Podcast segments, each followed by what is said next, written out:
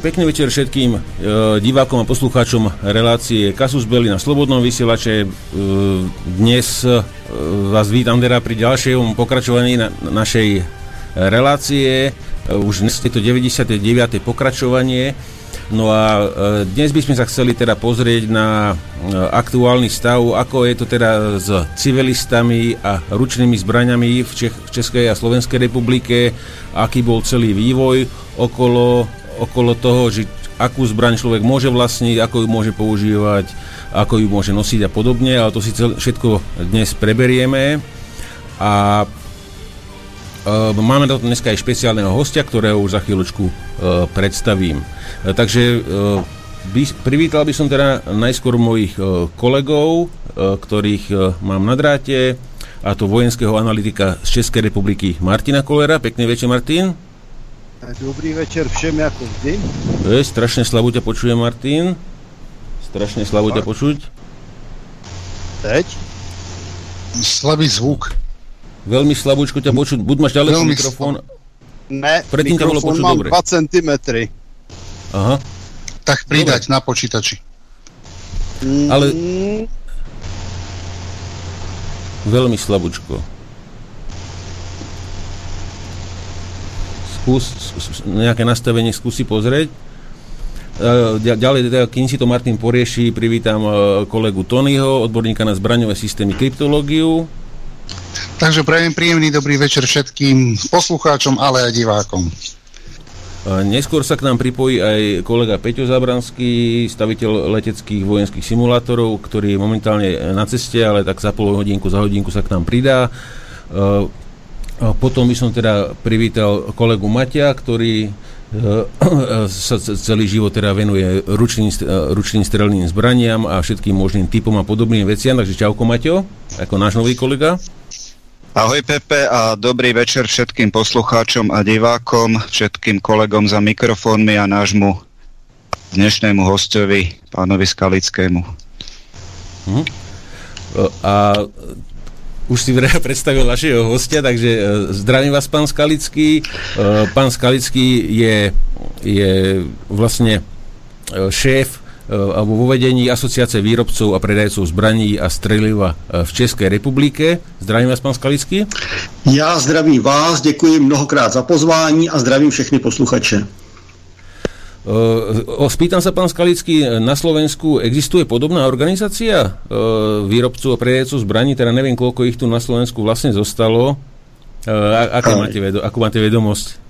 Já nemám ponětí, nebo nemáme žádnou spolupráci se, se slovenskou organizací. E, to mhm. spíš by mělo e, velk, vel, takzvaná velká asociace, což je asociace obraného bezpečnostního průmyslu. Ta samozřejmě ty e, kontakty na Slovensku má, ale my jako e, ty drobnější přezdívaný asociace do 100 mm tak eh, nemáme partnera na Slovensku. Faktem je, že eh, i, i ten, eh, ten český, ta česká asociace má poměrně omezené pole působnosti, protože pochopitelně združuje od těch největších podniků až po ty, řekněme, venkovské prodejce, kteří prodávají střelivo, zbraně, k tomu Hubertusy a podobné věci. Takže najít tam průnik zájmu je poměrně velmi obtížné obtížné, kromě jediného, a to je legislativa. Takže právě proto jsem se k tomu nějakým způsobem dostal do asociace, ač nejsem podnikatelem v oboru zbraní a střeliva, nejsem ani držitelem licence na eh, jaksi eh, toto, to, toto podnikání, ale jsem člověk, který se zabývá více jak čtvrtstoletí legislativou kolem civilního držení zbraní a střeliva a proto ti, ti členové, ti, ti podnikatelé víceméně nepožádali, jak se, jak se asociace eh, po smrti jejího zakladatele Rudolfa Fulína a po nějaké mezidobí, kdy tam, kdy, byla, eh, kdy byla, byly různé osoby eh, v čele asociace, aby se toho v těchto krizové době nějakým způsobem ujal a snažil se nějakým způsobem něco dělat v té legislativě. Uh-huh. Uh, spýtam sa teda, Martin, uh, ako, ako si na tom s tým zvukom? Skús prosím ťa niečo. Ježiš, strašne slabo. Vyskúšaj si prosím ťa ten mikrofón vytiahnuť z notebooku a naspäť ho tam narvať alebo niečo, lebo keď sme sa počuli pri prvý, prvýkrát, tak to bolo OK. A teď? Mm, je to strašne slabé. Je to strašne stále slabé. Mikrofon mám naplno. No, no teraz už to je, teraz je to dobré. Už sa to zlepšuje? Asi si mal niečo s káblom. Je možno prelomený kábel tam a niečo, alebo... Ne, ne, ne, ta, já mám úplně nový sluchátka. Já jsem na chalupě a vytah jsem je z krabice. Aha, ale teraz to je zase slabé. Teraz to je zase slabé. Niečo si, niečím si pohol. Vyskúšaj s tým niečo spraviť ešte. Pohýbať tým káblom. Ne... Alebo mikrofónom. Kábel mikrofónu, čo máš? Teď? Dělám. Hm, slabé. Slabé a teď? Slabé, slabé. Uh, vyskúšaj s tým teda ešte niečo, niečo, niečo pozrieť, uh, čo sa tam deje. A my by sme išli teda uh, na tie, na, na, na tých zopár teda aktuálnych vecí, ktoré zaujímal, zaujalo našich, mojich kolegov, tak uh, mohli by sme začať povedzme od Maťa. A, no, už sa tam niečo deje u Martina. Uh, takže môžeme sa začať od, od Maťa. Maťo, čo ťa zaujalo teda za, za posledné cca dva týždne, čo sme sa nepočuli? Čo ma zaujalo? Uh, samozrejme, naša domáca politika, ale tu by som preskočil radšej. Uh, čo, ma, čo ma zaujalo z takej uh, oblasti uh, vojenskej a geopolitickej, tak situácia znova, ktorá ma už vytáča dosť dlho a to je, to je Turecko a, a jeho vplyv na všetky okolité krajiny, ktoré s ním susedia a konkrétne, konkrétne že sa pokúšajú vrtať v tých, v tých lokalitách okolo ostrova Kréty a Cypru. A teraz sa tam nedávno stretli, je to možno pár dní, informoval o tom český europoslanec Ivan David a stretli sa tam vlastne námorníctva Grécka a Turecka a už to bolo tak ako dosť, dosť skoro na hranici ostrého konfliktu, takže to, to, toto je proste vec, ktorá, ktorú médiá moc nepreberajú, ale ale e, obávam sa toho, že sa môže volať čo tam zomlieť. Takže toto je taká vec, ktorá ma, ktorá ma znepokojuje a ak by k tomu vedel niekto ďalší povedať niečo, tak budem rád. Uh-huh. Jak jsem slyšet? No, Teraz dobre. super. Tak nám prezrať, kde bola zrada? Prezrať nám, kde bola zrada? Nikde, nic jsem neudělal. Nic jsem neudělal. Zrada byla, v, nejlepší. zrada byla v obsluze. no, co se, co se týče toho Řecka, Turecka, no tak to je střed zájmu, že jo? Tam je střed zájmu za prvé o zdroje a za druhé o jejich transfer a předá pro prodej. No tak teď jsme se dostali do situace, že došlo nejen ke vlastně na hr, jsme se dostali na hranici střetu mezi Řeckem a Tureckem, kdy Turecko se jeví jako jednoznačný agresor Dále tady máme námořní střed, to jsme tady, myslím, i probírali už posledně, nevím, eh, nespomínám si těch ty dva týdny na zpátek, eh, mezi vlastně námořnictvem Turecka a Řecka, eh, teda Turecka a Francie, kde Turci, teda přesně řečeno Francouzi chtěli zkontrolovat, tuším, tu tuniskou loď, která vezla zbraně patrně pro nějaké teroristy v Líbii, které podporuje Turecko, nakonec i Evropská unie, když jsou to vlastně teroristé oficiálně uznávaní, kteří se tam živí pašováním, pašováním e, lidí a kradením ropy. No a posledním kole se dostáváme do situace, kdy se mluví o tom, že tedy Evropská unie pošle svoje lodě a svoje vojáky proti Turecku do Líbě takže tam nastává dost neuvěřitelná situace. Máme tam tedy vládu, vládu e, oficiálně uznávanou Evropskou unii, co, což je Sarajova vláda v Tripolisu. Máme tam druhou skupinu, což jsou ozbrojené síly prezident, teda generála Haftara a pak jsou tam ještě samozřejmě další zájmové skupiny. A vtip je v tom, že Haftara podporuje Egypt a několik arabských zemí, e, plus Rusko, Eh, zatímco Saráže podporuje Evropská unie a Turecko. Nicméně tam zároveň je problém ve vztahu mezi Ruskem a Tureckem, který byl do relativně nedávna a relativně přátelský, když já říkám stále, že tam možná to nebyl úplně nejlepší nápad spojit se s muslimy od Putina.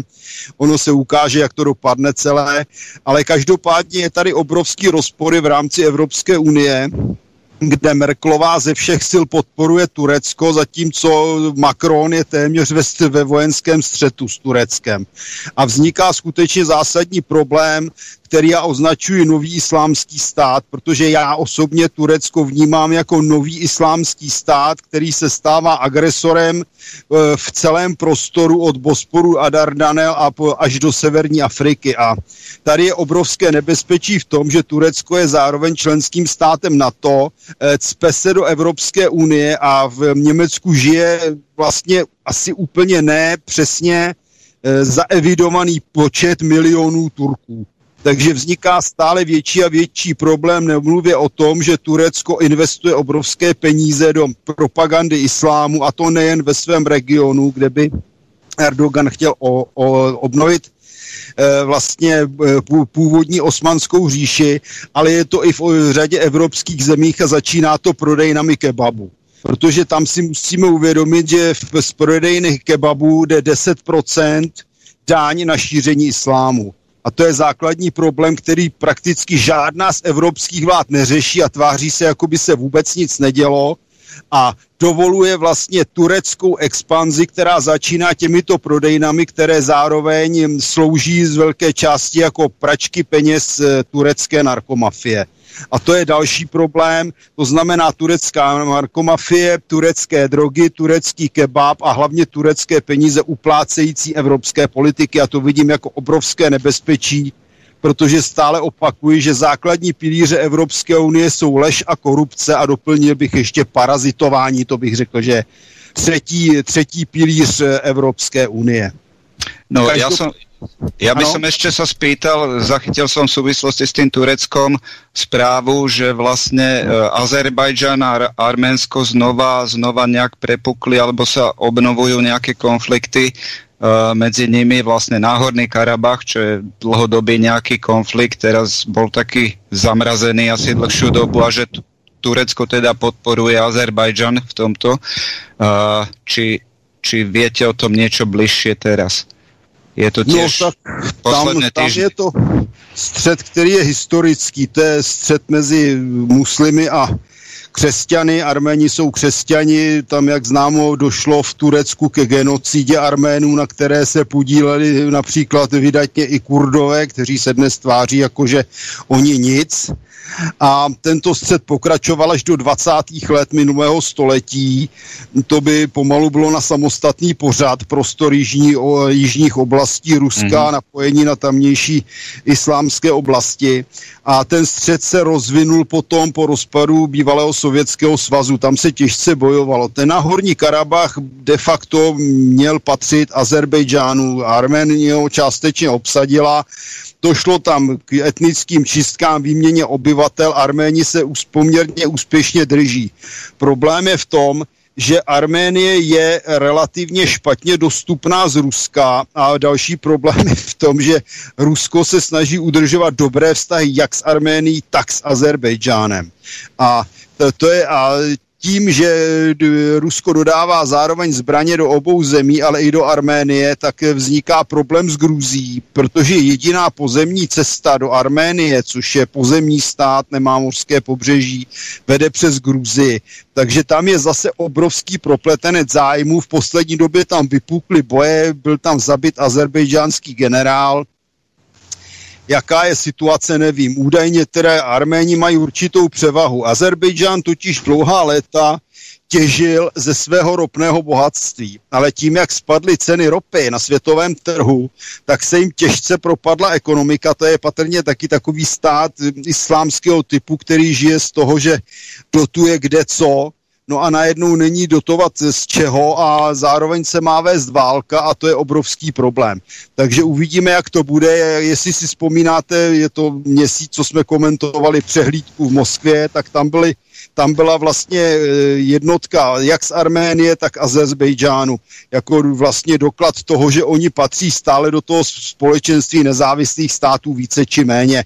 Putin se teda snaží do toho nezasahovat moc jednostranně, ale jak říkám, je to obrovský problém. Politika, řekněme si to na rovinu, od čínských hranic směrem na západ a jich je téměř všude v katastrofálním a dezolátním stavu, ať se vezme Irák, ať se vezme Afghánistán, docela to hoří kolem Iránu, o islámských zemích typu Saudská Arábie nemá cenu se bavit a celé to pokračuje v podstatě až někam po Maroko.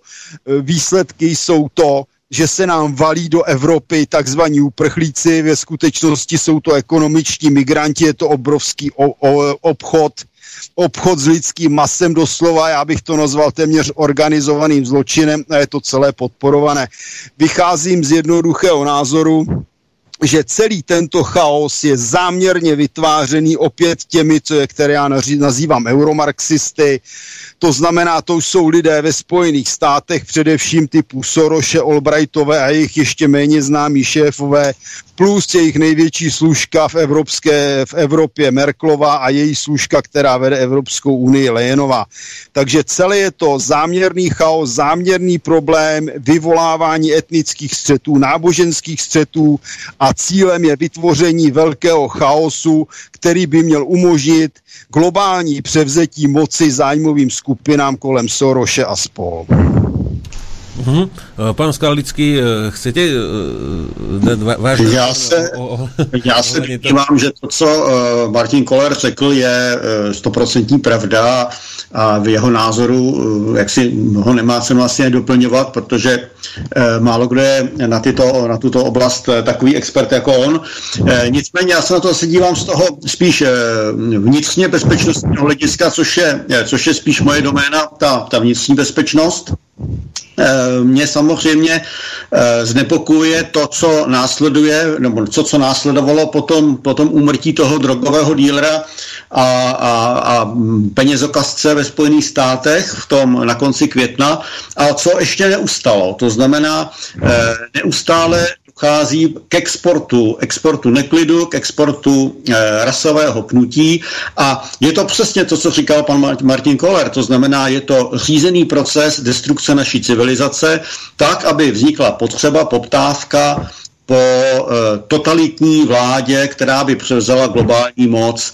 E, já e, zastávám názor, že Eh, lidi jako Soros, což je asi momentálně nejvědí, nej, největší viditelný zločinec, jsou, eh, jsou loutky, eh, akorát jsou na vyšším stupni toho potravního řetězce, než třeba Lejenová, což je, což je hm, člověk, který jako asi by neměl řídit pomalu ani, ani sebe menší firmu, protože to, co udělala s Bundeswehrem, asi víme všichni, nicméně my jako Češi, kteří máme s, s německou branou mocí více jak tisíciletou zkušenost, celkem asi si nebudeme stěžovat na to, že Bundeswehr přestal být eh, bojeschopnou eh, organizací.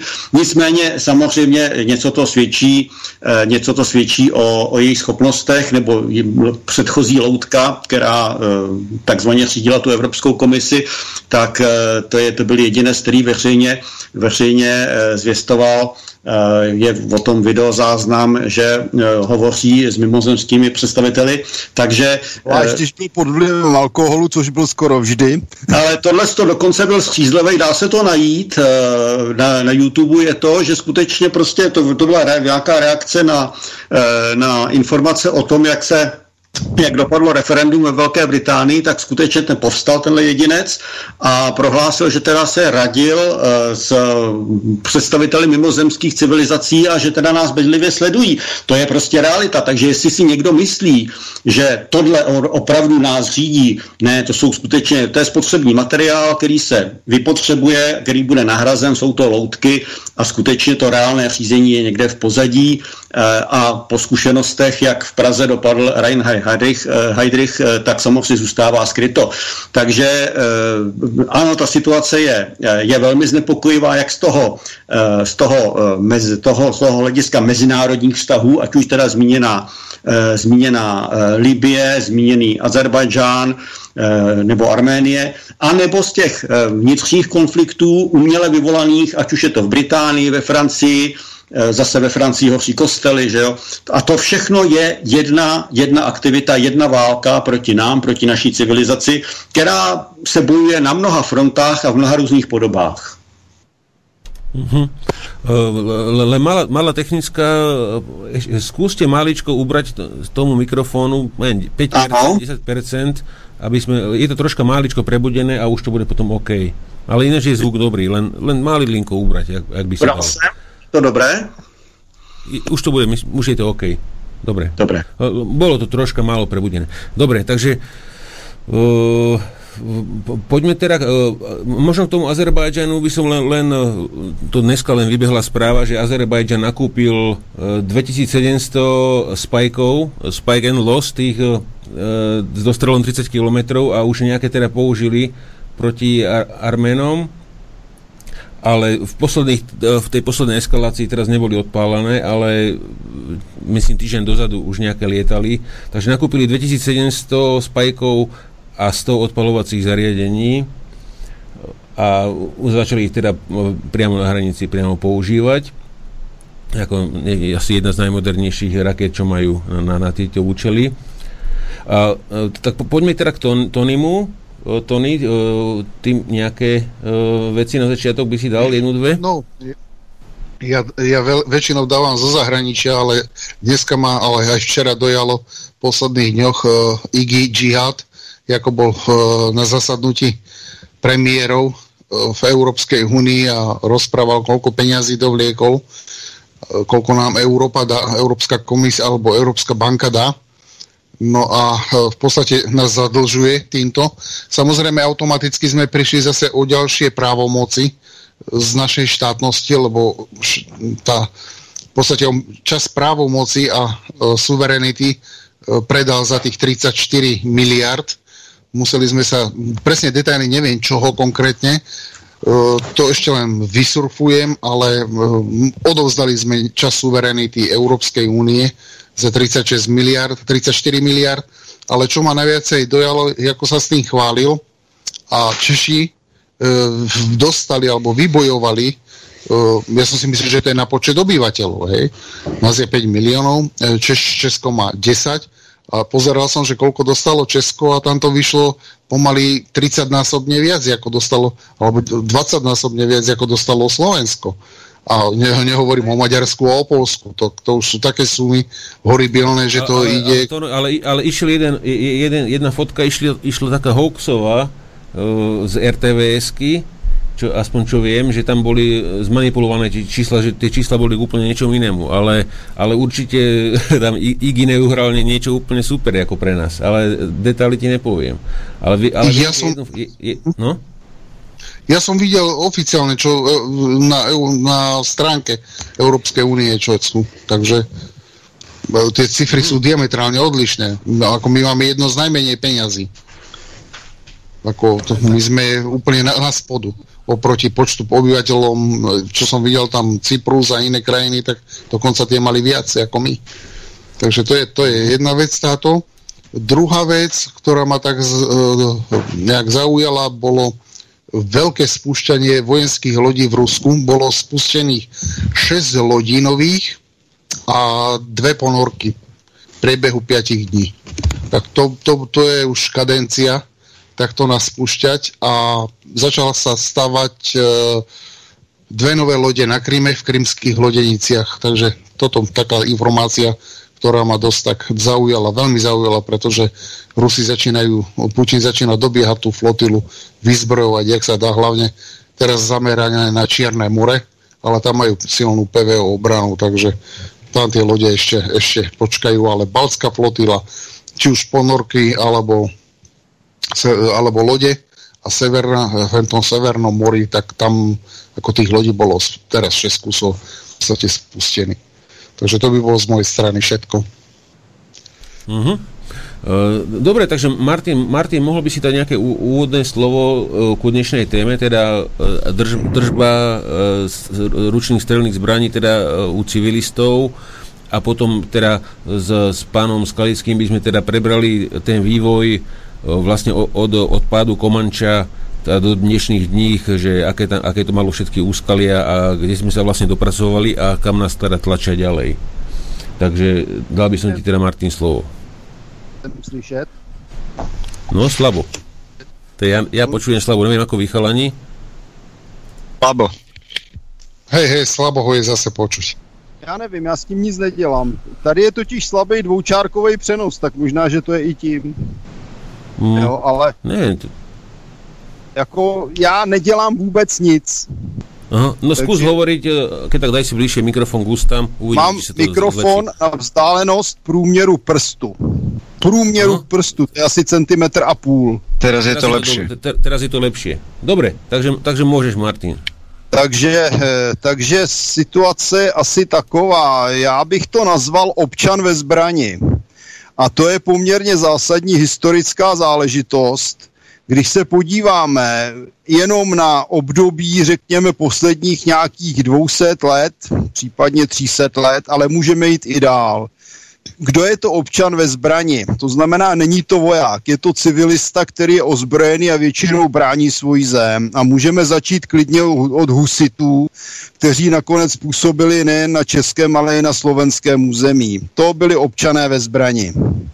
Můžeme si připomenout anglickou buržázní revoluci Olivera Cromwella, občané ve zbrani, velká francouzská revoluce, občané ve zbrani, vzpoura Spojených států proti britským kolonizátorům, občané ve zbrani. E, můžeme si vzpomenout československé legionáře za první světové války, občané ve zbrani.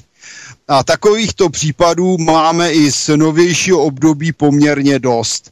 Takže já jsem toho názoru, že občan ve zbraní je důležitým faktorem svobody a demokracie. A právo legálně držet zbraň pro všechny, kteří nejsou vyloučeni z důvodu, řekněme, nějaké svojí kriminální minulosti, ale ani to vždycky nemusí být mínus. Připomněl bych třeba, že e, ve Spojených státech pomáhali v obraně proti Britům i piráti. Takže skutečně občan ve zbraní je základní faktor demokracie a bez dvou věcí, to znamená držení zbraní, legální držení zbraní a práva na sebeobranu a bez referenda nemůžeme považovat současný stát za stát demokratický. Uh-huh, uh-huh.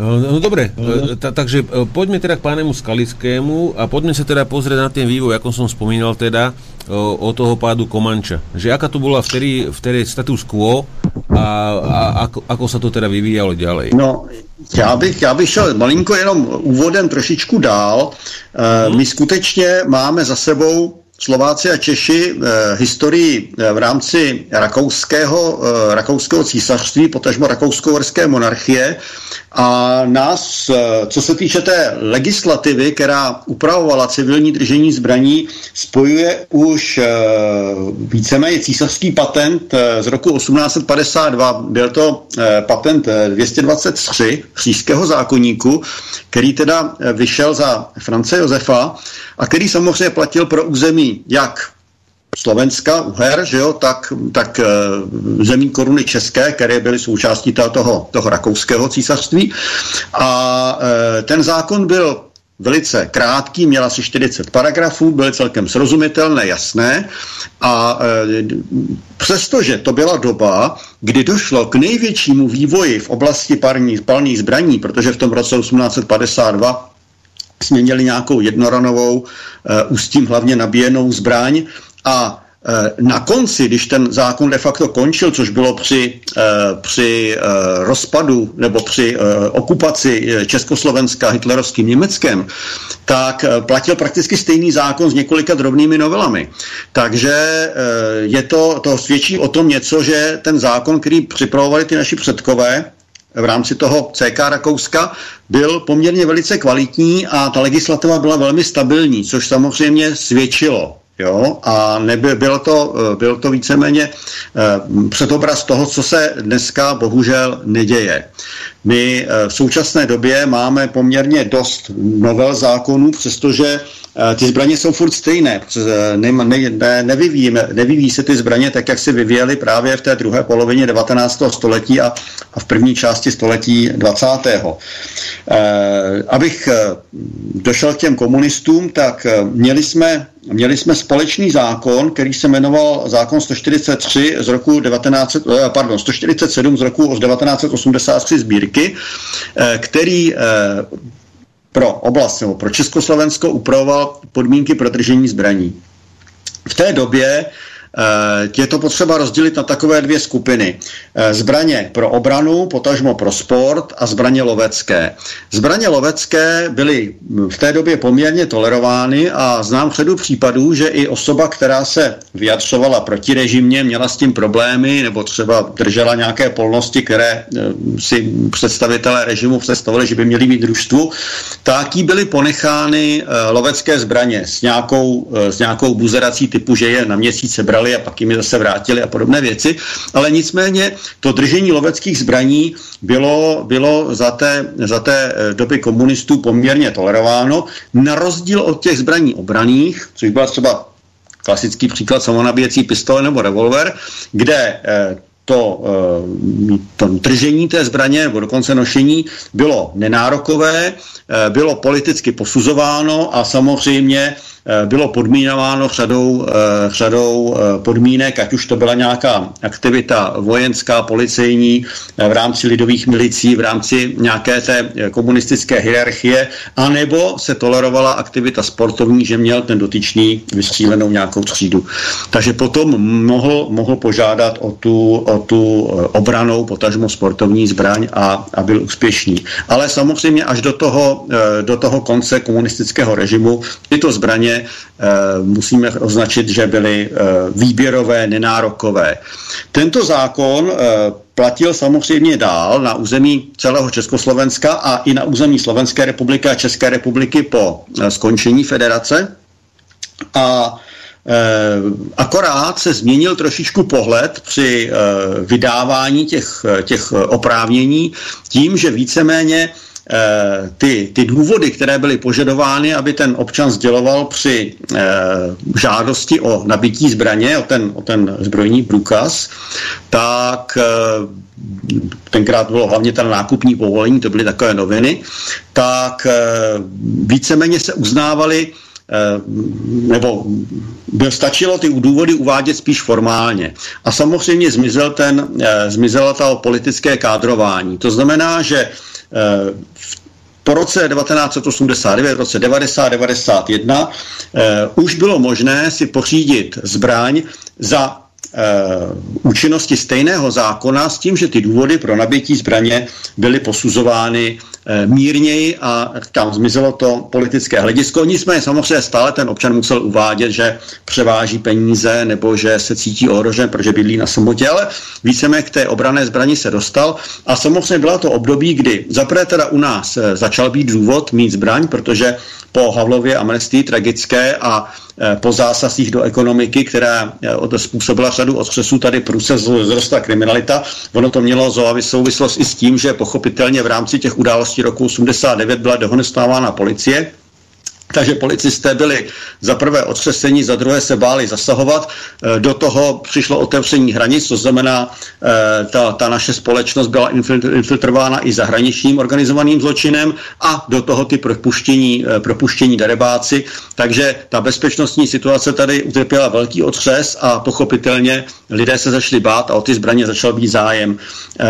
Ti někteří už v té době začali podnikat, to znamená, že takovou jakoby podnikatelskou módou v té době bylo pořídit si zbraň, takže mm, pro, proto tady víceméně začal takový ten zbraňový boom této doby. E, Slovenská republika e, se toho zákona e, 147 z roku 86 sbírky zbavila dříve než republika Česká. Slovenská republika přijala zákon 243 v roce 1993, to znamená, a ten zákon víceméně Eh, sice vycházel z toho, z toho komunistického zákona, nic, eh, třeba tam ještě byly eh, hromadné zbrojní průkazy, které byly pro, pro firmy, pro právnické osoby, pro ty závodní sráže a tak dále.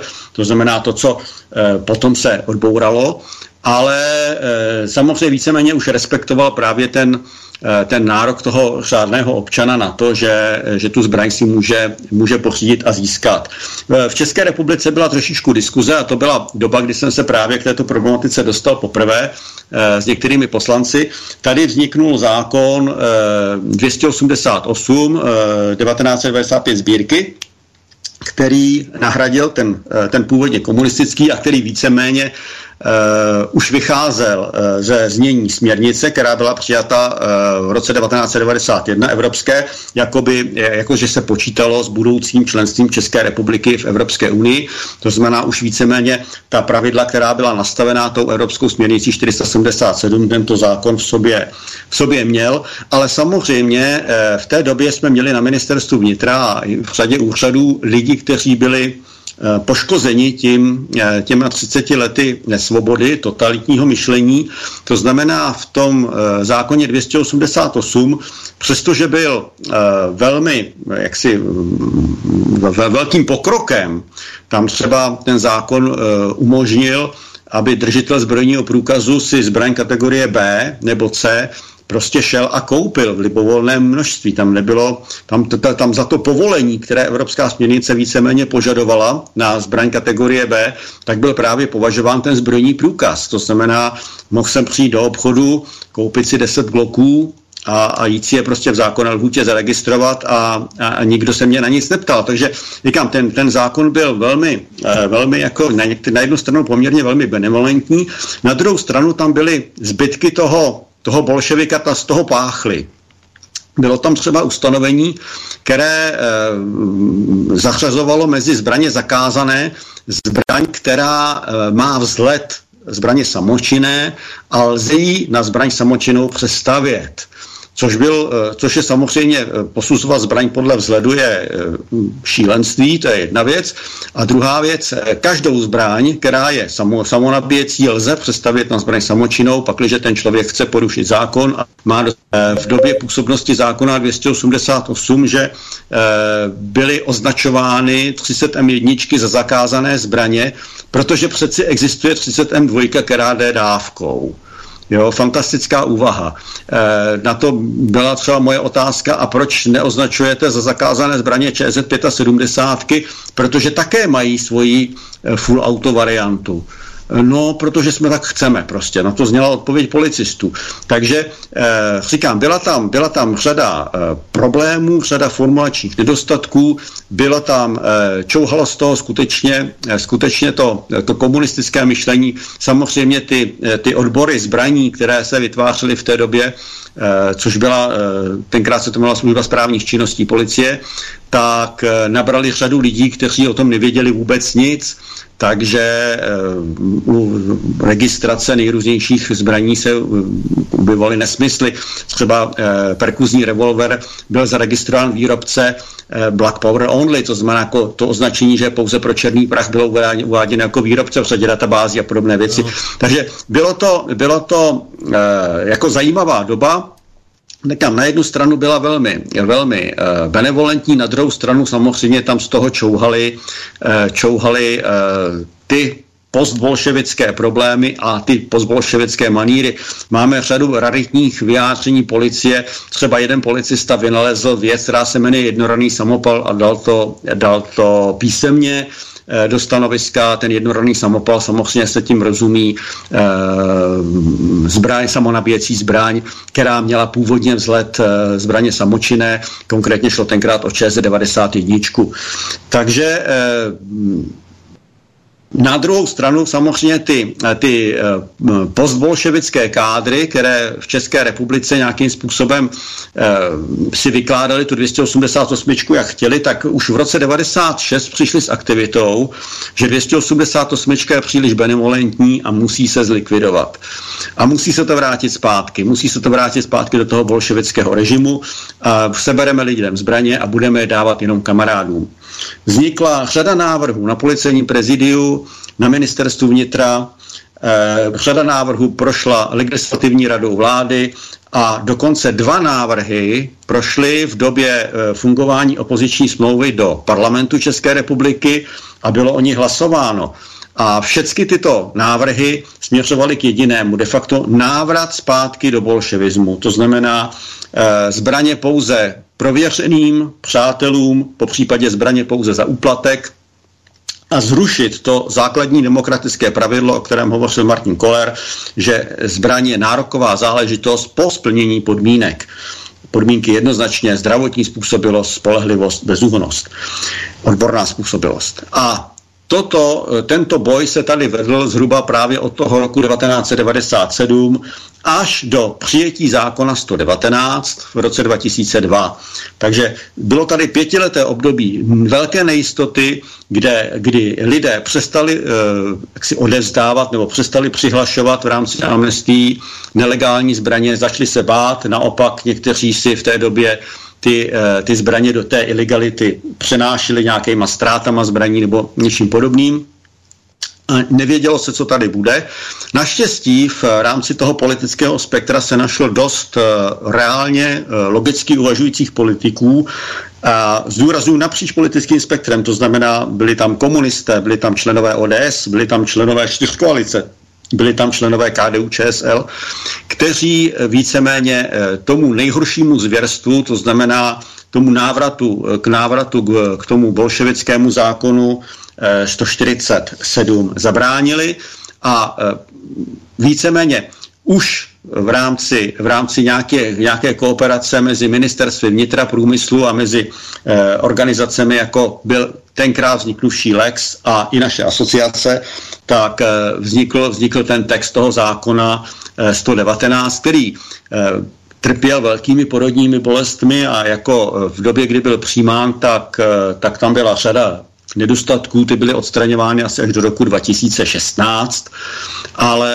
eh, postupem času těmi jednotlivými novelami, o kterých se můžeme, můžeme bavit o konkrétních bodech, eh, se z toho stala, řekl bych, špičková právní norma, která samozřejmě má svoje mouchy a a, a znalec určitě najde prostě něco, co by mělo být trošičku jinak, ale kterou považujeme asi za jednu z nejlepších na světě. E, Slovensko šlo e, obdobnou cestou, ten zákon slovenský je poměrně podobný té, té 119. E, domnívám se, že některé věci řešíme lépe, Naopak v minulosti, když vznikla 119, tak my jsme se říkali, Slováci to mají lépe, protože tam třeba nedošlo k, k některým chybám v oblasti definice třeba historické zbraně. A e, ten slovenský zákon e, bych řekl, že je rovnocený, tam je tam třeba trošičku přísnější pohled na nošení zbraní, na ten povolovací systém nošení zbraní, ale říkám, je to, je, to, je to rovnocené. Vím, že po problému, uh, po problému v Petržalce s Hamanem Eh, máte na Slovensku povinné psychotesty. Nám se to podařilo zatím tady eh, vysvětlit, že eh, se jedná pouze o jakýsi ekonomický zájem velice úzké skupiny lidí, že těžko může psychotest nějakým způsobem odhalit odhalit potenciální rizika toho, toho držitele zbraně, protože k tomu selhání samozřejmě dochází v nějaké extrémní situaci, ať už je to nějaká, nějak, nějaká, nějaký otřes, který ten člověk utrpí, rodinný, zaměstnání, anebo to je nějaká, nějaké požití nějakých látek, které tu psychiku mu změní, a při tom psychologickém vyšetření samozřejmě tyto situace nasimulovat nelze. důkazem toho, že to je, že to jako asi u vás vzniknout nemělo, a že my to děláme tady dobře, je to, že e, máme poměrně vysoké procento těch excesů ze zbraní u ozbrojených složek, kde ty psychotesty povinné jsou a stejně to ničemu nezabrání. Takže to je asi tolik na úvod, co bych a budu, budu čekat, na co se mě budete dále ptát. Uh, nevím, uh, Maťo, chcel by si teda z tej slovenskej strany teda uh, doplniť? Ja by som to doplnil možno tým, že za tých komunistov keď pán Skalický hovoril o tých loveckých zbraniach, že boli relatívne tolerované, tak naozaj boli a v tých časoch vlastne sa to ale delilo na tie zbrane guľové a zbrane brokové a v tých loveckých krúhoch boli rozšírené v tej dobe viac tie brokové zbrane a gulové zbrane tie boli, tie nemal každý lovec a, ale tie brokové zbranie sa vtedy dali kúpiť e, vlastne iba na lovecký lístok. Nebolo treba na to zbrojný preukaz vôbec. čiže, čiže áno, áno. A bo, boli obchody, ktoré boli, často to boli len nejaké, nejaké e, časti obchodov ako obchody s bicyklami alebo železiarstva, kde vlastne e, sa dala, dali kúpiť tieto brokovnice alebo, alebo všetko príslušenstvo k tomu tým zbraniam, strelivo a tak. Takže to je k tomu, ale tých gulových zbraní samozrejme aj v tej, medzi tými lovcami bolo menej a dokonca tam bolo, že na, nejaký, na nejakú výmeru hektárov mohlo byť, mohlo byť proste len určitý, určitý počet tých gulových hlavní, alebo nejak tak to bolo. A dneska jednoducho lovec si môže kúpiť, koľko chce gulovníc alebo gulových zbraní, nakoľko mu stačia financie. Uh, potom tie, ten začiatok tých 90. rokov si celkom, celkom nepamätám, to som bol proste študent a odoberal som streleckú reví, tak som bol skôr taký teoretik, ale už ma to, už ma to tak zaujímalo, takže uh, v podstate do tej témy som sa do, dostal ako aktívny uh, strelec až vlastne úplne na konci 90. rokov. Takže uh, snad by som ešte upresnil, že uh, pán Skalický spomínal uh, tú strelbu, nie v Petržalke, bolo to v Devinskej Novej Vsi, by som upresnil a bol to bol ten strelec sa volal Harman.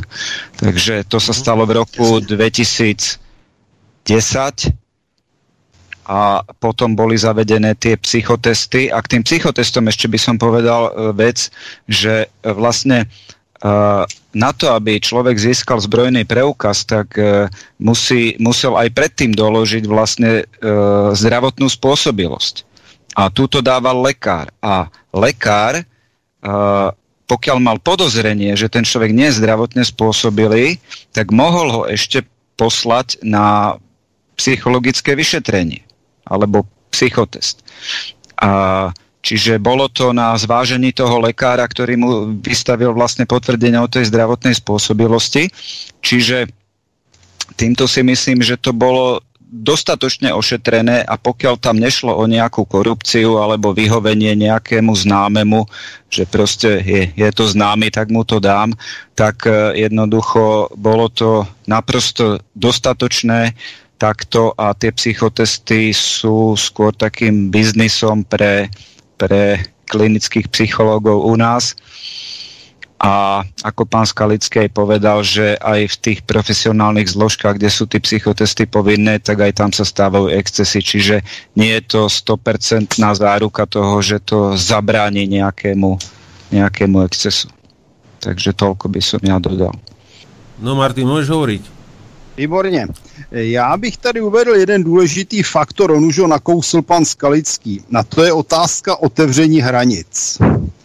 U nás totiž může nabývat e, zbraň i cizinec a to vidím jako velmi problematickou otázku a e, zatímco u nás musí dokládat, dokládat bezúhonost v případě získání zbrojního oprávnění nebo oprávnění k, na, k držení zbraně, tak cizinci dokládají tuto bezúhonost jenom z, hlediska pobytu v České republice a to vidím jako obrovský problém, protože z Balkánu a z různých islámských zemí přicházejí individua, o kterých vůbec nic nevíme a najednou tito lidé si mohou legálně pořídit zbraň.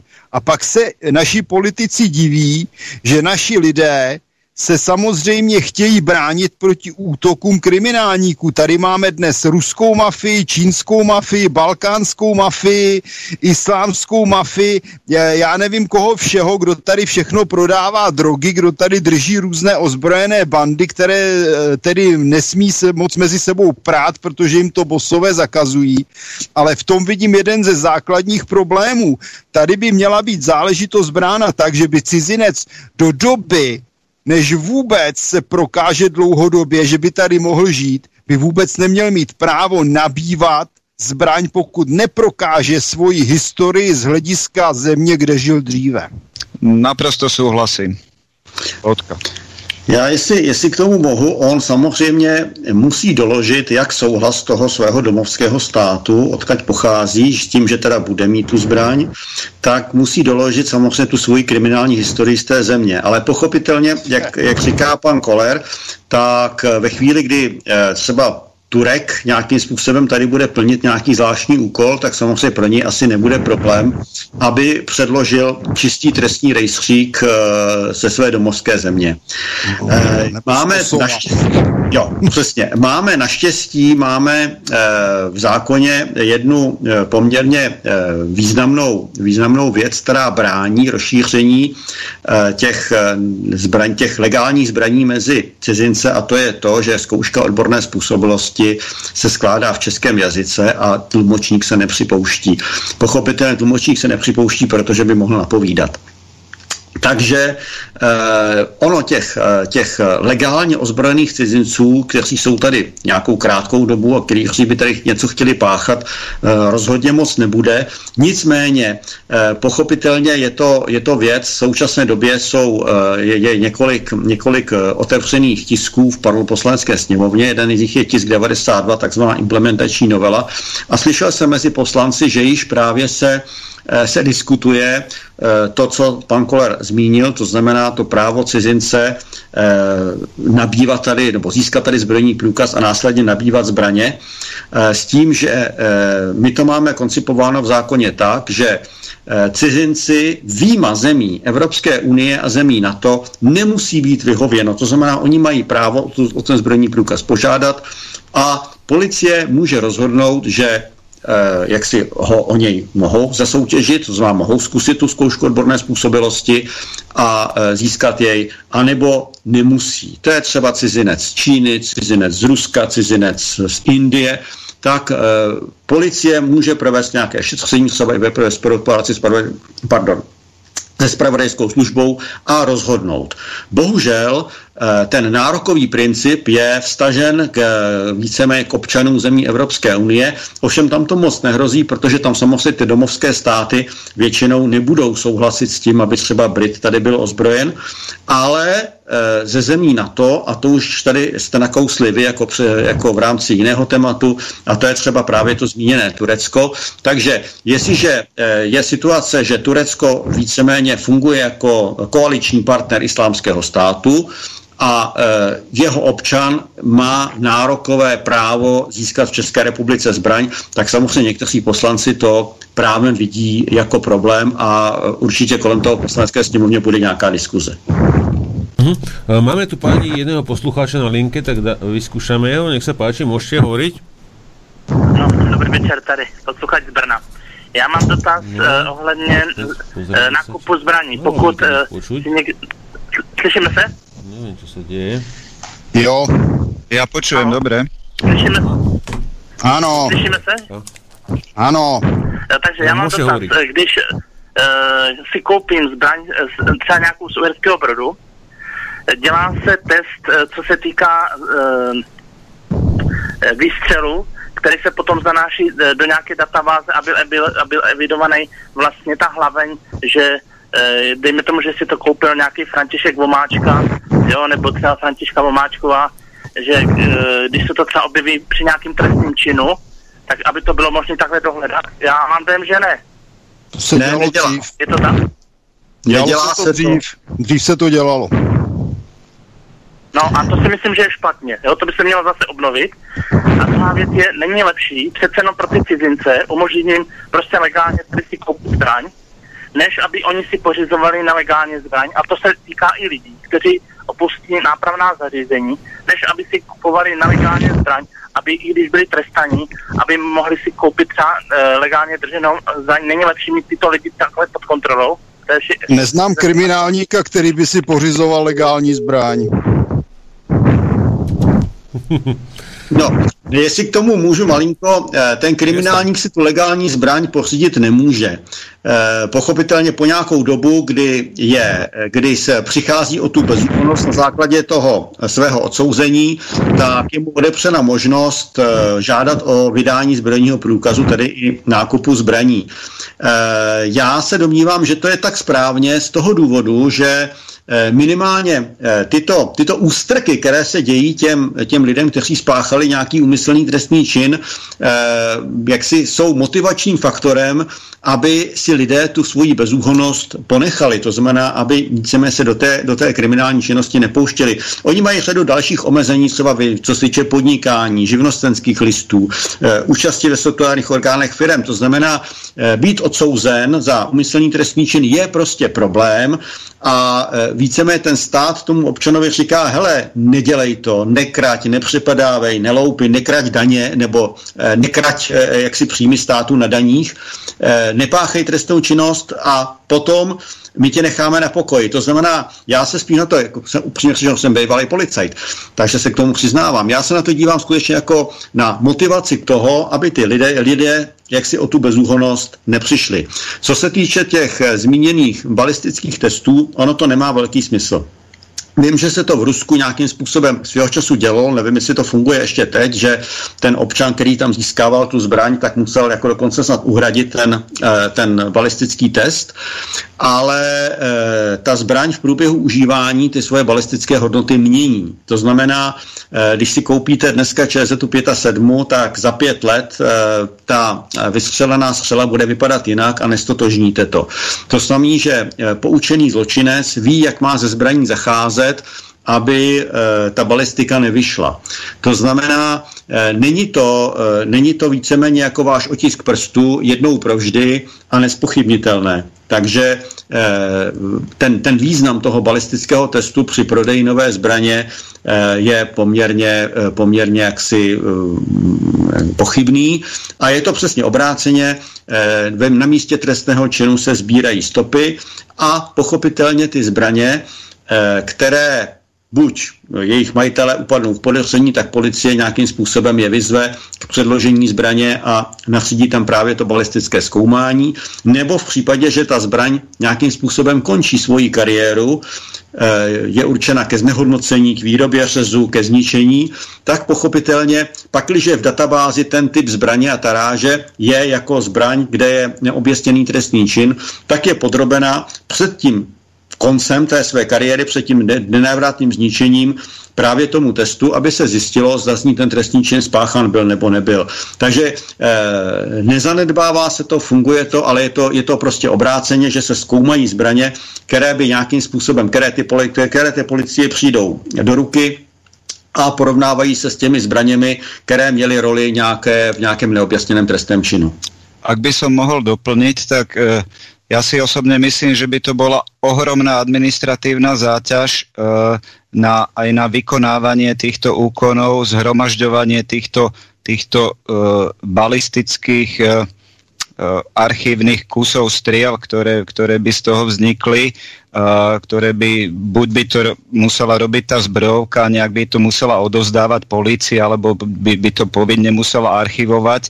Uh, to si neviem, neviem si to predstaviť, to by boli ohromné náklady, ohromná, ohromná časť práce mno, e, personálu, ktorý by to musel robiť a náklady na archivovanie, nehovoriac o, o tom kvante tej balistickej želatiny, ktorá by sa na, na to použila, takže ne, neviem si to predstaviť a, tý, a tých kalibrov, koľko by tam bolo, čo len Česká zbrojovka vyrába vozy do celého sveta, uh, to, to by bolo strašná spousta. Nehovoriac o tom teda, že tá zbraň vlastne tým používaním, opotrebovávaním proste časom mierne mení tie svoje, tie svoje vlastnosti, aj tie stopy balistické a nehovoriac o tom, že každý správny zločinec, keď chce, tak urobí všetko preto, aby, aby zamedzil tomu, uh, aby sa tá zbraň dostala vlastně policii do ruky, alebo aby ty stopy mala prostě zmeněné. Se dá říct jenom tolik. Já jsem tady uváděl, že se to dělávalo v předlistopadovém období u některých zbraní.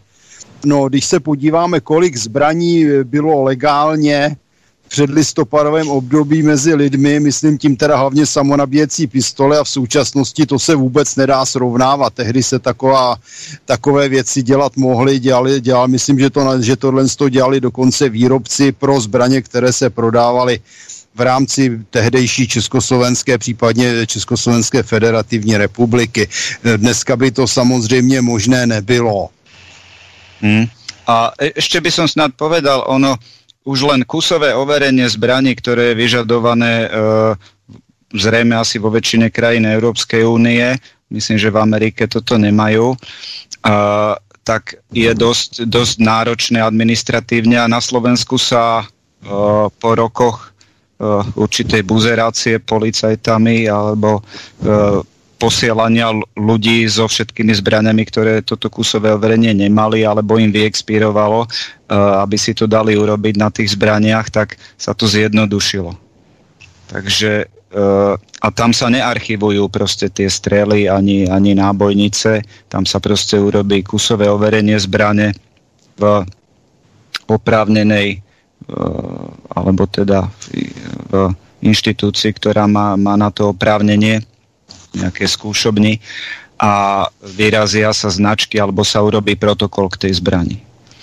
Čiže, ale aj to už bolo dosť, dosť náročné a zjednodušilo sa to, takže toľko k tomu. Hm, môže reagovať pani uh, na Maťa? těm spojeným státům uvedl jednu věc, pokud se nemýlím, ale to mě když tak opravte, možná, že nemám přesnou informaci tak tam v některých státech dokonce nejsou pro krátké zbraně povoleny ani plášťované náboje a už vůbec ne tedy vůbec ne náboje, které mají jádro. E, takže tam, pokud někdo střílí z revolveru skutečně jenom olověnou střelou, no tak ta je e, do takové míry destruovaná, že z toho ani ten balistik moc nevymyslí. Uh, v Amerike toto presne neviem v takomto znení, ako to Martin povedal, ale v Amerike sú povolené na nosenie a používanie uh, zbrane ktoré majú riadenú deštrukciu, majú proste dieru špičke strely, čo, čož u nás nie je možné. U, u nás uh, legálne toto človek nosiť nemôže. Dajú sa tu také, také, taká munícia sa tu dá kúpiť, ale môže to človek použiť legálne iba na strieľanie na strelnici, ale nie na nosenie. Ale e, keď to naozaj hen takú strelu použije a zasiahne nejaký, uh, takáto strela zasiahne nejaký nejakú prekážku, alebo aj je, zasiahne nejakého človeka pri nejakej obrane alebo tak, tak e, naozaj sa deformuje. Takže je to tam, je to tam zložitejšie potom s tou balistikou. No, ten zákaz, e, zákaz expanzí nebo zákaz se zvýšenou radivostí, e, my bychom ho v zákoně neměli, kdyby tam nebyl vnucen e, směrnicí 477, ten tam byl už ten původním znění z roku 91, takže tím pádem právě se objevil jak v zákoně 288, tak je v zákoně 119. E, to omezení je e, pouze pro krátké zbraně, přesně tak, jak v té minimální verzi, jak říká směrnice, a e, to samé to samý omezení platí právě pro, pro Slovenskou republiku a zase je to vygenerováno tím požadavkem Evropské směrnice. Uh-huh. Halo, halo, počujeme sa? Áno. Počujeme. Áno. Áno. E, e, dobre, takže pán Skalický, máme teda nejaké status quo. Ako ste s ním teda vy spokojní s tým, čo momentálne teda je tu možné vlastniť, nosiť, používať a, a, a aký je nejaký ten cieľ teda, že čo by sme chceli na, našim, našim konaním a vlastne hovorením o, o tom e, dosiahnuť? Aký je ten ideálny stav, čo by ste teda chceli dosiahnuť, povedzme, v České republike? No, upřímně řečeno, e, my ten ideální stav máme. E, nepovažujeme za nic jaksi významného, abychom dále rozšiřovali možnosti pro nabývání zbraní třeba pro lidi, kterým je to momentálně zapovězeno, ať už ze zdravotních důvodů nebo z důvodu té, toho pochybení minulosti jejich. Takže eh, samozřejmě, že ten zákon vyžaduje určité, určité úpravy a určitá, určité změny k odstranění určitých nedostatků, které tam jsou, ale eh, kdyby ten zákon mohl zůstat tak, jak je dnes, tak bychom samozřejmě asi proti nebyli. Máme problém jiný, my víme, že ten zákon tak zůstat nemůže, protože prošla novela směrnice a už jsme měli od roku 2018 mít implementováno. Implementováno nemáme. Vůči České republice se od konce roku 2018 vede infringement, Eh, Česká republika eh, platnost že směrnice žalovala u Evropského soudu, což je eh, soud asi víceméně, který má právní pojetí, něco jako ten říšský lidový soud Rolanda Freislera. Takže v rozsudku jsme si mohli třeba počíst, že Eh, když Česká republika samozřejmě eh, tu tři prohrála, tak jsme si tam mohli počíst o tom, že eh, Evropská unie samozřejmě může zakázat, co chce, protože neslíbila, že to neudělá.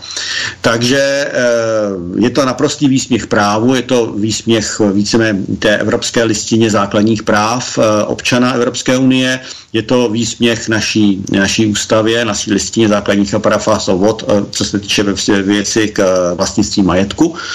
A Vidíme, že samozřejmě eh, ten zákon, tak jak ho máme dnes, nezůstane. Eh, Ministerstvo vnitra na základě toho, že vznikla novela směrnice, zpracovalo takzvanou implementační novelu hned na začátku volebního období po volbách, proto to je tisk 92, má poměrně velmi nízké číslo, který v, pos- v poslanecké sněmovně ležel celkem nepovšimnut poslanci právě z toho důvodu, že se čekalo na ten rozsudek eh, Evropského soudního dvora eh, v nějaké marné naději, že snad eh, třeba nějaká spravedlnost někde existuje a ten, tu, tu nesmysl nesmyslnou směrnici někdo zruší, což se samozřejmě nestalo. Takže ten implementační proces je teď nějakým způsobem v běhu. V červnu proběhlo k tomu tisku 92 první čtení, teď nad tím sedí poslanci a, a přemýšlejí, co s tím udělat. E, samozřejmě, že e, to, to klima v České republice je e, dobré, Eh, všichni, jak si jak poslanci, tak, tak ministři vlády, tak většina, celá většina politického spektra si uvědomuje, že samozřejmě ty civilní zbraně jsou velmi důležité pro bezpečnost České republiky, eh, že fungují jaká, jakási vakcína proti nějakým masivním protispolečenským vystoupením, že by nám tady hořely čtvrti hořely kostely a, a, a že by nějaká, nějaká lůza nám teda přebírala moc nad částí měst, takže eh, že to je důležité, že, že je potřeba, aby ti lidé ty zbraně měli. Takže nějakým způsobem samozřejmě je mezi mlínskými kameny ty, eh, ta, ta poslanská sněmovna, že musí implementovat, musí implementovat to, co si tam eh, víceméně ty, ty vykonavatelé té, té zlovůle mocných vymysleli, to znamená, zejména se jedná teda o ty zbraně kategorie nové A, A6, A7, A8 podle směrnice. Potom jsou tam samozřejmě takové ty věcné nesmysly, to jsou ty zbraně kategorie nové C. A na druhou stranu samozřejmě se snaží, aby při splnění těch podmínek, které nám eh, víceméně ten diktát přinesl, tak aby to eh, občana České republiky postihlo co nejméně. To znamená, že ti poslanci i ti, i ti úředníci ministerstva vnitra se snažili, aby využili veškerý prostor, který ta novela směrnice dává pro práva těch občanů. To znamená, aby šli skutečně na hranici těch, těch možností, což je tam nějakým způsobem splněno a e, víceméně teď právě čekáme na nějakou poslaneckou iniciativu e, v rámci e, projednávání ve výboru pro bezpečnost a v rámci e, iniciativy poslanců, kteří dávají pozměňovací návrhy ve druhém čtení a, a samozřejmě s těmi poslanci jsme, poslanci jsme ve styku. E, co, se tam, co se tam objeví, čím se ten zákon, ten, ten implementační tisk ještě, ještě vylepší. České republice došlo uh, už v rámci uh, toho krátkého povolebního období, kdy vznikl ten implementační tisk 92, uh, k tomu, že se vláda usnesla na tom, že se bude, uh, že se změní celá legislativa ohledně civilního držení zbraní, střeliva a munice. A vznikla takzvaná Metnarova komise, uh, byl to uh, velice významný počin, kdy zákon začal vznikat tak, jak vznikat má, to znamená, se, sebrala se odborná veřejnost, ta se schromáždila pod pod ministerstvem vnitra a začal se nějakým způsobem tvořit, tvořit soubor zákonů, který postihoval teda zbraně a střelivo, měl vzniknout nový zákon o zbraních a střelivu, nový zákon, zcela nový zákon o munici, takzvaný nadstavový zákon a zákon o změně zákonů. V rámci činnosti této komise z ministerstva vnitra tyto zákony vypadly, ty jsou momentálně v mezirezortním, eh, ty jsou momentálně v legislativní radě vlády, prošly mezirezortním připomínkovým řízením a z mého pohledu jsou ty zákony eh, s vadou toho, že musí eh, respektovat znění směrnice velmi kvalitní.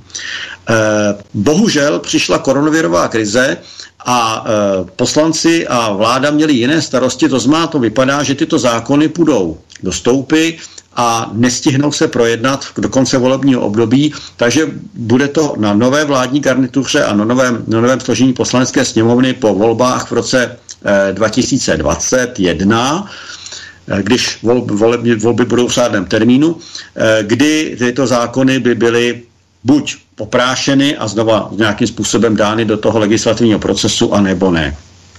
Toto je jeden z důvodů, e, ta, ta e, víceméně skutečnost, že tyto zákony nebudou projednány, e, že do toho tisku 92 právě poslanci svými, svými návrhy snaží se vycucat to, to dobré z té nové legislativy a umístit to do té stávající současné 119.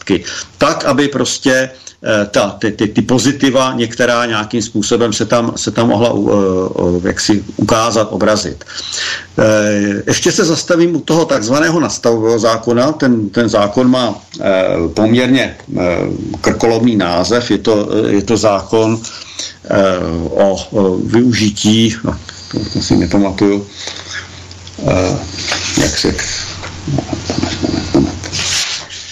Zákon, zákon, Hey, já jsem, mě, mě, vypadl, mě vypadl ten mě vypadal ten název toho, toho zákona. Eh, je to zákon o nakládání se zbraněmi v některých případech ovlivňujících vnitřní pořádek České republiky. Pardon, omlouvám se vámi posluchačů. Tak. A jinak samozřejmě každý to zná pod názvem nastavový zákon. Eh, tento zákon eh, je součástí toho balíku čtyřech zákonů, které vznikly v rámci práci té Metnarovy komise, nebo říká se to Metnarová komise, protože to ustanoval právě za svého ministrování pan ministr Metnar jako ministr vnitra. A e, tento zákon víceméně řeší, je to bezpečnostní zákon, který řeší vytvoření jakési ozbrojené zálohy Eh, České republiky pro potřeby řešení krizových situací. Takže tento zákon je jakou, jakousi prázdnou krabičkou. On neříká, co by ti lidi měli dělat a kde by měli stát na stráži a tak dále, ale tento zákon řeší to, že dobrovolníci, je to na čistě dobrovolné bázi, se mohou přihlásit a říci si o dovzdělání v oblasti nakládání se zbraněmi. A samozřejmě budou muset splňovat to, že mají zbrojní průkaz, jsou bezúhoní, jsou spolehliví, e, nejsou, nejsou duševně nemocní a tak dále. A e, tento zákon vznikl v tom balíku těch zákonů pro tu novou legislativu, ale protože poslanci už někdy v listopadu měli takové loupání v kříži, že se to nemusí dát projednat a že e, čas kvapí, tak si tento zákon z ministerstva vnitra z toho mezirezortu vypůjčili a přepsali to do poslanecké iniciativy. Samozřejmě to museli přebásnit eh, v rámci té terminologie stávající 119 z té uvažované eh, nové legislativy, třeba v současné době máme podle 119 zbrojní průkaz, podle nové legislativy bychom měli zbrojní oprávnění. Takže všechny tyhle ty termíny se tam museli přepracovat a nějakým způsobem tento zákon načetli jako tisk 669, který je projednávám současně s tím tiskem 92, s tím implementačním. A právě tento zákon, ten nadstavbový, by řešil aprobaci v víceméně v, obrov, v, tom, v té oblasti nakládání se zbraněmi, že by vznikala tato záloha, stanovená záloha pro eh, potřeby, pro potřeby obrany, nebo zejména té ochrany vnitřního pořádku eh, České republiky. Já tento zákon připomenu i z jedné věci, že tam došlo na v určitých médiích alternativních ke skandalizaci poslanců, kteří to, kteří to načítali a bylo to, bylo to takzvaná otázka zákazu domobran. Určitě si na to pamatujete, kdy tam je, kdy tam je paragraf 3, který zakazuje a je to víceméně jenom jako, jako varování, aby, eh, aby ten zákon nikdo nezneužil, protože samozřejmě žádný stát, je-li normální ta vláda, tak si nevytváří eh, ozbrojenou skupinu, která svrhne tu moc. Že? To, eh, kdo by, kdo, která vláda by tohle vytvořila, tak by museli zavřít do blázince.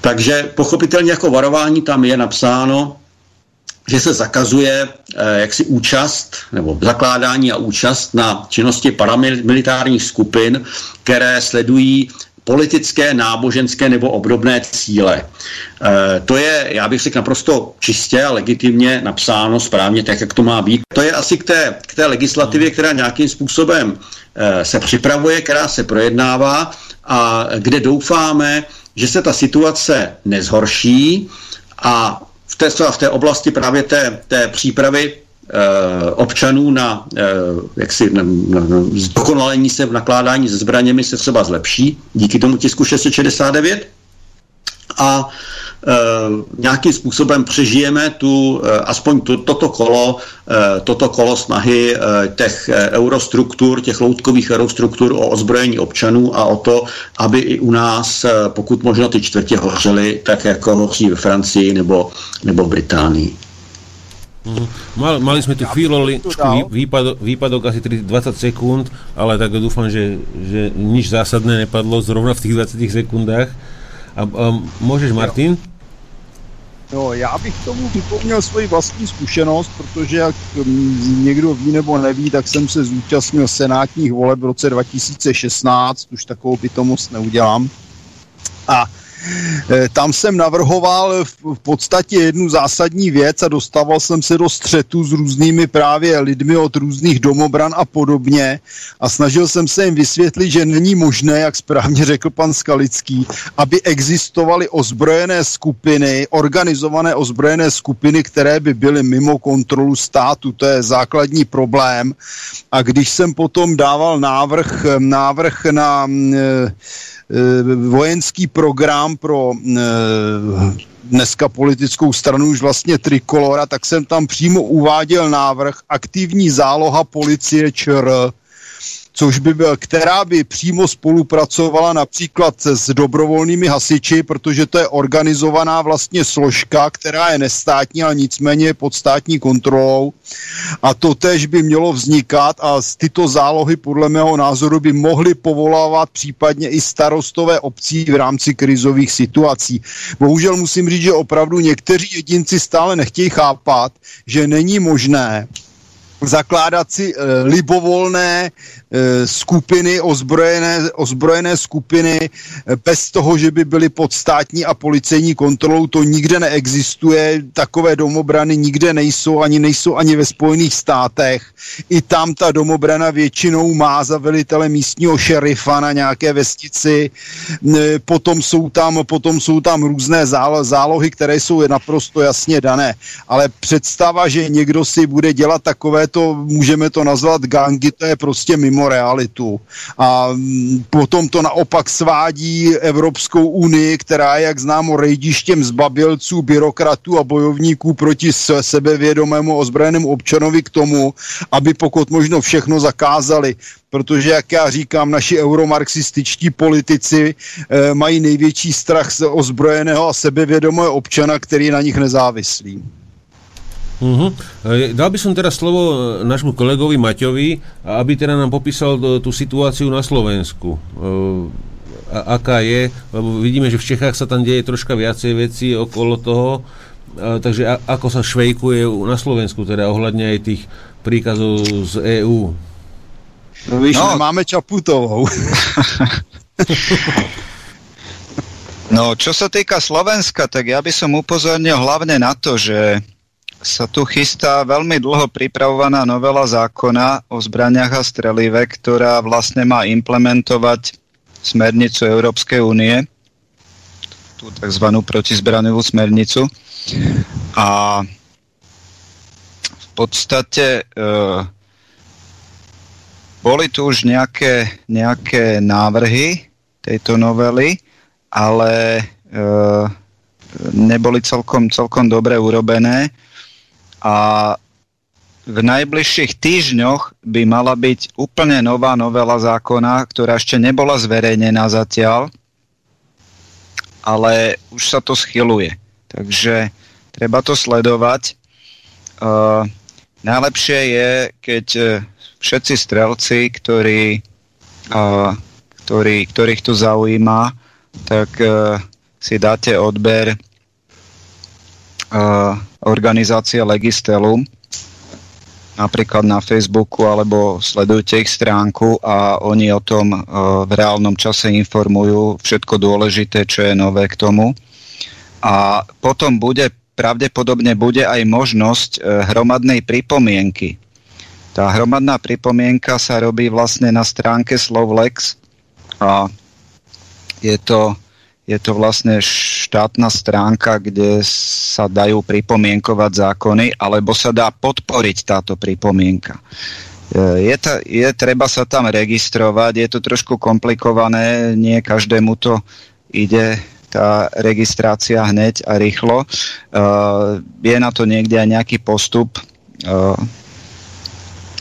je, to, je to možno práve preto, aby sa to občanom skomplikovalo na schvál, aby to Uh, jednoduché nebolo práve z tohto dôvodu, aby to čo najviac ľudí odradilo, ale stojí to za to, m, mm, pokiaľ už tam máte to prihlásenie, tie prihlasovacie údaje, tak vždy v budúcnosti máte možnosť sa prihlásiť do akejkoľvek inej pripomienky a, a možnosti podporiť ju alebo urobiť aj vlastnú pripomienku.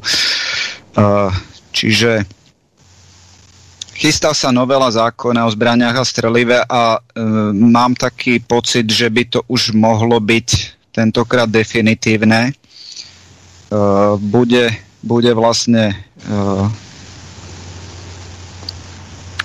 bude zverejnená o niekoľko týždňov pravdepodobne a e, rezort vnútra bude vlastne so zástupcami verejnosti pokračovať v rozporovom konaní. Takže, takže treba, treba to sledovať a zaujímať sa o to. Takže to je aktuálna vec, ako uh, myslím, že táto relácia prišla možno vo vhodnej, vhodnej dobe, keď sa to tu dá povedať a aby, aby sme upozornili na to aj všetkých ma, vlastníkov, súkromných vlastníkov zbraní, Eh, polovníkov, eh, strelcov, ktorých to zaujíma, aby sa o to, o to tiež zaujímali a sledovali to. Eh, v minulosti, myslím, že minulý rok bola pripomienka, alebo bola no, tento návrh tej novely zákona, ktorý vypracoval, myslím, že policajný zbor, ale nebolo to dobré a dokonca tam, dokonca tam v, tej, v tom návrhu boli boli aj veci, ktoré išli nad rámec, nad rámec tej požiadaviek smernice, takže, takže tiež sa to vtedy pripomienkovalo a, a nejak sa to odložilo. Takže teraz to pokračuje ďalej a táto novela bude nová. Tak ale pozri sa, keď si to zoberieme, že táto nová Matelko vláda, oni odkývajú z EÚ úplne všetko, oni nebudú ani rozmýšľať. Vieš, tam je ten, ten problém, že, že ako to tu celé dopadne. Že od nich, od nich sa nedá čakať, že by tu hrali pre Slováka niečo, oni, oni budú pískať, jak sa, jak sa pískne z, z Bruselu. Pravdepodobne áno, ale dôležité teraz bude, že čo v tej novele naozaj bude, až sa zverejní, tak e, treba sa pozrieť, čo tam naozaj bude, to ešte nevieme.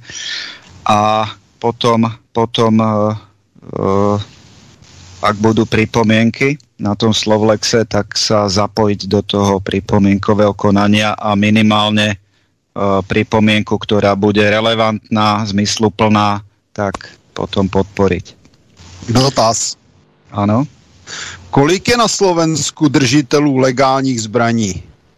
Fú, to teraz z hlavy čísla to není moja parketa, ale uh, nevím, musel by som to někde, někde vygoogliť asi. No, v Česku je jich, pokud se nemýlím, pan Skalický mě když tak opraví přes 350 tisíc, nebo tak nějak, že? Pod, pod 350 tisíc.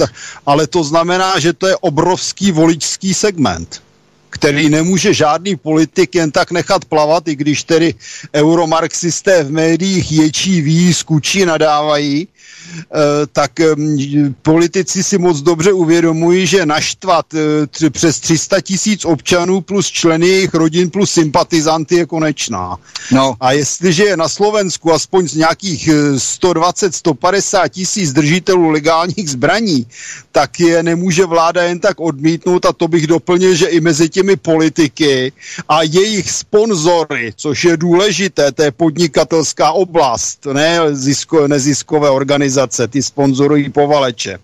Tak eh, mezi těmito sponzory je mnoho lidí, kteří drží zbraně, případně je vyrábí, případně s nimi obchodují a žádný politik si nemůže dovolit zase úplně na všechno toto kašlat.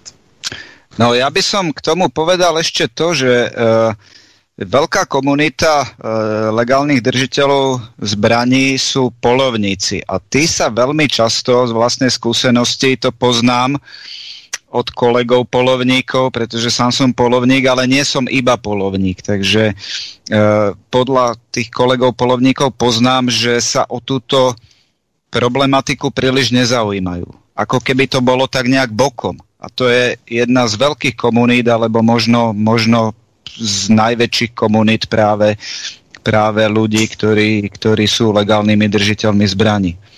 Takže aj týchto by som vyzval, pretože Uh, polovníci si koľkokrát hovoria, a dobre, to sa týka nejakých samonabíjacích zbraní alebo nejakých automatov v úvodzovkách, proste nejakých zásobníkov, to my nemáme, oni tým tak opovrhujú niektorí.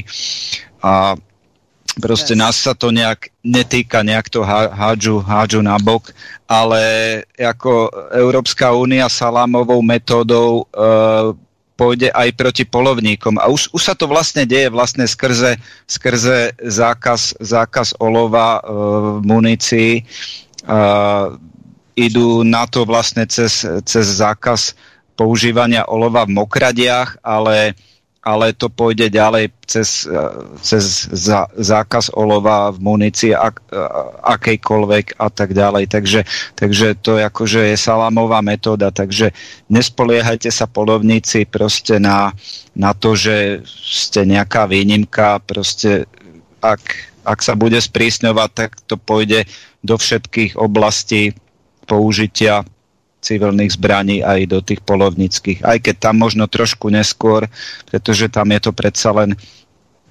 v určitých kruhoch uh, časť použitia zbraní taká možno tolerovanejšia, ale tak ako aj za to socializmu bola, ale, ale nespoliehal by som sa na to, že to tak bude stále. Rozhodně, protože stačí si připomenout, jak dopadly v Británii. Myslím, že pan Skalický by o tom mohl široce porozprávět. Tam je problém vlastně ty vzduchovku. Přesně ano. tak. Já, když jsem před asi 30 lety, nebo 35 lety poprvé v životě dojel do Británie, tak mě vítal hostitel, neuvěřitelně hrdý na svoji zem, a e, jedna z prvních akcí, když jsem ho navštívil, byla to, že vytáhl ze šuplíku několik revolverů a šli jsme se na jeho pozemek zastřílet. A e, jeho upozornění vůči mě bylo takový, dávej bacha, ať to nelítá k sousedům, nemají to rádi. Já se domnívám, že toto, toto už tam nikdo nikdy nezopakuje a a e, ta Británie skutečně šla tak daleko, že prodává ty plastové příbory, e, které se dávají v letadlech osobám pouze starším 18 let. Takže to je současná uh, realita Velké Británie a samozřejmě ten, ten globální organizovaný zločin, který si, který uh, hraje s těmi pimprlaty, jako je, jako je Lejen, tak by rád to zavedl samozřejmě plošně a, a globálně. Takže ty, i ti myslivci jsou ohroženou skupinou e, přes ten změní zákaz olova, kde krásně vymysleli definici mokřadu, která má být louže, Eh, libovolná, v libovolném čase, větší než metr čtvereční, to znamená, když zaprší, tak to máte louže všude, třeba i v Bratislavě na silnici. Takže tam všude budou mokřady a tam všude bude zákaz nošení i držení toho toho střeliva s obsahem olova, takže případně obsluha střelnice bude mít lux na vodu a bude vysávat na střelnici louže v okruhu 100 metrů, aby, aby neporušila tento zákaz. To, je, to, jsou, to, jsou, to, to jsou té realita, která momentálně se projednává v tom Bruselu a ta česká myslivecká veřejnost podařilo se jít do tohohle z toho jak si zahrnout, podařilo se ji nějakým způsobem aktivizovat a e, stará se o tuto, o tuto záležitost. E, na mysliveckých výstavách jsou prezentace k, této, k této problematice a tito, ti myslivci jsou velice aktivní i právě e, pro obranu těchto svých práv. Mm-hmm. A Jinak, jestli som... můžu ke slovenskému no. zákonu ještě, já jsem uh, od přátel z Legistelum dostal ten, uh, ten návrh, ten byl velmi nešťastný a skutečně v řadě míst šel uh, jaksi nad požadavky Evropské směrnice. Uh, bohužel po smrti uh, pana Zemeníka uh, u vás uh, ta, řekl bych, trošičku ta odborná úroveň tam šla dolů a uh, Vím, že v roce 2019 prošel eh, na Slovensku zákon 376, což je právě novela toho, eh, toho eh, zákona 190, a ta se také týká té evropské směrnice a té implementace, ale v té oblasti těch zbraní, které momentálně jako označujeme ze zbraní kategorie D. Já vím, že na Slovensku byl trošičku problém s těmi přestavbami ostrých zbraní na, na Dčkové, takže to právě tenhle ten zákon 376 stanovala z roku 2019 to řeší. A ona to řeší právě i k tomu e, asi úmyslnému selhání Evropské unie, kdy Evropská komise měla v roce 2007 stanovit e, to dovolené výrobní provedení e, expanzní zbraně, na které čekáme těch 13 let dodnes v rámci, v rámci Evropské unie. To znamená, že jako expanzní zbraň vznikalo ledacos a ledacos se sem dováží dodnes, třeba ty turecké expanze by asi, asi ne, nejsou úplně to pravé, co, co bychom na trhu chtěli mít jako volně dostupnou zbraň.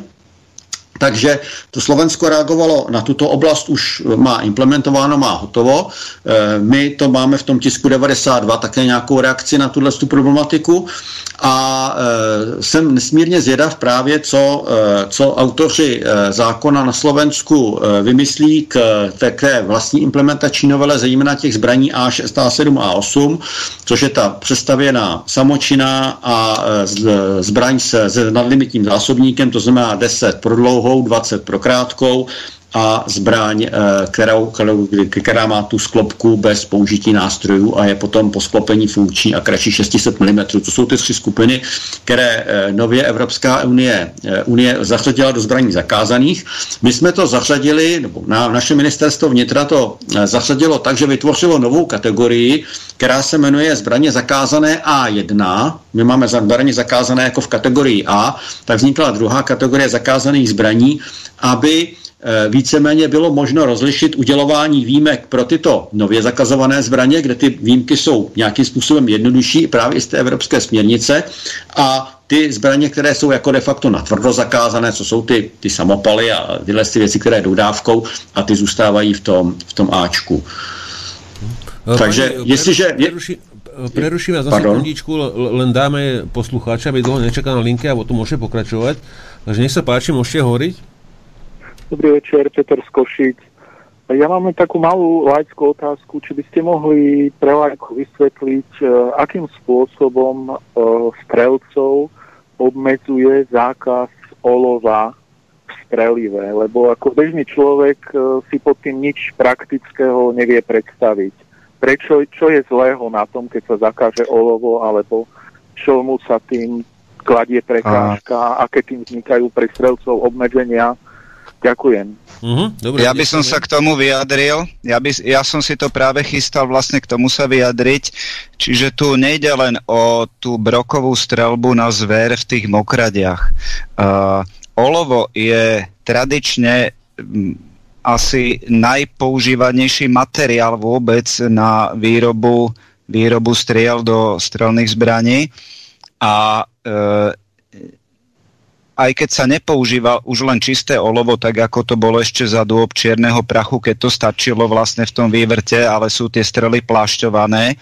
A v dnešnej dobe už je veľa striel, hlavne loveckých, aj bez, bez olova, e, nemajú vlastne jadro z olova, tak e, stále to olovo pre strelcov, ktorí povedzme, že v tom polovníctve e, pri gulovej strelbe tam by to možno vadilo najmenej. Tam by sa to dalo suplementovať inými materiálmi, pretože e, tam treba strieľať presne, strieľa sa tam relatívne málo rán na, na tú zver, takže aj tie drahšie náboje e, sa dajú tam prekusnúť a už aj existujú. Existuje takéto strelivo. Uh, v Amerike sú, sú určite aj oblasti niekde, kde jednoducho je už zakázané proste používať také strelivo s obsahom olova, tak preto aj takéto strelivo existuje. Ale pre bežných strelcov, uh, ktorí strieľajú z civilných zbraní, krátkých, dlhých, e, veľké kvantá streliva, nehovoriac o športových strelcoch na strelnici, tak tam je to prakticky nemožné suplementovať nejakým iným materiálom. Neviem si to predstaviť, to by musela byť nejaká špeciálna hlinka s niečím spojená, alebo potom niečím plášťovaná. Ne, ne, neviem si to predstaviť, aby, aby sa tam e, našiel nejaký uh, relevantný materiál, ktorý by suplementoval olovo, ktoré by, ktorý by bol dostatočne ťažký, aby, aby tá balistika tých zbraní bola zachovaná. Uh, pri tých kvantách streliva vystrelených treba zoberte si malokalibrovky, malorážky.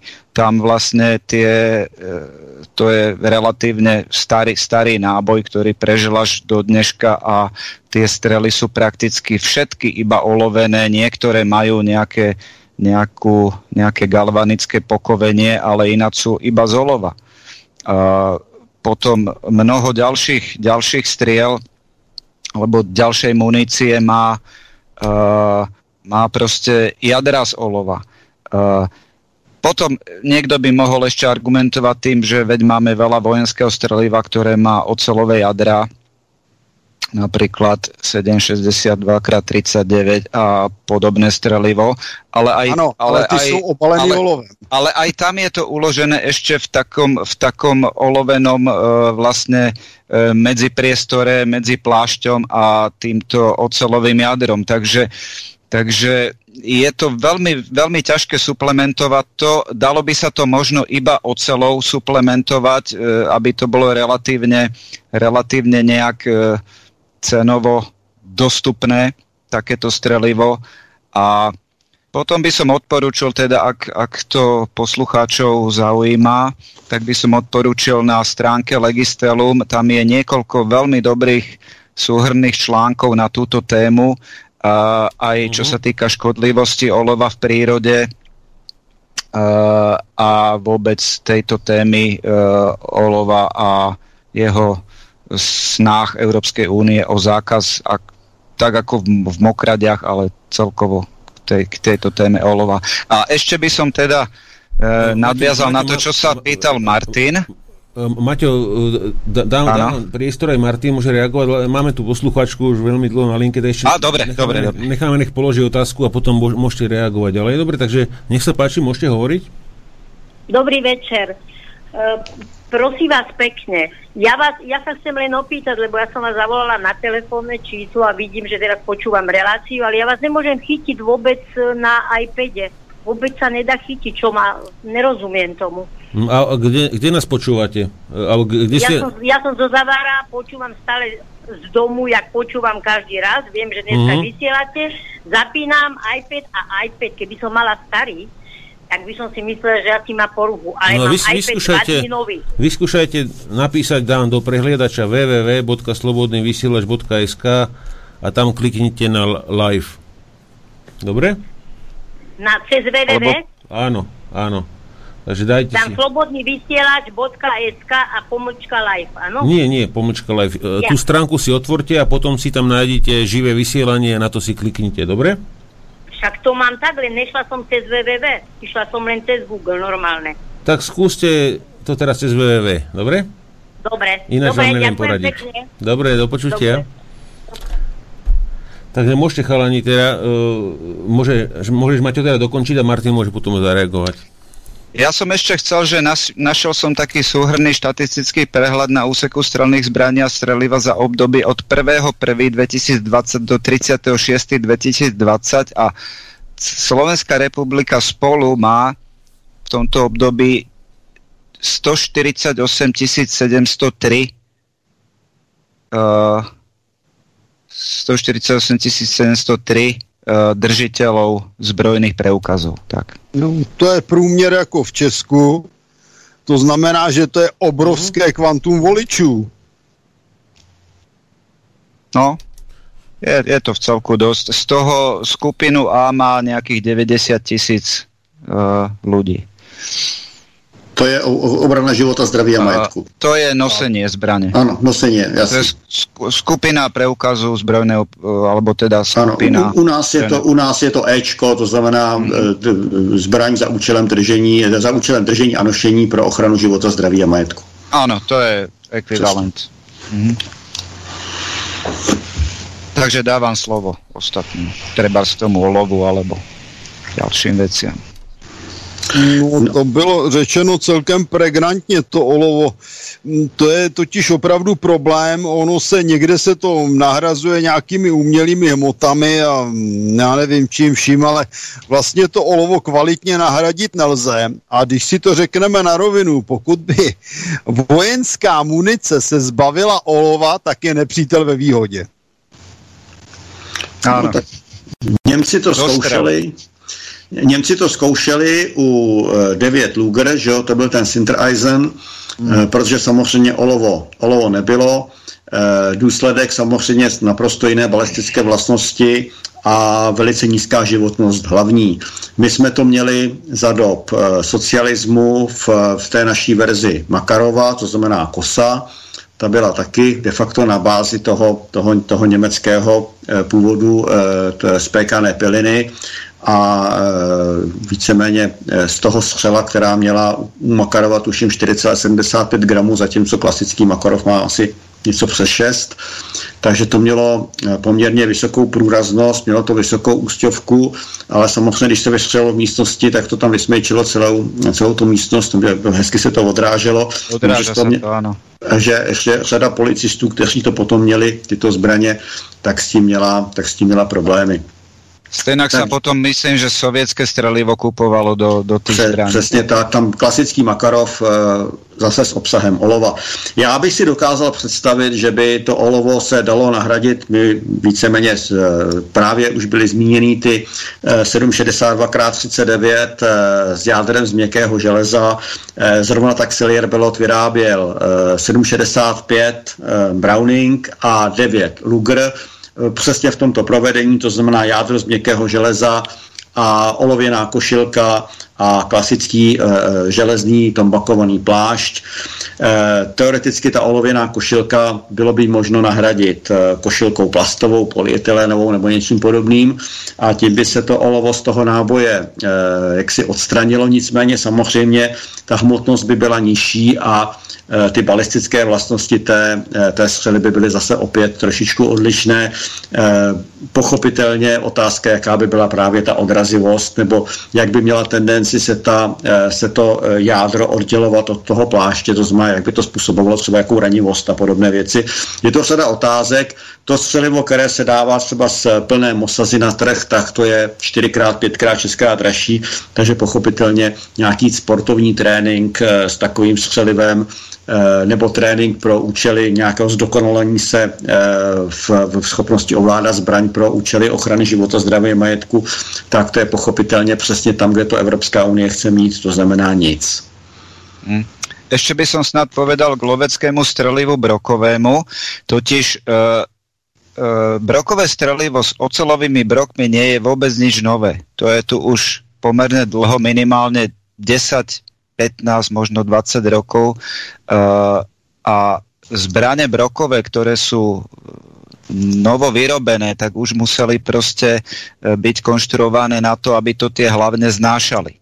Čiže toto uh, brokové strelivo s ocelovými brokmi uh, je náročnejšie vlastne na opotrebováva viac hlavne, pokiaľ to není v nejakom kontajneri, ale má aj samozrejme horšiu balistiku. Ocel je ľahšia, dostrel je menší, ranivosť je nižšia, e, proste ten účinok na zver. Dalo by sa, niekto by to možno prehnal a povedal by, že tam ide až o týranie tej zvery postrelenej, povedzme.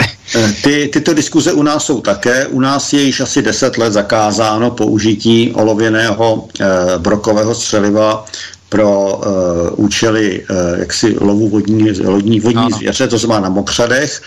Uh, a samozřejmě jsou myslivci, kteří mají k té přírodě blíž a kteří právě toto kritizují z toho pohledu, uh, že je větší počet uh, jaksi poraněných zvířat a neusmrcených, to znamená, že tam to týrání skutečně k tomu dochází. Uh, byly pokusy se zinkovými broky. Uh, problém zinkových broků je, že jsou nesmírně toxické právě pro vodní organismy. Ty jsou, daleko, ty jsou daleko daleko horší ešte, ešte než ty olověné. Přesně tak. Toto Tam... právě je v jednom z těch článků na stránke Legistelum, takže nech si to posluchači, kterých to zaujíma, prečítají.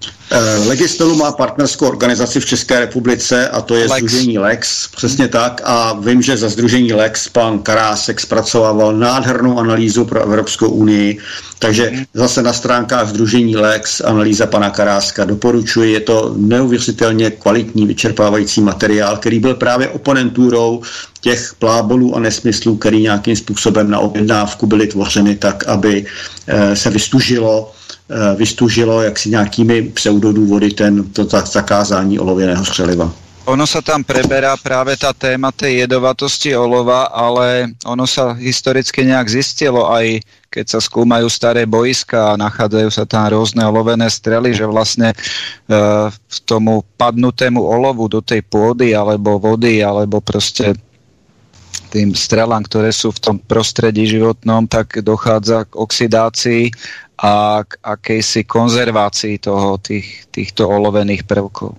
Samozrejme, pri tých vodných živočíchoch by mohlo dochádzať nejakému e, zjedeniu tých brokov, napríklad vodným vtáctvom. Tam chápem, že toto sa asi stať môže, ale, ale čo sa týka voľne nejak e, e, voľne umiestnených v tom životnom prostredí týchto brokových striel, alebo striel s olovom, tak uh, tam nedochádza k nejakému, uh, nejakej toxicite voči životnému prostrediu. Ono, ale ono toto je, je v těch článkoch. Ona je otázka totiž, jestli požití olověného broku do trávicí soustavy je natolik toxické, aby ublížilo, protože ono se to olovo hmm. musí dostat do krve. To je totiž základní problém. Nikoliv do trávicí soustavy, odkud výjde na druhém konci. Ano. Ano, oni, a... totiž, oni totiž mají páni v Bruselu, t- kteří většinou, když slyší o zbrani, tak mají hned plné kalhoty, když je to někde v rádiu. Tak mají totiž představu, že olověný brok je něco takového jako urán v letecké a tankové munici na, na armád NATO a Evropské unie, který ku podivu nikdo z nich nezakazuje. A ten je opravdu toxický jako prase v těch vodách. Hmm. Tá, tam ide aj o vstrebateľnosť, akákoľvek takáto látka, aj treba z hliník. Hovorí sa o hliníku, ale hliník v, v tej metalickej kovovej forme v podstate nie je nejaký toxický, aj sa používajú tie ešusy príbory. Ja to, teda, ja, ja, ja to teda nepoužívam, pokiaľ sa dá, ale tam ide o soli hliníka, ktoré sú vstrebateľné a tie sú toxické, tie sa môžu dostáva do krvi a do, do, do tkaní a potom pôsobia toxicky. Čiže tieto ešusy, pokiaľ sú není v kontakte s nejakou kyselinou, tak e, Samozřejmě, keď tam dáte něco kyselé, tak už to může něco uvolňovat. Samozřejmě. No spíš, spíš zásadité u hliníku. Hliník je poměrně velice kyselinozdorný, ale co nesnáší je zásada. No, ale ide tam o tie chemické reakcie ale přesně, a, a, to, uh, a o tu formu toho, toho prvku, který má škodit. Přesně, jakmile se naoxiduje hliník, je to problém, jakmile se naoxiduje olovo nebo rtuť, je to vždycky problém. Uh, u rtuti jsou ještě problém třeba páry. To je zase problém zápalek rtuťových na uzavřených střelnicích, ale ty zatím nikdo nezakazuje. A potom vlastne na tých strelniciach, tam sú proste konkrétne miesta, kde sa, kde sa toto olovo hromadí potom sa vyzbiera, dá sa zrecyklovať a ide sa ďalej, čiže nešíri sa nejak do prostredia. Jediné snad, čo tam môže byť na uzavretých strelniciach pri otere v hlavni, keď tam nie je dobré odvetrávanie, ale to je riziko práve pre tých konkrétnych strelcov, ktorí tam strieľajú, tak by mohlo dochádzať nejakému vdychovaniu s tými vý, výparmi a povystrelovými splodinami z toho oteru olova v hlavni. Pokiaľ je to teda neplášťovaná strela, ak je to strela plášťovaná, tak, tak toto samozrejme tiež odpada. Tak je řečeno. Já mám kamaráda, který celý život dělal... Počujeme strašne slabo, Martin. Martin, Martin, ty vždy, keď začneš rozprávať, je to strašne potichu a potom sa to zos, zosíli samé. Tam to bude nastavením niečo v tom hmm. Skype, ale už teraz nevyriešime. Už... nesahám. Já na to viem, nesahám ale- celou dobu. Už sa zosiluješ. Už, No, protože do toho zvu, jak le- kdybych komandoval vojáky. Ale už, to, už je to lepšie. už je to No, dobré. Takže já mám kamaráda, který jako zbrojíř fungoval celý život u armády. A teď mu diagnostikovali poškození plic, ale nikoliv na základě problémů s nějakým olovem a podobně, ale na p- problémů se spáleným střelným prachem, kterého se nadýchal. Může být. Takže to je přesně ono. E, kolem toho olova to je podle mě z, z velké části jenom zástupný problém na to, aby se omezovaly možnosti střelby a oni vycházejí z toho, že o tom, že olovo je v zásadě jedovaté, ví kde kdo. Takže hmm. se to výborně používá mediálně. Opět jsme tedy u toho, u toho základního pilíře Evropské unie, kterým je lež. Ano, přesně tak. Áno, Mhm. tiež si to Mám, myslím. ma, mám, mám tu páni dve otázky na maili od, eh, od uh, Igora, takže a, a- ak by ste mali nejaké otázky na našeho hostia dnešného, tak môžete písať na cb.slobodnyvysielač.sk No a, a, a musím povedať teda, že pani, čo nám volala, sa jej omlúvam, pretože uh, bol spadnutý server v Nemecku, au, audio server, teda vid, video fungovalo všetko v pohode, ale audio server im spadol a nefungovalo im audio na stránke, tak išli, išli tam nejaké trapné rozprávky, takže už by to malo bežať aj tam. Už som, už som medzi, medzi časom som to riešil. Takže pani sa omlúvame, chyba bola na našej strane, teda, alebo tie nie na, v tomto štúdiu, ale na v tom vykrývacom serveri, čo uh, vysiela nás cez stránku a teda uh, tam preto sa tam nemohla pripojiť. Takže kto bol na videu, tak počul všetko, no ale ten záznam teda dáme uh, kompletný uh, do archívu, ten, to máme nahraté. Takže pýta sa vás páni Igor, že či je pravda, že v Nemecku nemôže mať terč tvar ľudskej postavy alebo hlavy. V Nemecku sa ani maskáče na verejnosti nesmú nosiť, takže je to možné, ale toto neviem, to nechám už odpoveď ďal, posuniem ďalej. Já opravdu ne, ne, na tuto otázku neodpovím, nevím to. E, německý zákon znám poměrně dobře, nedávno se měnil, je tam je velice přísný a, a řekl bych i velice hloupý. E, zdržení zbraně tam stojí neuvěřitelné peníze, platíte tam úplně všechno. E, navíc Německo má poměrně dost, asi v poměru k České republice zhruba stejně držitelů zbraní, ale je tam velký problém nošení zbraně. Těch eh, povolení na nošení zbraně pro civilní osoby je tam, jsou tam nějaké desítky, maximálně nějaká stovka. Áno. Mhm. Tak to, pre migrantom ich budú asi dávať hned na hranicách, po- predpokladám. Eh, Já si myslím, že pro, pro migranty, na migranty myslí, eh, myslí eh, místní eh, jaksi turecké síly, které jsou v Německu již dislokovány t- dlouhou dobu Ano. a že, že dokáží ty migranty řádně Za, ozbrojit. za, za, Se řádne zásobiť, jak kolik- sa hovorí. Kolik kamionů jede z Turecka přímo do Německa? Je absolutně vyloučené, aby dokázali řádně tyto kamiony zkontrolovat. Podle mého názoru z Turecka, z Albánie a z Kosova míří obrovská kvanta zbraní přímo do těch tureckých komunit. Je to možné. A z Balkánu.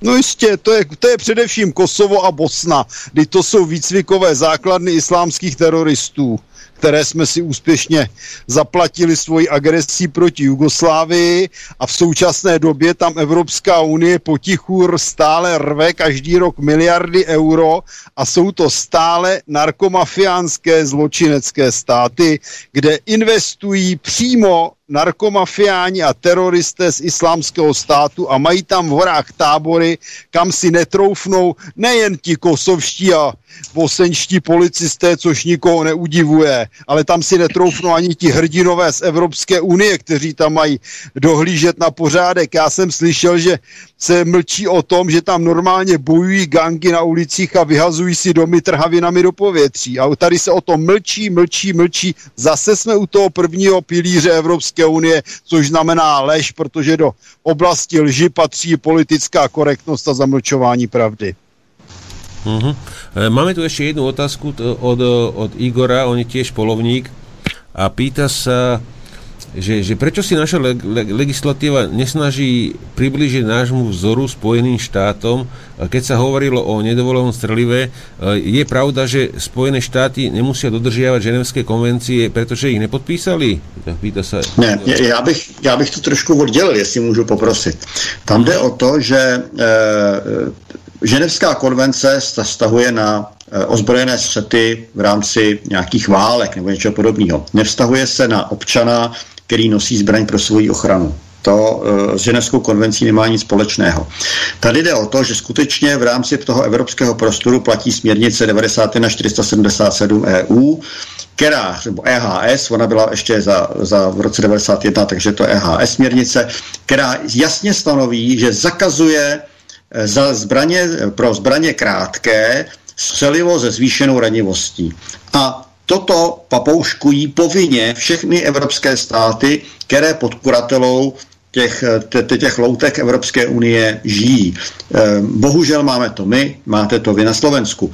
A eh, ta, já bych velmi varoval eh, brát si Spojené státy jako vzor, protože ta legislativa americká je to je 50 nejrůznějších legislativ a najdete tam legislativy podobné Británii, najdete tam legislativy podobné nám, najdete tam legislativy podobné, já nevím, eh, třeba Francii nebo, nebo uh, Rusku, jo. To znamená, tam je to, uh, ty severní státy jsou výrazně protizbraňové, je tam velký problém třeba nošení zbraní. Co se týče té bezúhonosti, právo na zbraň, tak eh, tu tam ten jedinec ztrácí ve většině států po prvním spáchání skutku. To my jsme jako benevolentnější, že e, nějakou dobu, že tam je to doživotní ten, ten distanc. Jo? E, někde je open carry, otevřené nošení, někde zase ne. To znamená, v Americe občas, když studujete ty americké zprávy, tak se dočtete, že někdo legálně drženou zbraní přejel hranice státu a byl zatčen protože v tom jiném státě, kam dorazil, platí úplně jiné předpisy a on je neznal. Takže e, Amerika je momentálně, sice je to, je to kontinent, je to obrovská zem a samozřejmě, když se ten jedinec zdržuje na území toho jednoho svého státu, tak tu legislativu zná, nějakým způsobem e, se s ní srovnává tam. Ale e, co se týče jako brát Spojené státy jako vzor, tak opravdu, opravdu raději ne, to je chaos. Mm-hmm. No to, keď už ste pri tých Spojených štátoch, by som sa spýtal, teraz bola taká známejšie medializovaná záležitosť ohľadne ohľadne ochrany vlastného obydlia pred tými hordami Black Lives Matter. A teda jedna bola taká medializovaná, že pani s mužom stáli pred domom, on mal nejakú M16, ona mala nejakú takú malú striekačku, neviem čo to bolo, nejakú takú malú pištolku a proste ochránili si svoj dom a odohnali tú, tú hordu tých neprispôsobových, neviem čo to bolo.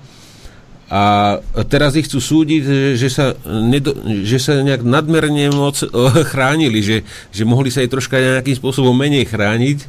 A, a keď som videl napríklad tie, čo tam boli ďalšie hordy, tí čierni pantery, my, minule sme to komentovali v relácii, a. Uh, uh, nejakých, to bolo 100 e, nejakých černochov, o, pozuby ozbrojených, je aj nejaká špeciálna jednotka, neprestrelné vesty, e, automatické zbranie, granáty tam teda nevidel, neviem, ako to tam majú s tými povoleniami, ale teda e, to by sme asi u nás úplne nechceli, že akákoľvek skupina ľudí by sa teda prechádzala plno, a ešte k tomu politická, politická skupinka, ktorá si presadzuje nejaké svoje svoje nejaké akože pre, podľa nich, že práva nejaké. Ako to vidíte, pán Skavísky? U nás, eh, u nás eh, samozřejmě toto možné není. Za, za prvé zbraně je nutno nosit skrytě a jak trestní zákonník má řadu paragrafů, které třeba hovoří o přisvojení si pravomocí úřadu, kdyby prostě nějakým způsobem chtěl suplovat ten jedinec policii nebo ta skupina, nebo hovoří o vydírání, to znamená, že by nějakým násilím nebo pohruškou násilí chtěl něčeho dosáhnout. Takže e, tito jedinci by se ještě dnes u nás zahákli za nějaký paragraf trestního zákonníku a věřím, že by to dopadlo špatně. My to, co sledujeme v Americe, já jsem o tom hovořil na začátku, když já jsem říkal, že mě zajímají především ty, ty vnitrostátní bezpečnostní problémy. Ve Spojených státech e, víceméně e, od zvolení e, Donalda Trumpa probíhá puč proti němu. Eh, který je, probíhá za účasti části bezpečnostních složek a části spravodajských služeb a části armády. Eh, je to obdoba, eh, jako probíhá puč v České republice proti zvolenému prezidentovi Miloši Zemanovi, který je také nepohodlný a který má také vlastní názor a není jenom kašpárkem. To, a to bohatě stačí, aby tento politik byl určen k zlikvidování. Ve Spojených státech víceméně Opět, Donald Trump má svoje, eh, svoje názory, chce, nebo chtěl, samozřejmě byl, ta jeho politika byla vykastrována, nicméně chtěl něco měnit. Nezměnil samozřejmě vůbec nic, ale protože není loutkou té globální mafie, tak pochopitelně eh, je určen k likvidaci, eh, zejména jde o to zabránit jeho znovu zvolení.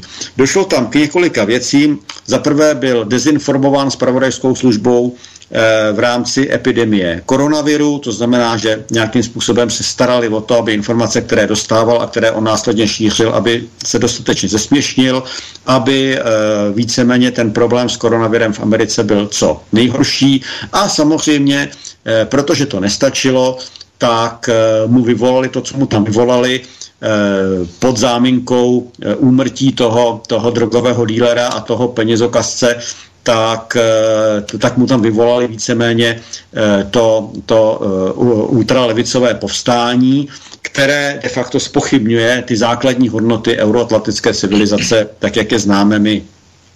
Takže já se domnívám, že v Amerika je skutečně na Prahu nějakého většího střetnutí, nechci říct občanské války, ale může to i v to přejít.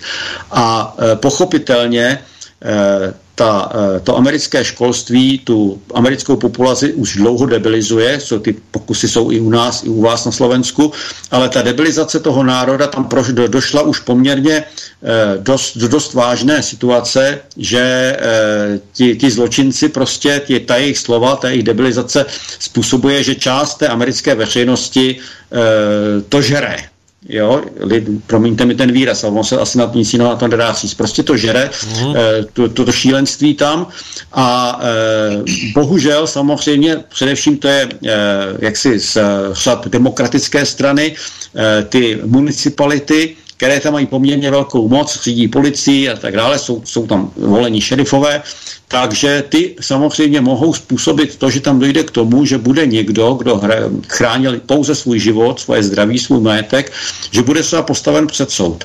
A musíme počkat, eh, jestli ta zem se z toho ještě dostane, to znamená, jestli vítězí zdravý rozum, anebo jestli eh, ty plody té debilizace té populace došly tak daleko, že skutečně tam bude možné psát bílé s malým B a černý s velkým Č. To znamená, jestli, skutečně ta, ta, jestli ta skutečně ta společnost už bude programově rasistická a programově anticivilizační. A samozřejmě to je otázka, jak pochopitelně se, zavo, jak se zachová třeba americký eh, venkov, eh, zejména třeba na jihu Spojených států, který je tradičně volnomyšlenkářský a který je tradičně víceméně konzervativní, co se týče těch, těch našich eh, euroatlantických hodnot. Takže tam skutečně může dojít k čemu. Pan prezident Trump samozřejmě třeba co se týče uh, událostí v Portlandu, uh, dělá asi co může, to znamená používá ty federální síly, které jsou mu lojální, ale oni mu asi lojální skutečně nejsou všechny. A uh, asi pro nás bude klíčové, jak pro Slovensko, tak pro Českou republiku, uh, jak dopadnou prezidentské volby, protože v případě, že, že vyhraje víceméně to ultralevicové e, loutkové divadlo, které nějakým způsobem chce změnit ty Spojené státy tak prostě reálně nejmocnější stát na světě, jaderná velmoc, v rukou, v rukou prostě jakési pseudorevoluční chunty, to, to by bylo asi šílené pro nás, pro všechny. To je no. prostá katastrofa, co nám hrozí, bych dodal, protože eh, my jsme v současné době v situaci, kdy Spojené státy prezidenta Trumpa jsou náš spojenec. A musím říct, že Spojené státy Soroše, Albrightové, Clintonových a Bidena budou pro nás nebezpečím. No, ty budou nebezpečím pro celý svět. Řeknu to asi takhle. Celý svět mě může políbit a tak dále pro mě je důležité nás, kdo ohrožuje nás a ve chvíli, kdy k tomuto dojde, tak Evropské unii, což je banda slouhů těch Sorošovců, počínaje Merklovou přes Lajenovou a všechny ty europoslance z Česka, který hlasují pro všechny jejich lumpárny a hovadiny, tak těm narostou křídla a zakážou nám i nůžky na nechty. No, ak by som mohol, ja by som ešte sa vrátil k tým manželom, ktorí si chránili ten svoj dom a ten svoj pozemok a iba tým, že hrozili zbraňou. Čiže nepoužili ju takým spôsobom, že by vystrelili z nej či už len do vzduchu, alebo proti, proti tým ľuďom, ktorí tam prechádzali a nemali tam čo hľadať na ich pozemku. A ono to určite závisí od tých individuálnych predpisov, aké majú v tom danom štáte, kde sa to stalo. Teraz neviem z hlavy presne, kde to bolo, ale dá sa to určite dohľadať a či tam majú tzv. doktrínu hradu a či sa tá doktrína hradu e, týka iba obydlia ako takého, teda vnútorných priestorov, alebo aj pozemku. A k tomu by som dodal, že proste to, že ich hen takým spôsobom riešia za to, že iba, iba hrozili tými zbraňami, tak e, to považujem za nehoráznosť bez ohľadu na to, že či, či tam majú také alebo onaké predpisy. A dodal by som, že na Slovensku tú doktrínu hradu máme. Ona sa týka o, obydlia a je to vlastne paragraf 26 e, trestného zákona e, odstavec oprávnené, alebo ten paragraf sa volá oprávnené použitie zbrane.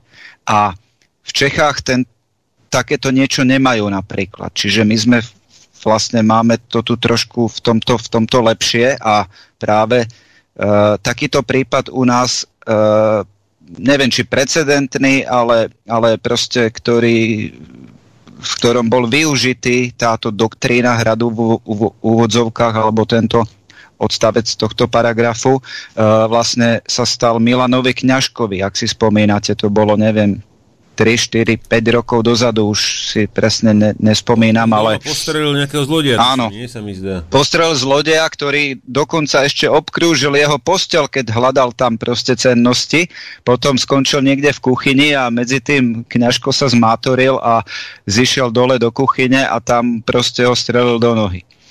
A tam proste kňažko bol e, vlastne zbavený nejakého obvinenia e, vlastne na základe tohto tejto doktríny hradu a znie to presne tak, že za, za použitie zbrane v súlade so zákonom sa považuje aj jej použitie proti inému vo svojom obydli na ochranu života, zdravia alebo majetku, ak osoba do obydla neoprávnene vnikne alebo v ňom neoprávnene zotrvá a nejde o nutnú obranu to neplatí, ak bola pritom inému úmyselne spôsobená smrť. Čiže tam je vylúčená nejaká, nejaký úmysel, keď zavoláte niekoho domov len práve kvôli tomu, aby ste mu urobili zle. Toto bolo kedysi aj v Simpsonovcoch.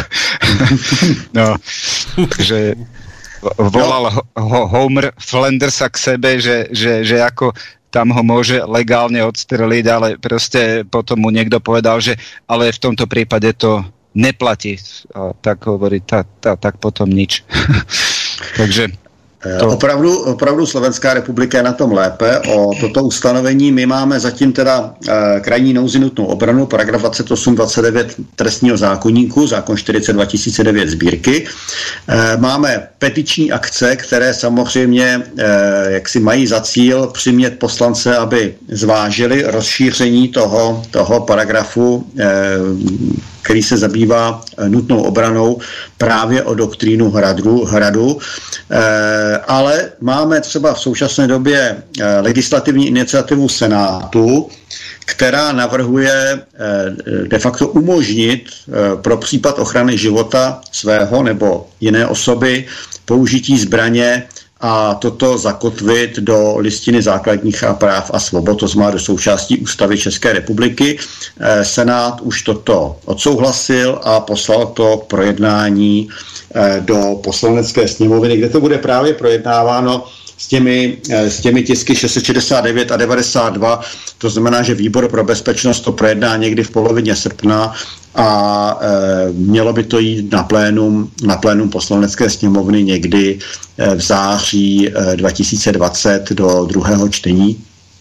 Takže bychom mohli mít i e, de facto něco jako doktrínu hradu. Ono to úplně není šťastné, to, co navrhl Senát. Ono to, co jde ze Senátu, většinou moc dobré nebývá. E, takže tam je právě omezení na tu ochranu života, chybí tam to zdraví a majetek a já upřímně řečeno nevím, jak se chcete ptát někoho, kdo vám vnikne do bytu, jestli vás jde zabít, nebo jestli vám jde znásilnit ženu, anebo jestli vás jde jenom vykrást. Ono se to, ono se to blbě vyšetřuje v té dané chvíli, když jste nucen použít tu zbraň.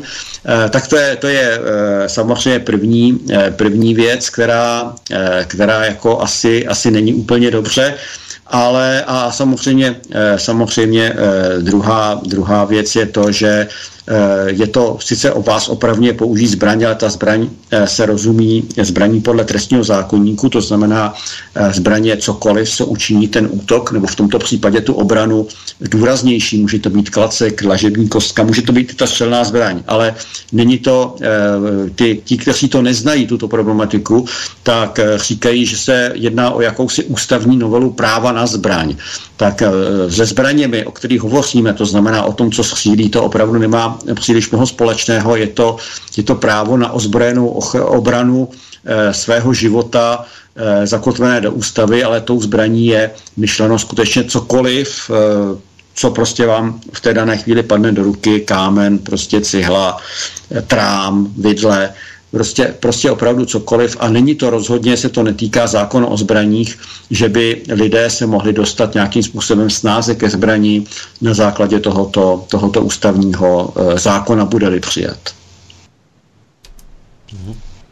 Nevím, paní, uh, chcete, chceli byste k této téme ještě, máte nějaké otázky alebo nějaké postrehy?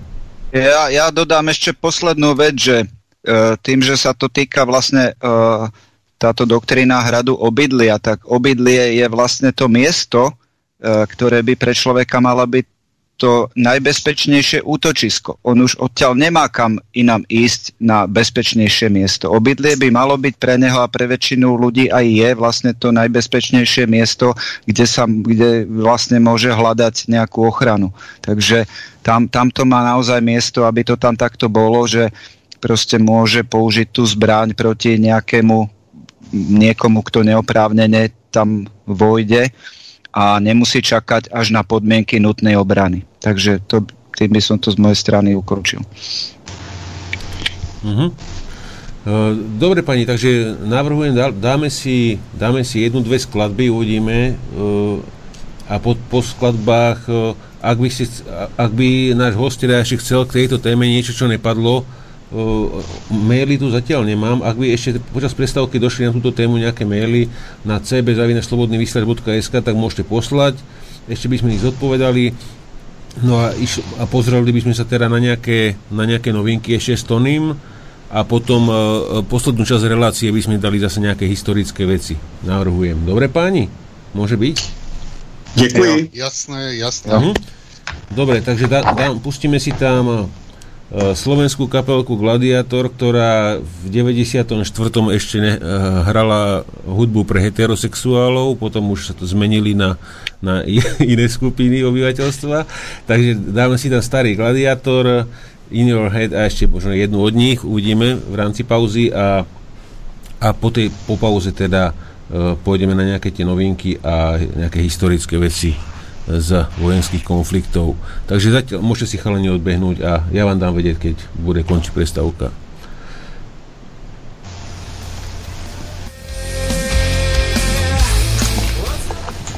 Takže zahráme si teda Gladiator in your head.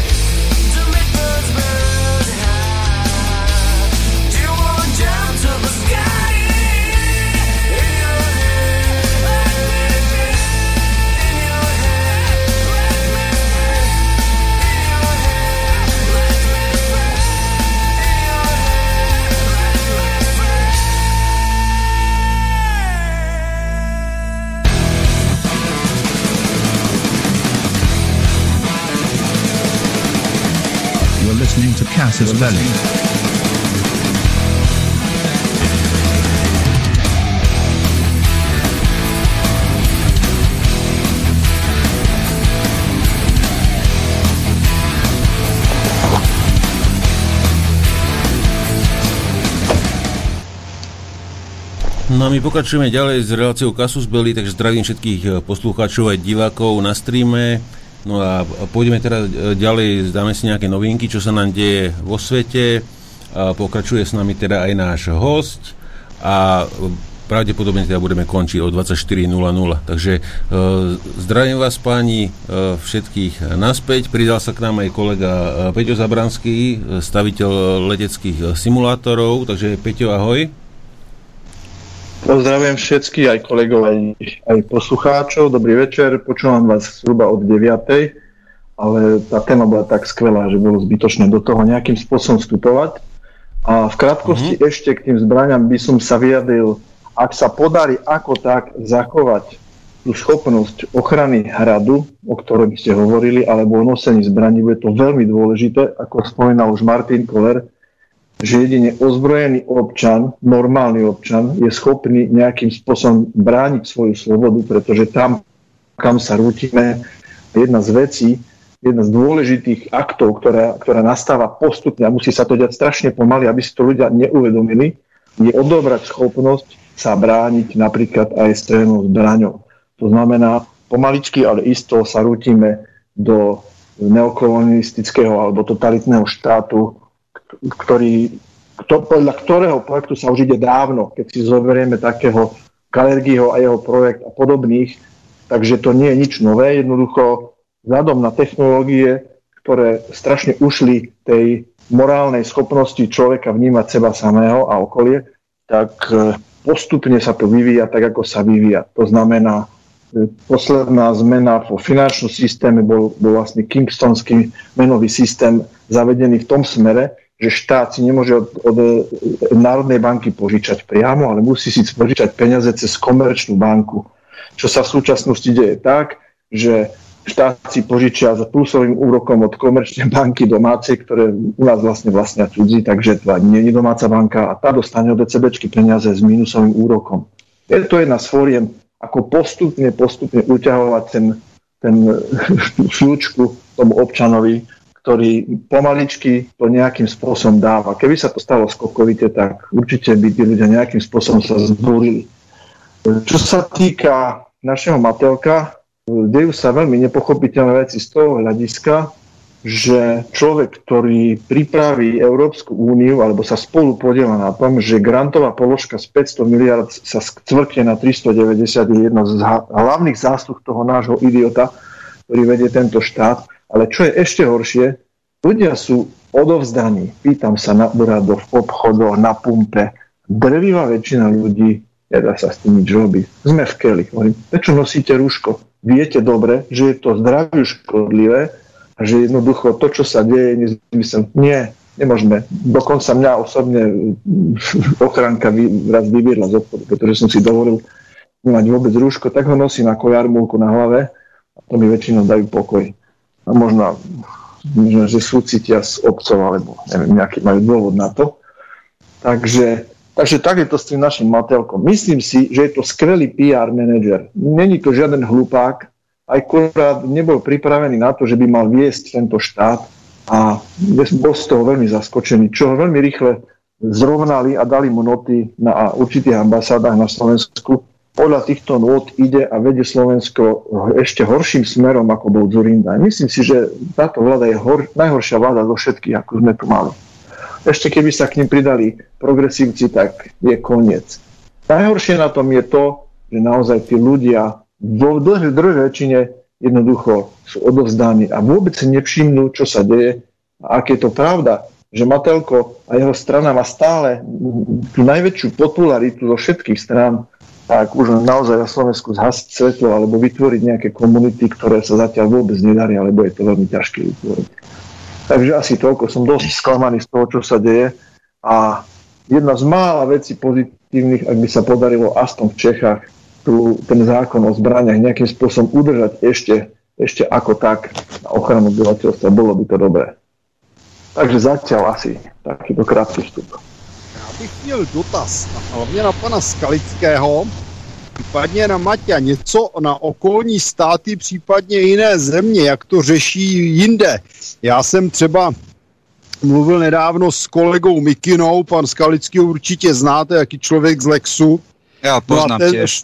Tak, no tak z toho, z toho vypadla věc, kterou jsem skutečně netušil, že třeba údajně v Mexiku, což je veliký stát a je tam plno obyvatel, existuje pouze jeden obchod, který může prodávat krátké palné zbraně. Ano, ano. A pre civilné použitie zbraní tam majú obmedzené kalibre na 38 špeciál maximálne a 380 ACP alebo 9 mm kurz krátky. Takže tam je to v podstate nedostupné, sú tam nejak lovecké zbranie povolené samozrejme pre ľudí, ktorí majú možnosť mať nejaký revír alebo nejaké, nejaký, nejaké pozemky, kde môžu polovať, ale naozaj to je takto. Mm, tam je zajímavé ovšem to, že pokud se týče mafiánů, tak ti mají Kalašníkovi, M16 ostřelovačky, kulomety. A jsme no, přesně u toho problému, který vznikl v Británii, že ne, a jsme přesně u toho problému, který vznikl v Británii, že tam je problém držet i vzduchovku a jediný, kdo je ozbrojen, jsou kriminálníci. To znamená, že po tom slavném zákonu, který odzbrojil Brity, jim tam narostla kriminalita s použitím střelných zbraní, tuším trojnásobně, pokud se nemýlím. Ano. Eh, je to o tom, že skutečně jakékoliv omezení eh, držení palných zbraní eh, slušným občanem znamená monopolizaci práva použití násilí pro organizovaný zločin a zločince obecně. To znamená, no, ten stát, jako, když není vysloveně jako, jako teroristický, fašistický nebo něco podobného, tak to tak strašné není. Ale, ale samozřejmě první, eh, první eh, jak si, koho pocítí úder ti běžní občané, je ten zločin. Hmm. To znamená, eh, ten zločin si začne dělat, co chce. Já bych doporučil jedny stránky, jmenuje se to www.zbrojnice.com.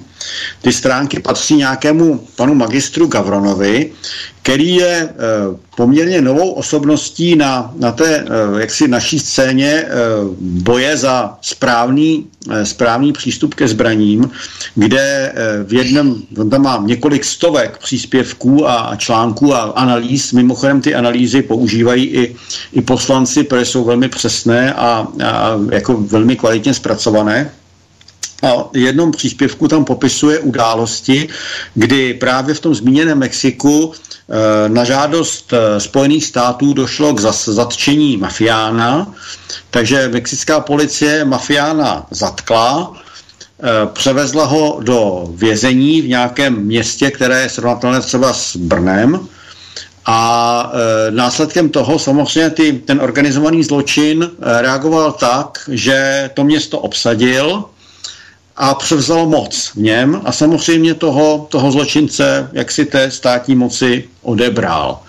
Ano, a, Black Lives Matters po Mexicku. Eh, no, ale jako eh, ta, tam přesně tak, ale nicméně tam to skutečně fungovalo tak, že ti zločinci eh, třeba odškodňovali za ten chaos ty, ty poškozené obchodníky a, a podobné věci, samozřejmě z těch prostředků získaných tím organizovaným zločinem. Že ten zločin, že víceméně tomu Mexiku se podařilo Eh, těmi zbraňovými restrikcemi ten zločin skutečně eh, postavit do, eh, do role toho partnera státu v, tém, v tom nejhorším negativním slova smyslu, že on skutečně se spolu podílí na moci v té, v té zemi. No teraz tam rozdávají humanitárnu pomoc, nějaký no. kartel. No, ano, potravinové balíčky robí a rozdávají to obyvatelstvu. Tak přesně tohle to udělali v tom městě, které obsadili jenom proto, že prostě eh, státní moci dovolila zatknout mafiána. V životě by si to nedovolili, kdyby tam nebyla ta žádost o jeho zatčení ze strany Spojených států. Takže... A co je podle, podle vás Evropská unie než mafiánský kartel? E, já, ne, to jsou vykonovatelé jenom, to jsou hlupáky, to jsou loutky. No ale oni potřebují ty pistolníky a ty blbce. To je přesně ono.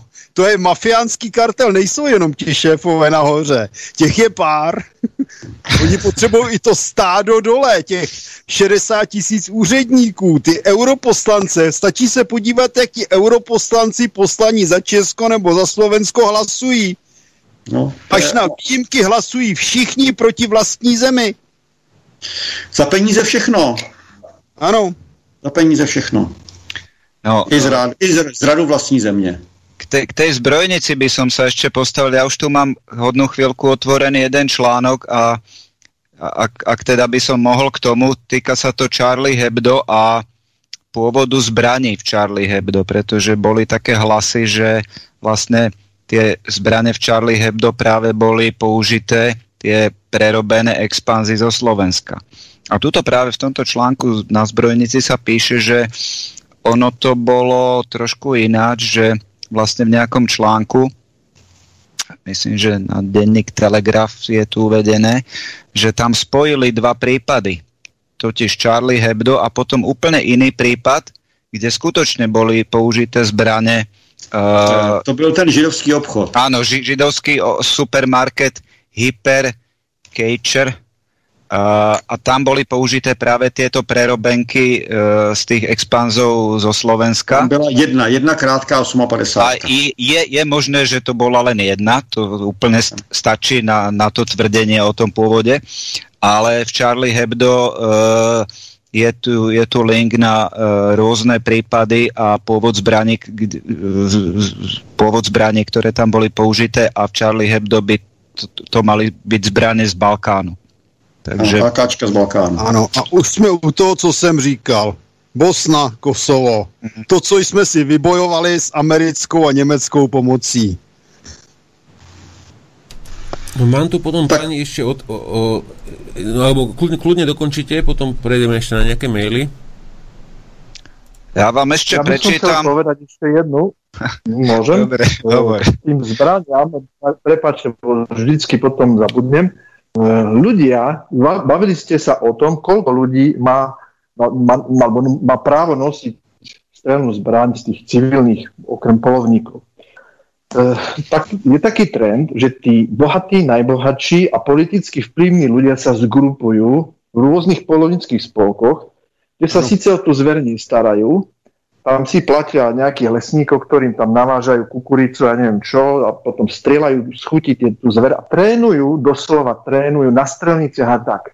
Nejakých takých ľudí som poznal, napríklad bývalý perešovský župan Chudík, nejaký ďalší e, z Najvyššieho súdu z Bratislava a podobní takíto ľudia a podnikatelíkovia sa zgrupujú, e, napríklad Kvasnica, ten právnik a podobný. Takže to ľudia sú celkom dobre, nielen že vyzbrojení, ale aj vycvičení.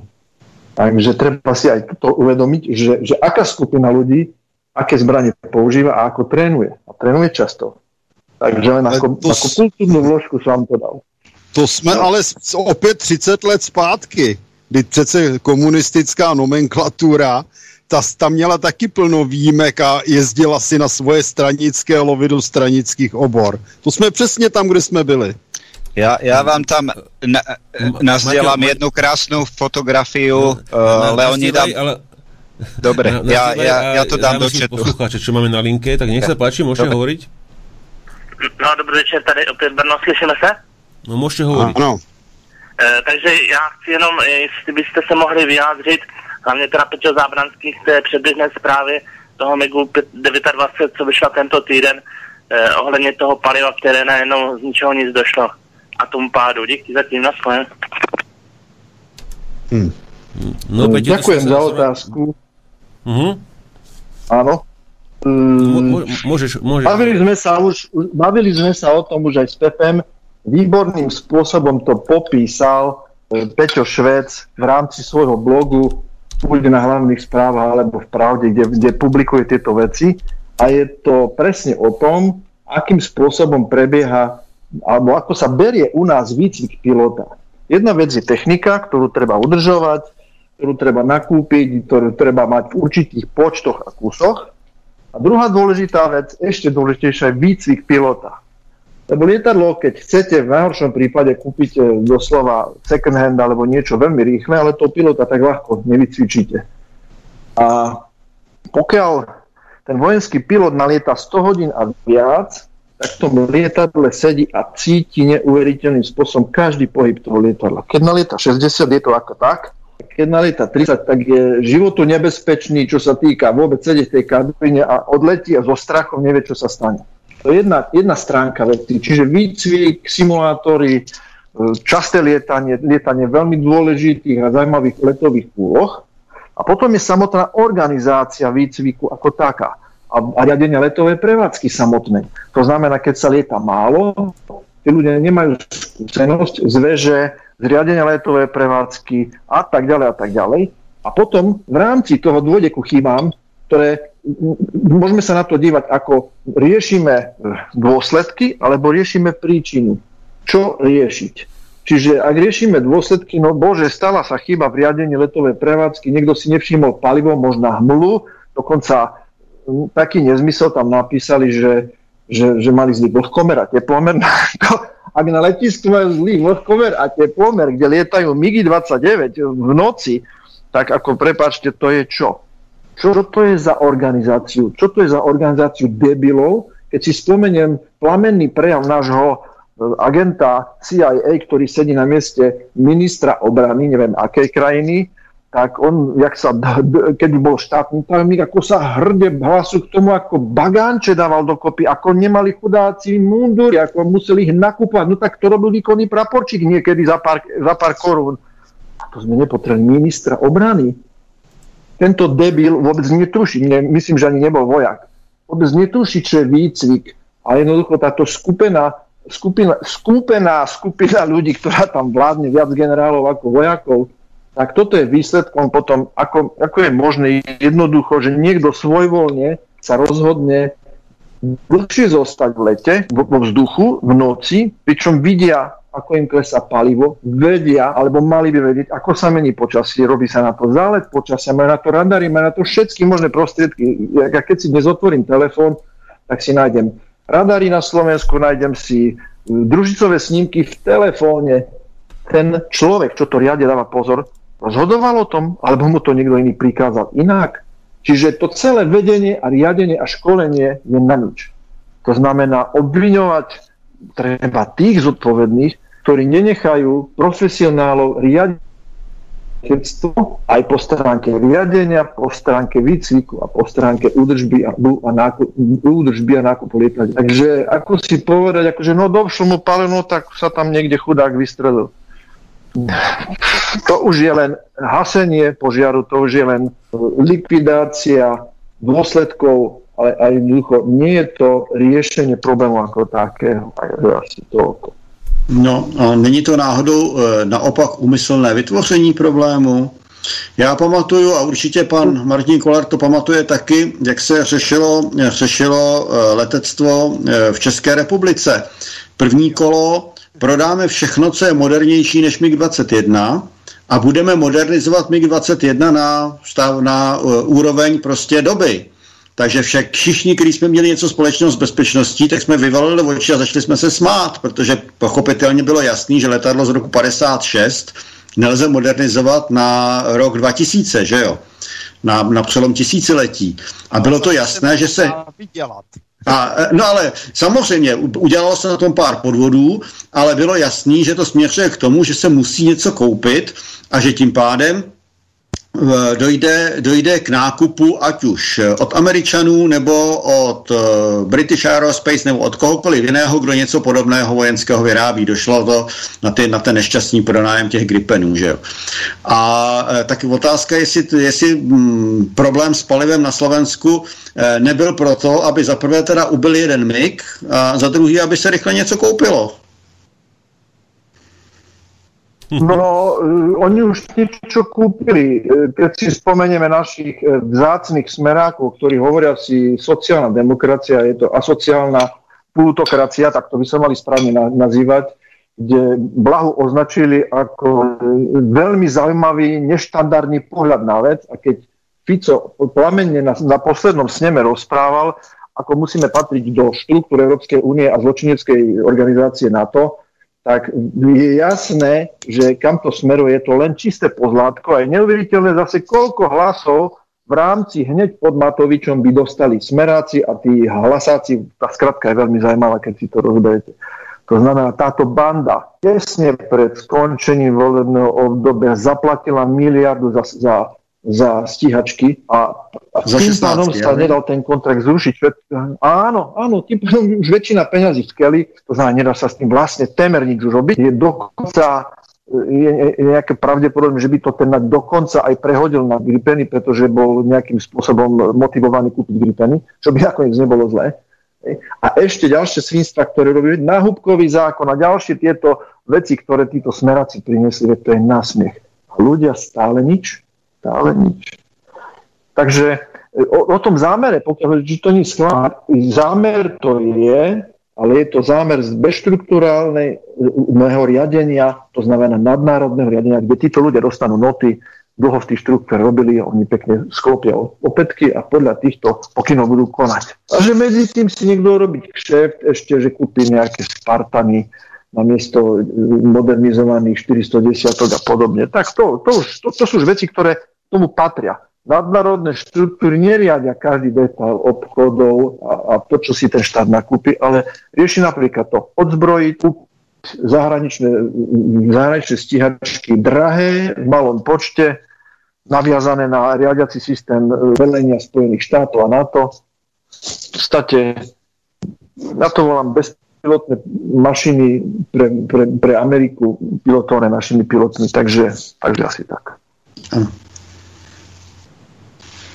No takže e, po, pozrieme sa na tie maily, čo tu mám. E, pre nášho hostia otázka od, od Richarda, e, že, me, že medzi strelci sa proslýcha, že bude snad od roku 2021 možnosť nabývať tlumiče hluku, či ne, o tom nemáte nejaké bližšie informácie. A doplňujúca otázka k tomu, že že či si nemyslíte, že by to mohlo byť pre streleckú komunitu prínos, e, že by nemohli potom až také obmedzenia pri e, strelniciach, že by to nebolo teda také hlučné tie e, strelby na, na? No, ak by som mohol k tomu, tak v niektorých krajinách na lovecké účely je to povolené, napríklad vo Veľkej Británii, alebo vo Švedsku, alebo v Škandinávii, možno aj v celej. Myslím Švedsko, Norsko, ale v niektorých západných krajinách na lovecké účely to už je. Uh, už sa o tom hovorí, už som sa ja bavil s, s ľuďmi o tom a uh, či by to bolo aj na strelniciach. Otázka je, že ak by to sem prišlo, ja by som to uvítal na tie lovecké účely, mm, ale či záleží, že či, či by, ak by to sem prišlo, či by to bolo aj na všetky ostatné kategórie zbraní, uh, Myslím si, že ak by to prišlo, tak by to obmedzili iba na tie, na tie lovecké. Ale ne, no. neviem, že či v západných krajinách, to už kolegovia nech povedia, e, či vedia, či je to aj na iné, iné druhy zbraní, akože krátke zbranie napríklad. Myslím, že nie. A to a, asi jako... nikdy ani nebude. V západních zemích to nošení je vůbec, vůbec problém. E, můžu prozradit, že poslanci mají připraven pozměňovací návrh, který bude projednán ve výboru pro, ve výboru pro bezpečnost, e, který e, vypa, vypadává ze zakázaných doplňků zbraně noktovizor, to znamená, že to následně teda po účinnosti té novely nebude nic, bude to jako dalekohled, a tlumič ze zakázaného doplňku zbraně Eh, se transformuje do kategorie zbraně C, to znamená na ohlášení. Takže eh, ke každé zbrani bude možný na ohlášení pořídit tlumič. Samozřejmě tlumič podléhá režimu zákona 156, to znamená, bude muset být eh, ověřen z hlediska té provozní bezpečnosti, protože přesně to zařízení, které pracuje s nějakým tlakem a bude na něj vydán průkaz zbraně po té, co si ho ten, ten člověk zaregistruje. E, co jediné, co bude, bude zakázáno to veřejné nošení e, zbraní s nasazeným tlumičem. To znamená, že nebude možné jít po náměstí a mít, mít na gloku našroubovaný tlumič, pochopitelně. Nicméně užití tlumiče na střelnici, uži, užití tlumiče e, v té honitbě, jak už jste zmínil, při promyslivecké účely, to samozřejmě bude možné. Akorát samozřejmě musí si po této změně, kdy tlumič bude, eh, bude ne, nebude zakázaným doplňkem, ale bude za, eh, doplňkem registrovaným, tak si musí eh, myslivci tuto možnost vydobít v zákoně mysliveckém, který řeší podmínky lovu. Ale to samozřejmě už nemá s tím držením, nošením zbraní příliš mnoho společného, to už je skutečně specifikum, které třeba říká kolik joulů musí být ústěvá e, energie střely, která, e, která je určena pro vysokou a, a podobné věci. Takže to jsou, to jsou ty lovecké předpisy, které jsou v gesci ministerstva zemědělství, ale co se týče o ministerstvo vnitra, tak tlumič u nás jako zakázaný doplněk, když, e, bude, když projde ten implementační zákon 92, tak opravdu skončí. No, můžu s dotazem. Za, no, já teda, pokud si vzpomínám, vzpomínám, tak tlumiče většinou nefungovaly v případě střel s nadzvukovou rychlostí a neznám tlumič, který by fungoval nějak rozumně u hlučnějších zbraní typu brokovnic, z kterých se teda střílejí broky. Takže tady vidím poměrně jako omezení těch tlumičů reálně a Konec ano. konců existuje i otázka teda munice zbraní, které, krátkých zbraní přesně řečeno, které mají také nadzvukovou munici jich hodně. To znamená, že se bude muset střílet s takzvanými subzoniky neboli pod zvukovým střelivem. E, takže ono i jako jestli někomu zazářili oči, tak ono použití těch tlumičů je poměrně omezené. Ano, je to tak. Uh, účinné použitie tlmiča uh, je limitované vlastne aj, že musí byť použité príslušné strelivo, ktoré musí byť subsonické. Pretože jakmile tá strela predbehne tú tlakovú vlnu a e, tá proste pleskne do toho zvuku, to je so, sonický tresk, ako keď stíhačka proste prekoná rýchlosť zvuku, tak e, jednoducho sa to stane, či tam tlmič alebo nie je. Ale skôr myslím, že som zachytil niekde, že nejde možno už ani tak úplne celkom o definíciu tohto zariadenia ako o tlmič, ale ako o obmedzovač hlučnosti. Čiže uh, Pri tom loveckom strelive to je prakticky všetko, keď neberieme malorážku, aj tam sú špeciálne subsonické strely, tie štandardné sú tak okolo, okolo rýchlosti zvuku, a potom tie hyper alebo high velocity, tie sú ešte rýchlejšie, ale uh, keď bereme bežné lovecké strelivo do gulovnic, tak to je vždycky nad, nad, uh, nad hranicu zvuku a aby sa nejak umelo obmedzovalo, e, tým by sa obmedzoval vlastne aj účinnosť, aj dostrel, aj tá energia, ktorú pán Skalický spomínal, ktorá je u, u, u rôznych kalibrov e, vlastne e, limitujúca preto, aby sa s ňou dala loviť dala loviť e, trebárs hraticová zver a tak ďalej. A, čiže e, otázka je, že ak by to bol len obmedzovač hluku, tak uh, už to niečo urobí, pretože keď vy vystrelíte v revíri proste bez sluchatiek, ktoré na strelnici bežne máte. Na strelnici ten problém nevidím. Tam nevidím zmysel, prečo na, na strelnici strieľať proste tlmičmi a subsonickým strelivom, keď si tam proste dáte sluchátka a strieľate úplne v pohode, alebo len štuple do uší stačí a bohato. Uh, ale uh, v, to, v tých vonkajších priestoroch, keď vystrelíte 4 rany trebárs, čo sa mi raz stalo, proste, že som strelil 4 rany a potom som bol ohúčaný proste do druhého dňa. Takže tam, tam to má zmysel zase. Záleží ešte v akých priestoroch presne, či sa to odráža niekde od nejakých stien, alebo keď je to na voľnom priestranstve, tak je to trošku znesiteľnejšie.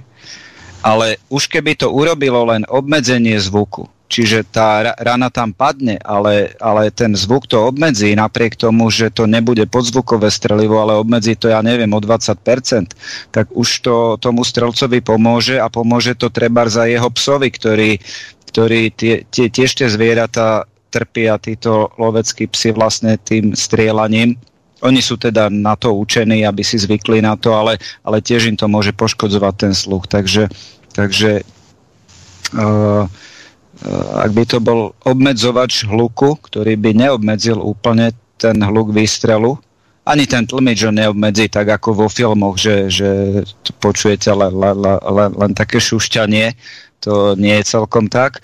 Minimálne uh, me, mechanizmy zbraní sú počuť. A ale mm, už by to volačo, už by to volačo pomohlo proste pri tej loveckej strelbe a bolo by to užitočné. Ale ten zvuk výstrel by bo, bol počuť, iba by eh. nepoškodzoval sluch tých Takhle, ľudí. Eh, ty problémy jsou u nás dva. Za prvé to, co jste zmínil, to znamená použití přilovu a ochranu, ochrana toho, toho prostředí tím, před tím hlukem. A my máme další problém. A to jsou bývalé svazarmovské střelnice, které jsou v, současně, v současné době v držení nejrůznějších střeleckých spolků. A e, ta, e, to zalidňování a ty živelně fungující e, jaksi e, plány e, výstavby v obcích e, víc způsobily to, že ty obce se přiblížily těm střelnicím. A ty střelnice čelí e, víceméně stížnostem na to, že způsobují hluk a snižují kvalitu bydlení a v řadě míst se podařilo i činnost střelnic zastavit. Které tam byly 20, 30, 40, 50 let, ale pochopitelně hygienické limity jsou dané pro hluk eh, v obydlí. E, v místě bylo dovoleno postavit domy a pochopitelně ti lidé si stěžují, že jsou překračovány hygienické limity, byť ten dům tam vznikl dávno předtím, po, tom, co tam, co tam ta střelnice byla. Takže my si nějakým způsobem slibujeme, že to připuštění tlumičů může prodloužit život právě těmto drobným malým střelnicím v malých obcích, kde samozřejmě ti lidé budou limitováni, jak už jste zmínil, subsonickým střelivem. A nebo ten účinek toho tlumiče nebude takový, jestliže se použije na zvukové střelivo, protože ten hypersonický střes se neutlumí. Ale může samozřejmě dojít k tomu, že se ta hladina hluku sníží, ty stížnosti poleví nebo budou, nebudou oprávněné a ta střelnice bude ještě nějakou dobu fungovat.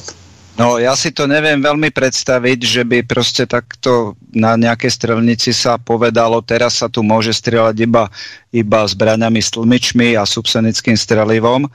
Uh, Ale jako... a právě ano, my to my dokonce právě zase součástí toho tisku 92 je, nebo bude e, příloha 3 zákona, teď je příloha 1, to, jsou, to je rozdělení zbraní, příloha 2 je rozdělení střeliva a bude tam příloha 3, která bude říkat právě podmínky provozování střelnic. Každá střelnice, která je v České republice provozována, musí mít svůj provozní řád. Ten provozní řád má jakousi osnovu a bude mít právě zakotvenou i v, té, i v, tém, i v tom zákoně. A ten provozovatel střelnice si tam může všechny tyhle si věci nadefinovat. To znamená, ve chvíli, kdy provozovatel bude mít v obci se starostou problém s lukem, tak si tam třeba nadefinuje e, ráže 22, subsonik a e, tlumič. A pouze taková střelba se tam bude moct provádět. Takže e, ano, jde to a dokonce prostě je to nějakým způsobem požadováno, aby ti, ti provozovatelé silnici v provozních řádech tyhle si podmínky všechny stanovili. Hmm. Ale pokud, pokiaľ by som mal ísť na takú strelnicu, tak tam proste nepôjdem, pôjdem na nejakú úplne inú, pretože si chcem zastrelať zo zbraní, ktoré nemajú žiadny závid, nemá, nemajú žiadny tlmič a ke, keby som mal len jednu naviac takú, tak prostě nepôjdem na takú strelnicu. Je, já, já Střelnice většinou už to svoje osazenstvo mají. To znamená, e, ti lidi se dohodnou naopak. Oni řeknou, nám zavírají střelnici a aby jsme mohli chodit střílet, tak si musíme takto dovybavit. Jo, no, ale no, to niektoré zbraně však nepůjdu do, do vybaviť. Tak, to je ono. Nové.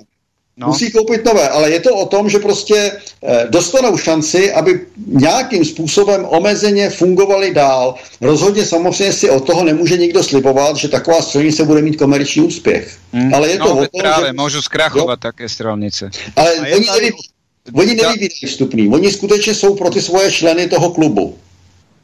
Da, dajme slovo Martinovi. Toho, že hlavně, že řada zbraní skutečně, jak bylo správně řečeno, se obtížně upravuje na to, aby se ten tlumič nasadil. Ten se tam někde nepřiplácne izolepou, tam se no, musí dělat tak. závit vnější nebo vnitřní. A tady je další otázka. To je úprava zbraně. Takže No, tady je i právní otázka. Co, no, no, ale hlavně se to musí nechat schvalovat, tam bude muset být naprosto jasná technická norma. No a u niektorých zbraní to ani nebude možné a Samozrejme. potom znehodnotiť nejaké historicky cenné zbranie, prečo by som si znehodnocoval proste s nejakým závitom, výmenou hlavne celej možno e, nejakú zbraň. No. Proste na tú strelnicu s tou zbranou nepôjdem, pôjdem na úplne inú strelnicu. Bodka, hotovo, vybavené za mňa. Logicky. No, logicky. Leda, že by to bola vyslovene športová strelnica, malorážková, To není, to není jenom o tom, že se, že se povolí tlumiče, ale tady se musí vytvořit nějaká norma, jak ten tlumič dostat na každý konkrétní typ zbraně. A to vůbec nebude sranda. hm, Hm. A Mám, mám tu páni ešte jednu otázku od uh, Igora, a, uh, teda hlavne na našho hostia, že, že či má nejaký reálny dôvod, aby podľa zákona mal človek na obranu majetku iba krátku gulovú zbraň. Eh, To je eh, problém slovenského zákona, nikoli českého. Uh-huh. Takto, České- v Čechách, České pokiaľ viem, republice- tá, tam je možné aj nosenie zbrane na Ačko, naše oni to majú tuším Ečko, jak pán Skalický spomínal, tak aj dlhú zbraň môžu, ale musí byť skrytá, pokiaľ dobre viem. Přesně tak, to znamená, když budete mít eh, 58. 58, No. 58 v dobrém obalu, tak aby nebylo vidět, že tam nosíte 58, tak ji samozřejmě můžete nosit. Na Slovensku je, áno, tento problém tu je, že proste na Bčko Trebars je iba krátka zbraň. Dlhá zbraň už musí byť proste na športovú strelbu, musí byť človek v nejakom klube, musí mať nejaké členstvo, čiže kategória E u nás zbrojeného preukazu. Alebo nás- polovnícka kategória, alebo ešte zberateľstvo, ale v tom prípade by človek nemal z tej zbrane strieľať. Teraz sa myslím, že rieši, aby sa mohlo strieľať aj z takýchto zberateľských zbraní. My jsme to měli ve 288, že ze sběratelských zbraní se střílet nesmělo, 119 to změnila, ale samozřejmě tam podmínka, že ta zbraň musí mít zkušebnu. Áno, samozrejme, n- aby nenastala nejaká havária zbrane, ktorá nie je v dobrom stave a tak, takže to samozrejme má logiku. A jinak, co se týče nošení, tak e, samozřejmě sběratelské zbraně, e, které jsou držené na výjimku, tak je zakázáno jejich nošení. Uh, áno, to sú samočinné zbrane väčšinou, Samočinné zbrane, sú na, na výnimku. Hm. E, Ešte prišla otázka, že aká je teraz situácia v Českej republike voči Slovensku, že, že či môžete mať plne automatické napríklad Kalašníkov alebo 58. No to je to, čo sme presne teraz hovorili, Eh. že to je výnimka, výnimka ministerstva vnútra u nás a tam sú už podstatne prísnejšie podmienky pre takýchto povedzme zberateľov, ktorí majú plne samočinné zbrane a majú priamo kontroly u seba doma proste od polície, ktoré im kontrolujú podmienky, ako to majú uložené a neviem presne všetky ostatné veci, ale je to tzv. výnimka ministerstva vnútra na tieto zbranie, aby ich mohli mať. E, V České republice je to výjimka policie, těch výjimek v České republice je tisíc, ale většina z nich se týká e, expanzních zbraní jiného než dovoleného výrobního provedení, které jsou u nás považovány za zakázané. A jejich asi, já nevím, 400 je těch zbraní, které jsou skutečně ostré a plně samočinné, kteří mají držitele zbrojních průkazů na výjimky. Jinak samozřejmě držitele licencí, podnikatele tyto zbraně nabývat mohou jako zboží, to znamená, Áno, eh, tam, tam není problém. eh, ty- ty- licencované subjekty. No. licencované subjekty, ale těch držitelů zbrojních průkazů, který mají sběratelskou zbraň e, plně samočinou, je skutečně v České republice asi 400. Mhm. Tam, tam to má zmysel u nejakých vzácných vojenských zbraní z druhej svetovej vojny, ktoré majú historickú hodnotu a bola by škoda ich uh, prerobiť na uh, samonabíjaciu alebo ich znehodnotiť a podobne, čiže preto títo ľudia si robia tie výnimky, aby mohli mať takúto skutočne pôvodnú zbraň. A i u nás je samozřejmě, pardon, Můžete, můžete, i u, nás, jasné. eh, i u nás je samozřejmě to eh, zatíženo právě tím, tou pravomocí policie, která kontroluje uložení zbraně, zda je v řádném trezoru, tak jak zákon předepisuje. Hm, a ešte je tu potom e, ďalšia otázka, teda ďalšie dve otázky, že aké máte vedom, akú máte vedomosť o držaní nejakých, e, napríklad v Spojených štátoch, zbraní ako nejaké gulomety alebo granátomety a, a podobné veci, že či to tam bolo nejak obmedzené ve, vekom tých zbraní alebo nejakou kadenciou alebo čím? To je, to je práve tými individuálnymi predpismi jednotlivých štátov. Viem, že uh, v niektorých štátoch to povolené je, v niektorých myslím, že je, je, je treba mať nejaké povolenie, podobne ako na zbrojný preukaz, alebo nejaké povolenie tam musí mať. Toto je naozaj veľmi individuálna vec jednotlivých štátov a myslím, že uh, v niektorých štátoch sú úplne zakázané, že tam to nie je vôbec možné, v niektorých tam na základe nejakého povolenia to možné je, dá sa s tým strieľať, sú tam rôzne zrazy týchto nadšencov a niekde v Arizone myslím, že e, majú strelnice a tam strieľajú, sú z toho videá rôzne. Takže je, je to individuálne. Ako, k, to, k tomuto by som možno odporúčil práve už raz spomínaného Davida Karáska, ktorý má túto problematiku týchto individuálnych predpisov jednotlivých štátov, e, Spojených štátov amerických preštudovanú veľmi dobré, asi v Českej republike najlepšie od, od ľudí od zbrania z Lexu a treba si prečítať jeho blogy. Myslím, že no. teraz už moc nepublikuje, ale, ale on je, on je na, na to najpovolanejší, by som povedal. Ta, ty, ta americká legislativa má takové dva zlomové roky. Jeden je asi rok 1927, tuším, kdy e, víceméně přestalo být možný mít soukromé dělostřelectvo. A e, potom je tam rok 1968 a to byl právě ten zlomový rok, který řešil full auto zbraně.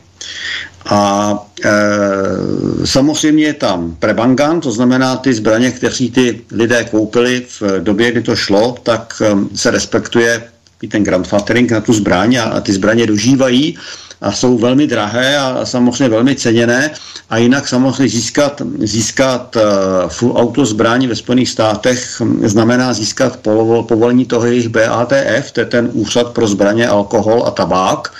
A uh, co mi lidi z Ameriky říkají, je to prakticky nemožný. To znamená, uh, je tam, ale samozřejmě je tam řada kutilů, kteří koupí samonabíjecí nějakou verzi eh, AR-15 a, a samozřejmě kutí a, a předělávají, ale samozřejmě to nelegální, ale když někdo neudá, tak prostě nějakým způsobem tam, tam s tím působí, protože ty součástky jsou, jsou dostupné na to, aby ten spoušťový mechanismus se, se předělal, ale samozřejmě na každém té, na každém té obálce, která vám přijde, s těmi součástkami je napsáno prostě, že to smíte použít pouze tehdy, když vám to schválí BATF, což vám většinou neschválí. Takže eh, a, a samozřejmě přesně tak, jak říkal pan kolega, eh, každá, každý stát má ještě navíc další svoje předpisy, ale eh, jako jestliže někdo chce v Americe mít legální full auto zbraň, tak musí být, je to je, většinou jsou zbraně, které byly právě vyrobeny před tím rokem 1968. Hmm. Ono sa to dá obísť práve neviem, či to ste nemali na mysli, taký, taká špeciálna pažba, ktorá je spojená aj s rukoveťou, ale je oddelená pohyblivo od spúšte. A dá sa to na, nasimulovať aj bez takej pažby, len tým, že vlastne zahaknete si za, za, za opasok rifly palec, chytíte vlastne spúšť iba prstom, alebo priložíte prst k spúšti a tú dlhú zbraň proste ťaháte za predpažbie od seba. A ono ako to skáče hore-dole, proste pri pohybe dopredu sa stlačí vlastne tým prstom, ktorý, ktorým nehýbete, s tým ukazováčikom, sa stlačí tá spúšť a potom ide tá zbran dozadu. A proste ona tak beha hore-dole a proste ten prst je, prst je ako pevný bod. Čiže tým sa dá nasimulovať, ako by akoby e, tá samočinná strelba, ale nie je to v právom slova, slova v zmysle samočinná strelba, iba to tak vyzerá na prvý pohľad. No, v České republice No, tam je, fakt, tam je tá pres, presnosť, presnosť 0,0 nič, ako pri takej no, hej, no tam sa o presnosti hovoriť vôbec nedá, to je len, len taká sranda, akože... To je spíš zvukový efekt. V České republice se dostali na trh uh, díky rozhodnutí Českého úřadu pro zkoušení zbraní a střeliva uh, zbraně střelející z otevřeného závěru, což je třeba pumpička nebo úzy. A tam vím, že někteří koumáci uh, jak si docilují u těchto samonabíjecích zbraní nebo u těch samočinných zbraní, které jsou přestavěny na samonabíjecí, eh, tak eh, docilují jaksi více raných dávek tím, že je nižší navážka prachu a tím pádem hmm. ten závěr nedoběhne do konečné polohy. Nezachytí se vzadu. Nezachytí se, přesně tak. A, a musí to mít dobře spočítaný, protože ve chvíli, kdy tam tý, toho prachu je skutečně málo, tak má zádržku. E, ve chvíli, kdy toho prachu je víc, tak mu to samozřejmě dozadu skočí a zastaví se to, ale když to trefí, tak samozřejmě se mu povede dávka právě díky té, díky té navážce prachu a kolerované, e, korelované s, s váhou nebo s motností střely. Hmm, vzpomínám si, že k těm uzinám se za dávných časů, kdy ještě nebyla Evropská unie, dodávali rovnou soupravy. Ano. Ale jinak, uh, to je samozřejmě, uh-huh. to je selhání samozřejmě některých prodejců. No, ja, to ja je dávno. Spomínam, ja si len spomínam, jak Maťo spomínal tie, tie plastové nástavce na teda jednočinné zbranie, tak e, čo bol ten jeden, jeden nejaký uh, terorista v Spojených štátov, čo strieľal z toho hotela, tak on si ich vytlačil ano. na 3D tlačiarni a na, nasadil na zbranie a potom tam, uh, tam strieľal po ľuďoch dole na tom námestí.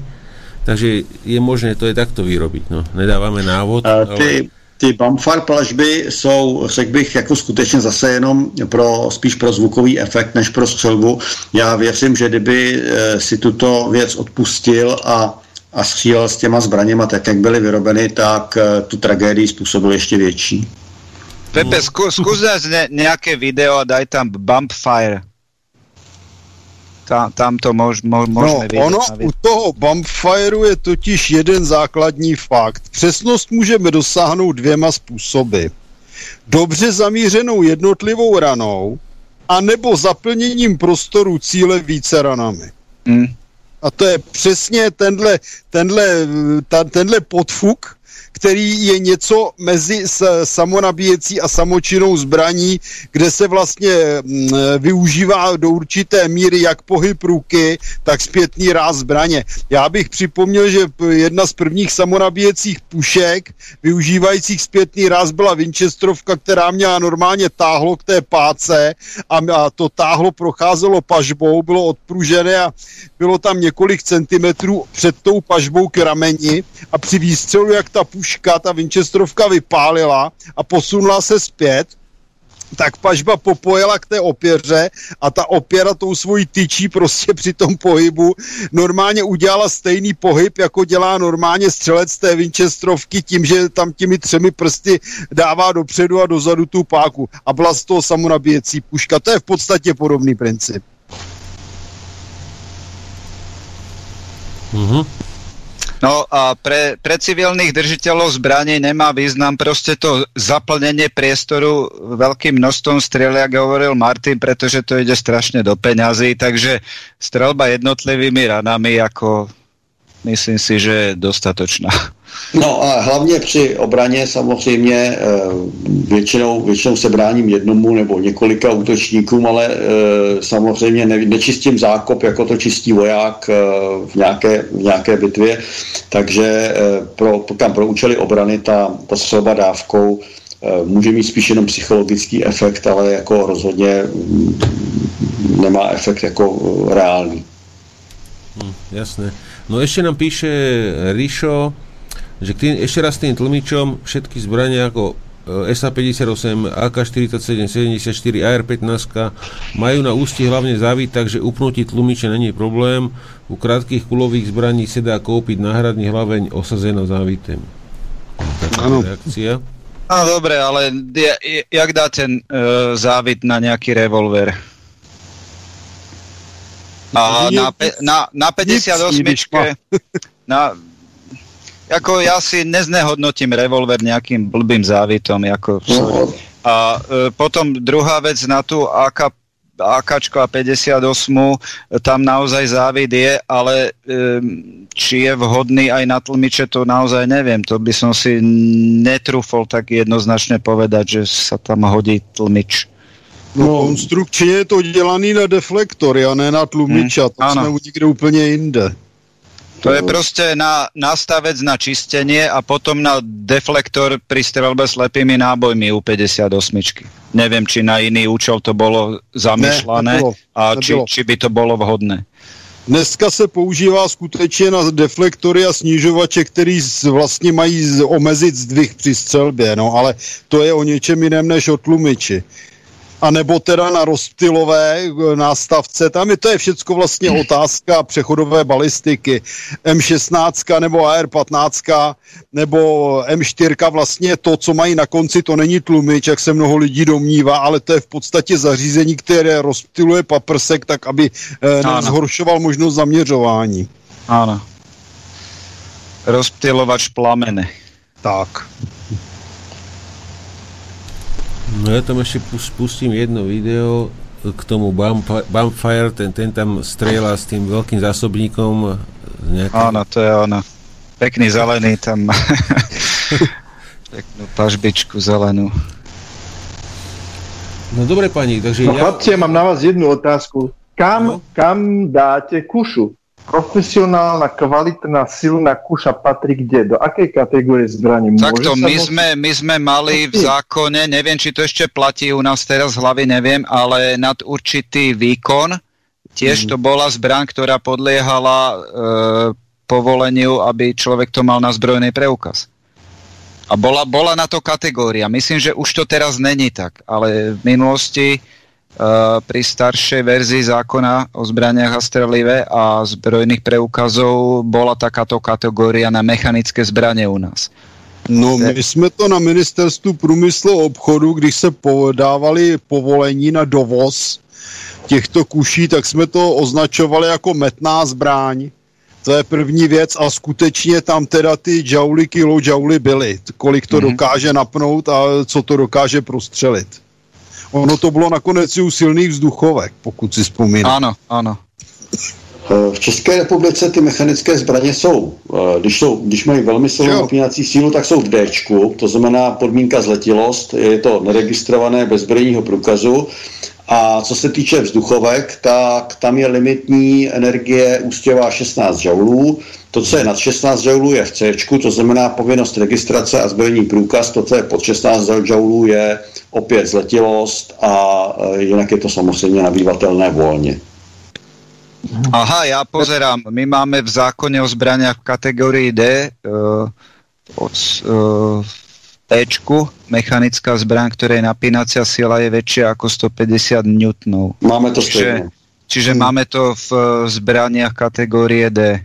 Máme to stejně. Podobně, e, to, tam jsou flobertky, paintballky, historické zbraně, narkotizačné zbraně, znehodnotenky, rezy, neaktívne strelivo. Přesně tak. Vlastně e, kameň patří kam? To je vlastně těž metná zbraň. Není. Kamen je střela, metná zbraň je ruka. Áno, áno, ruka je, ruka, správne, arm, arm, ruka. Väčším, väčším kameňom ako neviem koľko džavlov pri tom tlaku, keď to hodíš, tak si si mal mať zvonný preukaz a házanie kameňom. Ja, ja bych se nesmál, protože Evropská unie je schopná toto vymyslet.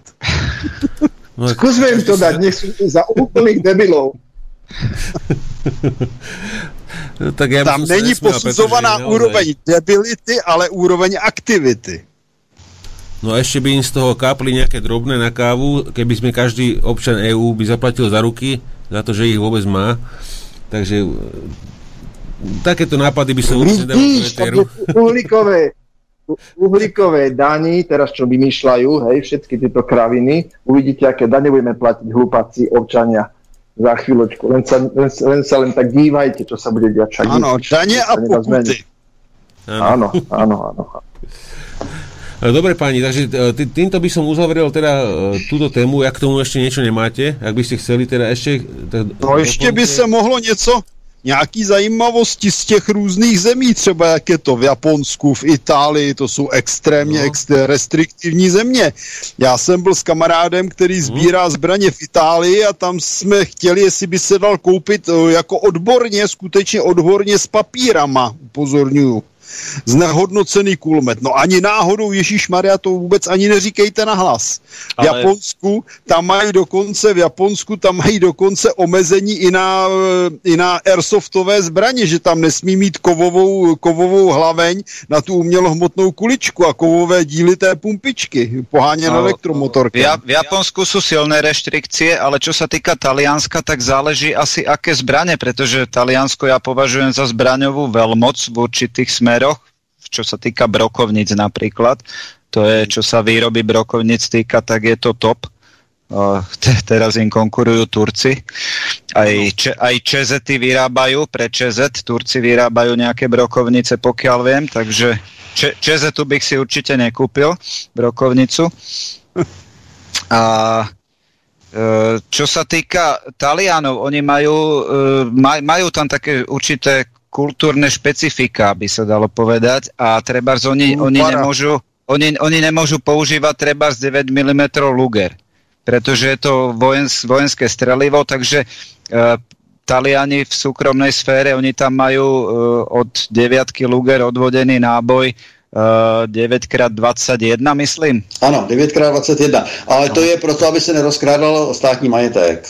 Určitě, jasné. no, to, to samý 223 a 308 jsou taky zakázaný. Asi ano, asi, asi to tak bude, no. Čiže oni tam majú takéto obmedzenie trebárs. Takže je, je, je, to, je to špecifické, ale prostě na, na tom vidieku prostě v Taliansku je spousta loveckých zbraní například.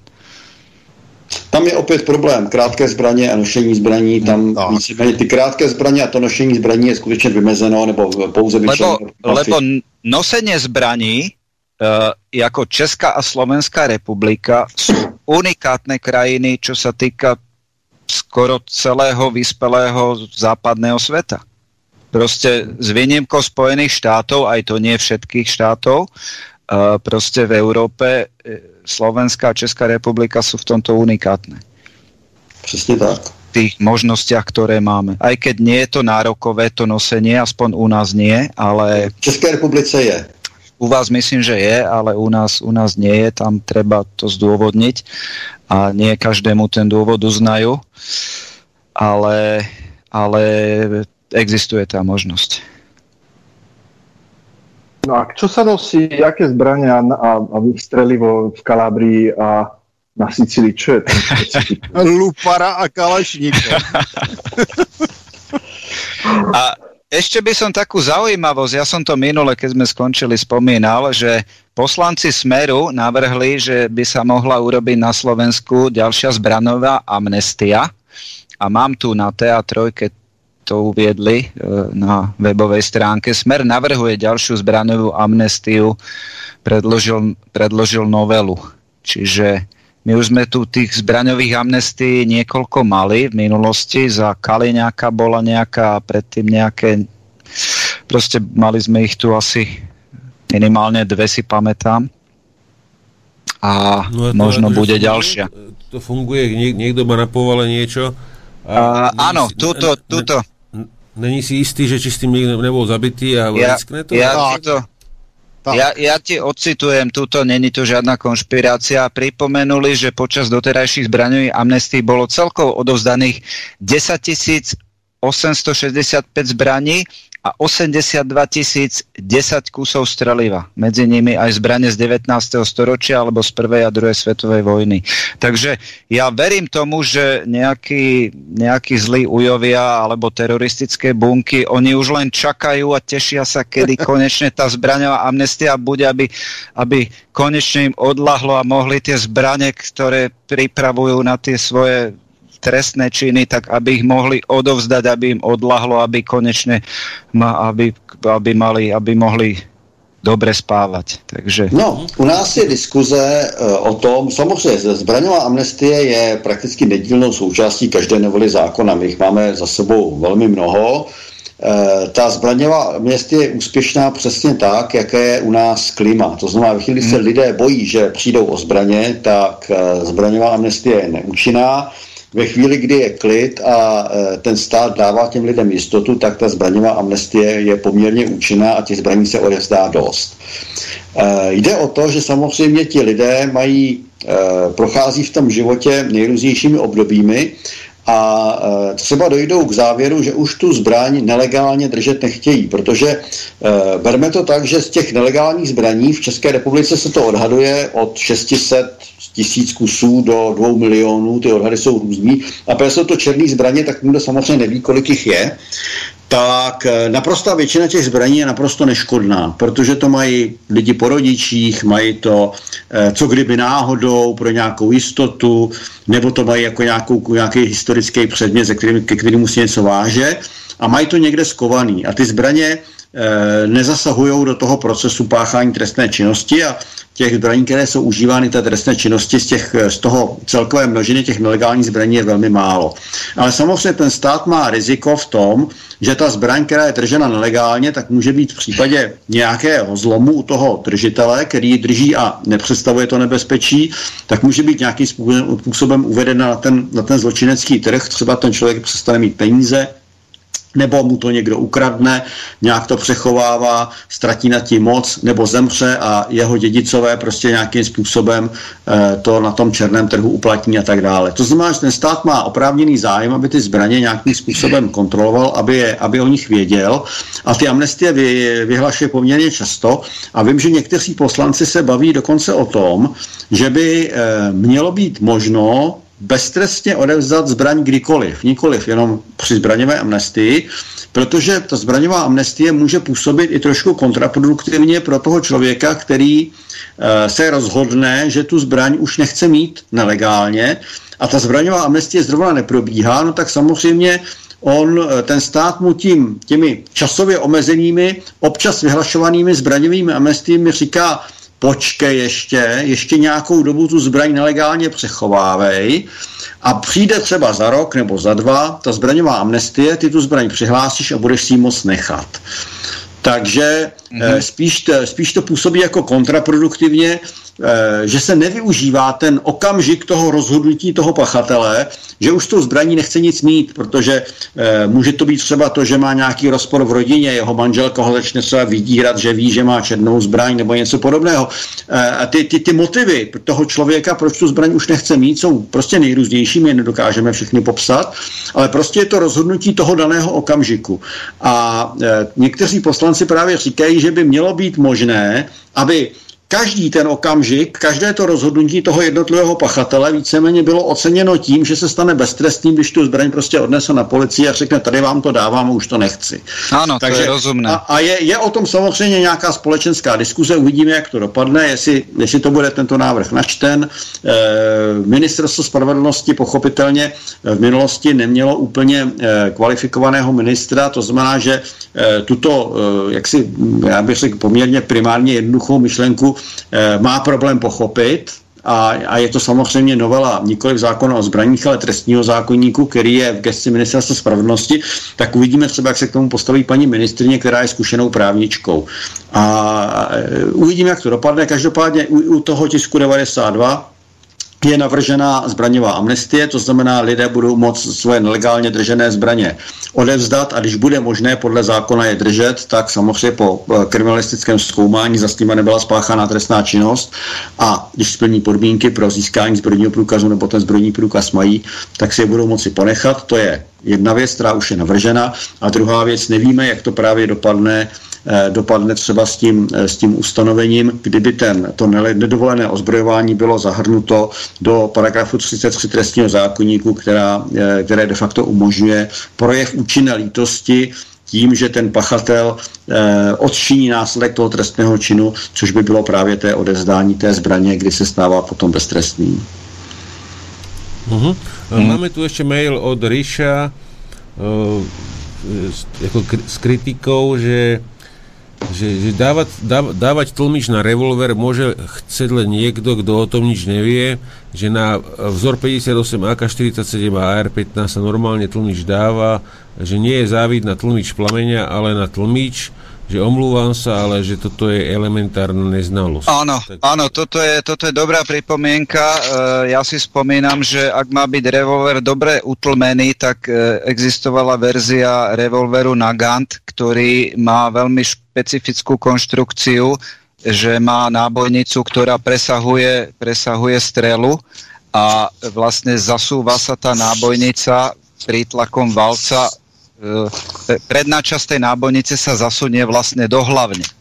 A vtedy, vtedy sa to dokonale utesní, alebo skoro dokonale utesní a vtedy je možné účinne tú strelu tlmiť. Ale je pravda, že tá medzera medzi úbežných revolverov medzi, medzi valcom a hlavňou e, znemožňuje dokonalé tlmenie, aj keď ten tlmič by mohol akože obmedziť ten hluk toho, to, to, toho výstrelu. Ale, ale je, je, je to správna pripomienka, si myslím, od poslucháča, takže, takže áno.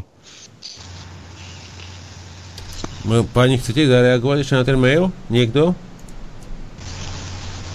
No, jako e, to, že se eh, jaksi vyjme tlumič ze zakázaných doplňků a dá se, dá se do doplňků registrovaných, eh, rozhodně neznamená, že by někomu se přikazovalo, že musí mít tu zbraň vybavenou tlumičem, ale tak, jak jsem říkal, na některých střelnicích prostě to bude v provozním řádu střelnice, které by dále provozovány být již nemohly a tam pochopitelně bude muset zvolit takovou zbraň, která ten hluk nedělá. Hmm. Yes. No tu Dobre, máme takže... akurát ten Nagant na, na no, tom videu. Dal som to do videa, jak to amici to testovali, aj potom aj teraz s tým tlmičom. Tam sú aj tie náboje vidieť teraz. Áno, áno. Dobre, takže uh, už, už by sme pani teda uzavreli túto tému, mm-hmm. že máme, máme pol, pol dvanástej. Dáme Ešte si jednu snad... skladbu. No? Ešte snad poslednú vec. Jeden, mm. jeden posluchač na Twitchi píše, že jak to majú Poliaci a Maďari s držením a nosením. Viem, že Poliaci to majú veľmi prísne a tam je aj dosť málo civilne držaných zbraní, aspoň čo sa krátkých týka. Na uh, lovecké sú tam akurát a títo majú prísne. Maďari títo majú trochu lepšie, myslím, že tí aj tí tam viac strieľajú ale neviem až úplne blízko. Takže z mojej strany by som vím, že Poláci projevili teďka aktivitu eh, právě v tom, eh, v tom jaksi, v té válce proti naší civilizaci, tak Poláci víceméně z prostředků určených pro obranu země začali budovat střelnice a právě nějak je tam víceméně program Eh, vytvoření jakýchsi polských záloh ozbrojených sil, které by měly v případě nouze nějakým způsobem eh, pomáhat eh, policejním, policejním sborům pro udržení pořádku. Co se týče Maďarska, tam je to opravdu skutečně volnější a třeba na rozdíl od České republiky jsou tam volně držitelné takové ty nesmrtící revolvery, co vystřelují živé kuličky a, a podobné věci. U nás je to zbraň kategorie B na povolení, zatímco vím, že Maďaři to vol prodávají volně. Mm-hmm. Dobre, takže, takže e, týmto to už ukončujem asi štvrtýkrát. Dobre, dáme, dáme tu pauzu.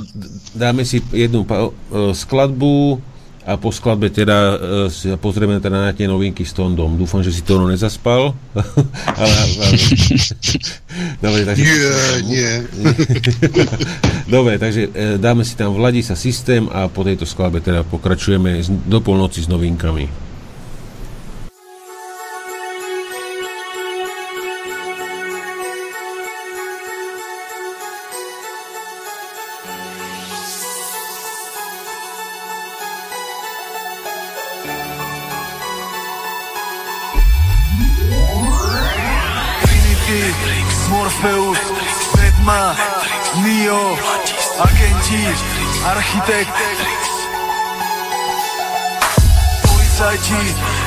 Prokurátori, sudcovia, vojaci, politici, finančníci, Systém je dokonale prepracovaný, je zložitý. Hneď po narodení si človeka odchytí. Si neuvedomuje, že zapojený si ty. V systémovej sieti, čo majú veľké ryby. Je to evidencia všetkých rodných čísel Danových priznaní, dokonalý systém. Veľký brat má veľké oko, ktorým veľmi veľa vidí. Veľký brat odstraňuje zo systému všetky chyby. Monitoruje, sleduje odpočúvanie, špehovanie Agentami, kamerami, telefónmi, e-mailami. Všetkými možnými komunikačnými prostriedkami Vyhodnocuje informácie, analýzami. Nemôžeš mať presvedčenie na ľudí vplyv. Bez toho, aby systém s tým nesúhlasil Okolo zeme obiehajú družice Ktoré monitorujú slepé ovce. Pastier má v rukách, od nich ovládač Dávaj si pozor na to, že čo je pastier zač. Dávaj si pozor, čo znamená Mossad, CIA, FBI, KGB, SIS Znamená to, že oni vedia a ty nevieš. Keď veľa pičuješ, čo skoro odídeš preč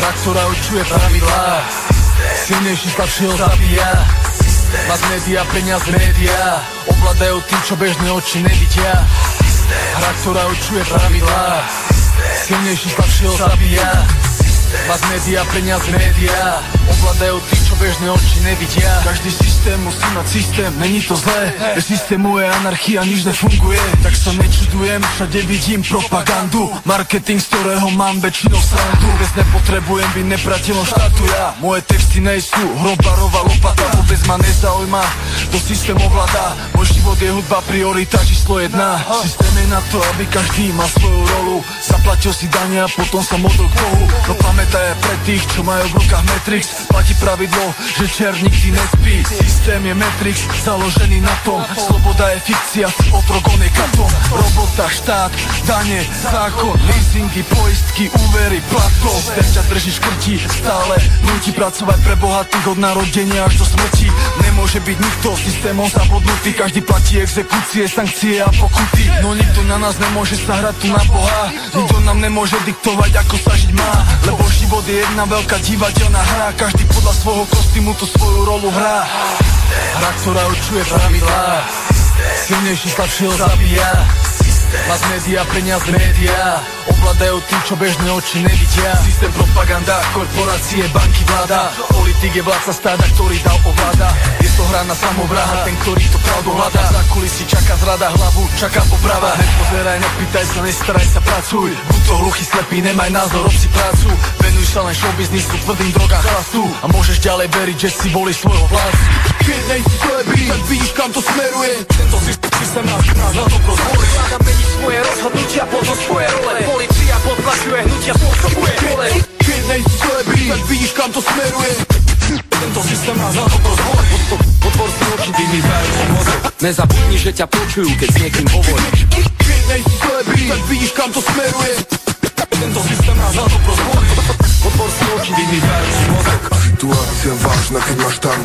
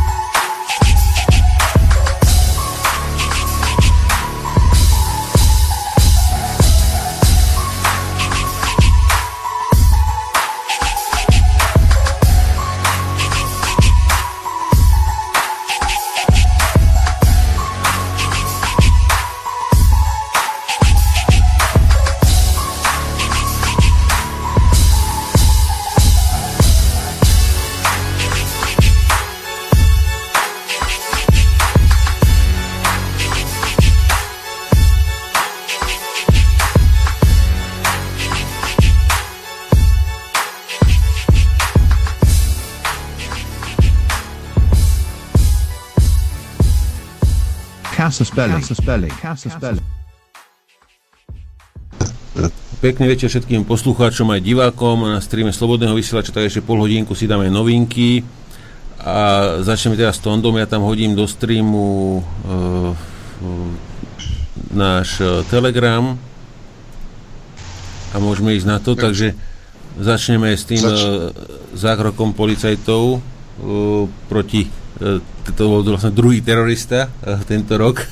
Prvý bol na tej základnej škole, čo dopichal toho učiteľa a potom teraz uh, tento, tento ďalší tam, čo, čo to bol Tondo? Ten mal, ten sa vyhražal, že sa vyhodí do vzduchu, alebo čo? Áno, že mal tam nejaké tašky na zemi, tak nikto nevedel, čo tam mal, ale s nožikom tam šibrinkoval. Tak a bolo to pri, mám taký dojem, pri ambasádach. Tam sú nejaké ambasády ináč v tej ulici tak odtiaľ ten telefonát ináč išiel. A ináč pekne ako, čo sa týka nejakého vybavenia, tak ako pekne to nafilmovali, aj tam bolo počuť, že niekop ho do hlavy, lebo to natáčajú. Takže, ale na toto by chalani skôr povedali ohľadne tých zbraní a hlavne toho vybavenia a toho postupu. Jak by aj Martin alebo Maťo pozerali video, tak by videli, že v podstate chlapík e, komunikoval, ako, ja som to počul, ja, však to video nie, nie, nie, mal už neviem, pán, dva týždne, no ale v tom videu akože a pravdepodobne mu preplo chlapcovi. Nič iné z môjho pohľadu, ako nebol príčetný. Buď mal vypité alebo niečo také a jednoducho snažil sa o, v podstate nožikom říkal, napadať. Allah Akbar a také ale áno, áno. provokácie, že chcel, aby ho zastrelili. Takže Hej. v tomto prípade to bol biely Slovák. Ja, ja mám len otázku k tomu, že či by toto nemala vedieť vyriešiť dvojčlenná hliadka. Že prečo tam bolo 20 týchto kukláčov, alebo koľko ich tam je, proste s namierenými kvérmi. V Americe by to vyřešilo. No. Alebo povedzme traja, štyria maximálne, ale neviem, proste mi to pripadalo také, také tragikomické až. Hej, no, veľká, v Americe byl se, tam byl Sejmuli Tisrem, no. Mm, asi áno. Oni Lebo ho... dvaja mladí, no. navzájom strelajúci 18-roční chlapci, čo nevedeli, čo ten s tým nožom ich skoro dal dole, a keď ho teda zastrelili, tak tam prišiel taký pupkatý policajt, starý pán Koničný, takým malým krokom, typické jak za sociku. Ale nechcem ti že socik. To bol otrasná, otrasná scéna. Ja, ja vyskúšal len pre tú srandu eh, pohľadať túto eh, v príprave, čo som mal to video toho zákroku policajného proti tomu, tým, čo pichal s tým nožom. Ja by som to tu niekde mal ešte mať v starších správach. A, ale neviem, či Martin, či máš pustené video. Určite nemáš. Halo? Martin? Mám puštěný video, teď tam jdou dvě ženský z děcka. No, no a pozeraj na ten si. zákrok. Ja, pozeraj na ten zákrok. Teraz tam nabehne, nabehnú policajti za tým maníkom s tým nožom, ale pozri sa, čo robia. Za chvíľočku vybehne spoza toho auta. No, aha. To snad není možné. Normálně ho zastrelili, jak svíňu. A no, to, to, to, by mě, to by mě neudivilo, ale mě udivuje to, že si ho pouštějí na kontakt. Ale ten jeden, čo leží policajt, tuto, pri, tom, pri tej fasáde, ten sa postrelil, alebo ten kolega ho strelil do nohy. Říkám, no, proč si ho pouštějí na kontakt? I to jsou debilové. Je, jeden, si zlo, jeden si zlomil nohu, že? A do druhý, druhý, jak strelil, on strelal vlastně e, smerom k vlastnému kolegovi a odrazilo sa to, že od zeme tá, ten projektil, čo je oficiálna verzia no. a, a traf, trafil toho a hlavně, místo, aby šli v jedné linii a pálili na něj, tak pálili pomalu jeden na druhýho, protože se postavili tak blbě, že, že by vlastně byli v, v tom, ve výstřelný dráze s, s cílem. Já myslím, že dbali na jeho ľudské práva. Vypadá to tak. Dobre, takže uh, hodím sa naspäť do... Ostatní sa báli, ostatní sa báli a títo dvoch vyhnali proti ich vôli, aby tam niečo stvárali. Bych sa ani nedíval. Predsa vedia, vedia kvalitne dávať pokuty. Oni nie sú na takéto veci, vieš. Mm. No dobre, takže poďme ďalej. Tam si mal to no nejaké, nejaké e, panenky, čo sa začalo predávať v Rusku. Áno, áno, to, to je ten Floyd, predávali veľký, veľký dopyt je potom, nazvali to, že antistresová súpravička, že keď vás nasere šéf, alebo manželka, alebo tak, že treba mu lahnúť na krk, alebo ten vankuš búchať o stenu, takže v Rusku ne. začali toto vo veľkom predávať. A nebo ho používať ako toaletní papír. A potom si le- lehnúť na to. Foj. E, e, ďalšia správa zo Srbska, e, tam, o čo sa tam tomu jednalo? No tam boli, tam sa to zvrtlo, no. Tam bola sranda, že začali, začalo to že ohľadne tými limitáciami, obmedzovaním kvôli covidu. V Srbsku boli uzavreté hranice a tak ďalej. Mnohí Srby robia však samozrejme aj na Slovensku, hej, a nemohli ísť domov a tak ďalej, tak to napätie tam bolo, ale ono to začalo mierumilovne, ale zrazu sa tam nejak uh, asi tri týždne pred týmito, touto, to, týmito demonstráciami totiž to prišli, však to tam to aj píšem, je tam aj ten, ten link, prišli Ukrajinci, niekoľko, najprv chytili jedného a potom vychytali, on popredzal ostatných, tak prišli, oni vedeli o tej, čo sa plánuje, že tam plánujú ľudia nejaká, mala to byť Srbsko najprv len taká akože občianská, že sú proti rúž, obmedzovaniu, nie rúškam, ale obmedzovaniu um, hraníc a tak ďalej, aby mohli chodiť do Nemecka, robo, tí, čo robia v Nemecku, dajme tomu, alebo v, v EU. No a využili to určité sily, a dovalilo sa tam vyše 10 Ukrajincov s izraelskými pasmi. Najprv chytili jedného, toho vypočúvali, ten bol fialový, a ten poprezradzal ďalších. Oni leteli jedným letom e, z e, Tel Avivu do Srbska tri týždne predtým.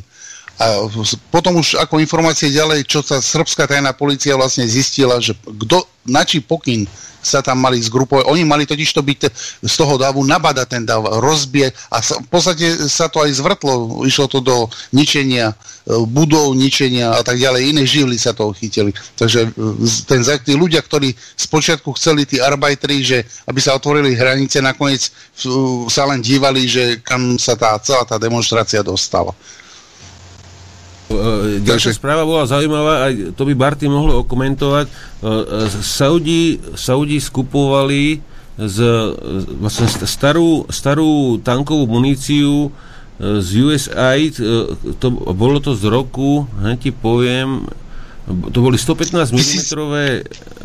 1949. No, z roku 1949, že, že do jakého vlastného tanku to je možné použiť, tu, tento typ munície?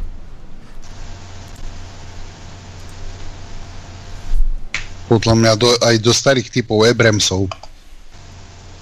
Nie, Martina nepočujem. A, asi, asi odbehol. A z akého roku to je, si hovoril? 1949. To tak bola to do, do Abramsov určite nie. Maximálne Ale... M60. M60, že? Maximálne. M48, alebo ako, ako no, pr- to, sú, to sú vlastne, volali. ale M60 je predchodca Abramsu. Áno. No, tak v línii tankovej. Takže hovorím do Abramsov, do tej family. Tak som to myslel. No. Takže no, tak tam 150, 150, 1949 no? rok výro, bolo, to bolo vyrobené. No. 115 Áno, 115 to ešte nebola na to munícia, bacha. 155 a také podobné.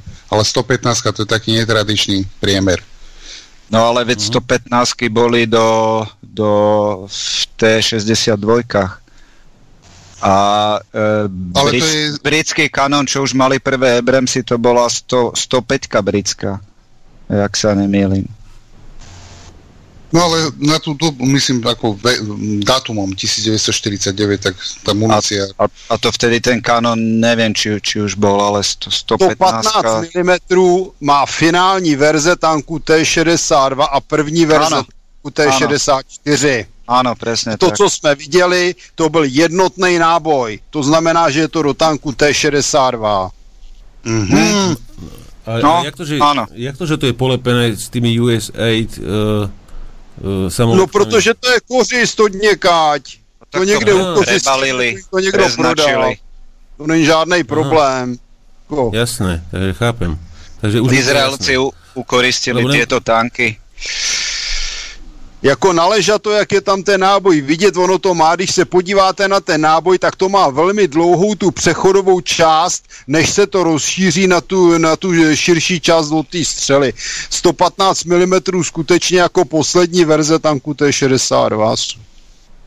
Mhm, dobre, jasné, takže mi to je jasnejšie. Takže ideme, ideme ďalej. A e, tam bola zaujímavá informácia, e, toto je len krátke video, a, ako, akým spôsobom teda Kurdi vítajú, vítajú tie hliadky, ktoré tam teraz chodia, tie turecko-ruské a vždycky si počkajú, kým Rusi prejdú a potom ukameňujú teda tie, tie turecké vozidla. Takže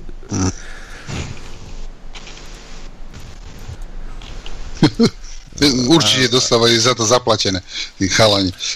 No sa samozrejme. No, ďalšia správa bola zaujímavá. že vlastne v, v, v záznamoch jeho komunikácie Porošenka s Bidenom tak sa objavili správy, že Porošenko priamo, priamo vlastne oznámil ešte v tej dobe, ešte v tej dobe Obamovi, že urobili jeho človek nejaký teraz z armády, urobili teroristickú akciu na hranici s Krymom a, a chceli robiť ďalšie akcie, ale teda Obama bol vtedy z toho nešťastný, že takéto veci si nemôžu dovoliť, do, dovolovať bez toho, aby boli teda nejakým spôsobom informovaní uh, vopred. Takže, takže jedna, jedna, jedna teroristická akcia bola uh, potvrdená a uh, myslím, že aj nejakí uh, ruskí vojaci alebo dôstojníci uh, tam zahynuli uh, pri tej akcii. Na, bolo to na hranici s Krymom, uh, vlastne na severnej hranici terajšej Ruskej federácii. No tým pádom Rusi sa budú sakramentským mstiť, keď tam zomreli ruskí vojaci, lebo to nikdy Rusi nenehajú len tak. Čiže Porošenko bude, možno sa mu stane nehoda za pár rokov. A, no, Porošenko má plné gatě už, už ze svého toho mafiánského kamoša. Ano. Z toho má větší gať, plné gatě než z Rusů. Hm.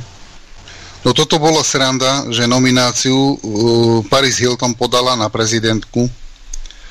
Uh-huh. No poďme ďalej. No co, no tak i s prázdnou hlavou se lze stát prezidentkou. Áno, áno, jasné. Hlavne, že... áno, máme, to na, Slo- máme to na Slovensku. no, a toto bolo zaujímavé toto bolo veľmi zaujímavé, je tam veľmi dobrý, je to práve že izraelská stránka, ale e, ako ruská, ale je to e, ako v rus, ruštine písaná. Totiž to e, stala sa taká vec, že bolo to ako každá veľká akcia, asi to prebiehalo troška dlhšie, Ruska GRU a e, tieto špeciálne jednotky, čo sa týka vyhľadávania agentov a tak ďalej, vyčistili predtým najprv samotnú, samotnú tajnú službu Sýrie, alebo vytvorili samostatnú časť, ktorá spada pod Rusov, nie pod sírskú armádu alebo pod sírskú legislatívu.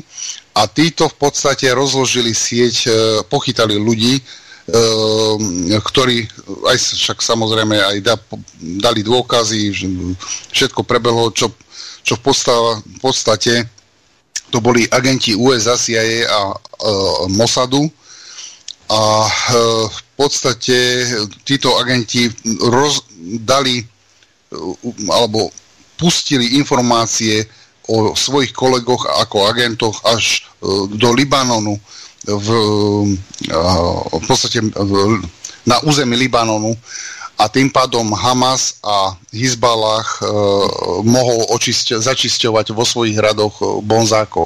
Ale bude tam ešte druhý článok, čo po, pokračovanie toho Hamas, ako Rusi pochytali týchto agentov. Lebo to, to bola ruská akcia. Nie Sýrie, nie Hizbalahu, nie e, Hamasu, ale toto bolo z... Rusi totiž to vedeli, že niekto bonzuje. A dosť vysoko postavený. A práve oni chytili oni chytili jednoho e, sírskeho generála, ktor, od ktorého vlastne to bola tá smrdia, smrdlavá hlava a od neho on mal ďalej herci, hercov pochytali sírskych nejakých, ktorí v podstate e, ako kultúrnych hercov, umelcov a takýchto nejakých pár ľudí a ten, ten, to množstvo ľudí sa potom nabalovalo, lebo prezrazali ďalších. Poďme ďalej. Hmm. No, toto sa objavila fotka uh, ruského prieskumného dronu ako ponorky, nejaký klavesín 2 ppm a malo by to robiť prieskum teda pod ľadom a malo by to dokázať teraz uh, operovať samé a po, povedzme chrániť tú hranicu tam, kde je stály ľad. A te, na, na teraz sa vás Teraz, teraz sa znova vrátim, čo sme v relácii hovorili o gravitačnej navigácii. Myslíte, že tá ponorka cez ten lat e, vidí GLONASS družice? Ako je, mm. ako je navigovaná? Jedine gravitačnou navigáciou. To, čo aj Dobrá sme... připomínka. Prosím? Dobrá připomínka. Hej, hej, presne tak. Preto to aj Čína, preto to aj Čína začala robiť v Himalájach a v týchto, e, tam v tých častiach e, s Indiou a tak ďalej. Vo veľkom, po celom svojom území. Uh-huh. E, ďalšie video bolo zaujímavé, to vám pustím. Sa mi to podarí hodiť na, na stránku, podarí. Tak e, tam išlo o to, že v, v Idlibe Uh, už to tam majú v celku ako zmáknuté tieto útoky, rôzne tieto BMP a BVPčka upravené na tie uh, útoky naložené s dynamitom, alebo či, čím to býva trinitrotolumeom naložené. Tak uh, toto je Aha. akcia vlastne oni ako rýchlo dokážu doviesť na klíny takéto vozidlo, vyložiť a okamžite útočiť. Že, že určite to len čakajú, že kedy tam, či tam letí hore nejaký dron, že im to zničí skôr, než sa s tým rozbehnú. A toto je fakt, e, v jednej minúte boli schopní vylo, vyložiť to a vyslať džihadistu teda na steč, na prednú líniu sa odpáliť. Takže majú to ako chlapci v tomto zmáknuté. No, ale musí najít tohoto blbce, který se tam odpálí, to je základ. Oni jich mají dost. Oni jich mají amfet, aj, aj amfetamínu majú dosť. Přesně. Dobre, takže poďme ďalej. Hodím to naspäť. Tam máme tú loďku. Am, do, do Ameri- to americká. bolo fakt rýchlovka. No toto, čo Američanom teraz zhorela tá výsadková loď, to bola VASP, áno, výsadková VASP triedy. Ale, ale to bola si, veľká. Tu, tu, tuším, im horeli aj dve dokonca po, za, za posledný Potom, týždeň. áno, áno, potom, ale to uhasili. My, e, začalo to nejak cez víkend, tento víkend, posledný, čo bol. Ale to uhasili. Aj druhá začala. Tiež v suchom doku bola. Tiež Dokonca pri zváraní. krátku- Dokonca krátku správu dal aj slovenský mainstream o tom, že zhorela loď, ale nejak to, nejak to moc nerozpýtovali. No však americké lode nehoria. Ale za to ruský hoří. No. A tak Rusom zhorela, zhorel teraz ten Právě. kuznecov, takže ale, ty, ale oni ho tuším dávajú dokopy to, no sa mi zdá, že... Áno, áno, a Lebo najskôr rapi- hovorili, že ho odpíšu, naj- najskôr hovorili, že ho odpíšu a potom, potom to začali dávať dokopy.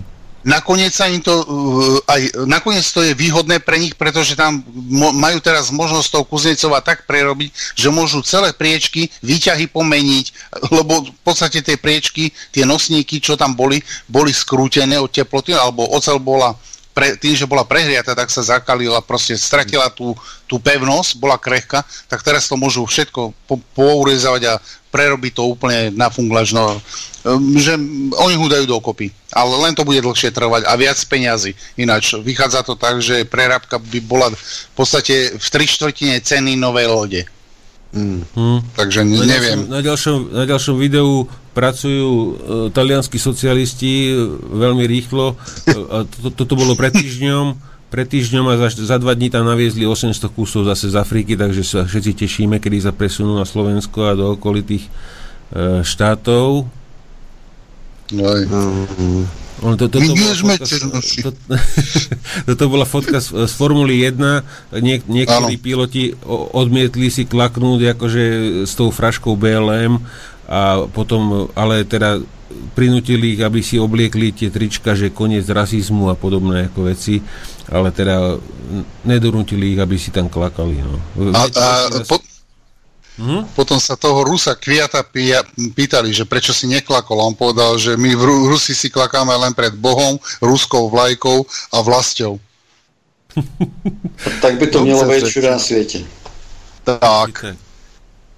Otázka je, před čím si vlastně tíhle šašci klekají.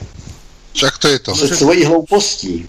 Ale majú trička koniec rasizmu a uh, robia rasistické gesto. Jo, a proti bělochům. No, Áno. tak. bol Ale to je jeden- stejné jako když, to je stejné jako když feministky nenávidí chlapy a večer se ukájí s umělohmotným modelem toho, co dělá s chlapa chlapem. A neuvedomujú si, že to je z, z čínskeho plastu, ktorý je z odpadkov. To jim nevadí. Svůj k svému. Však nech si tam vrazí, pre mňa za mňa je vyhodený alobal. Či oný igel, igelit.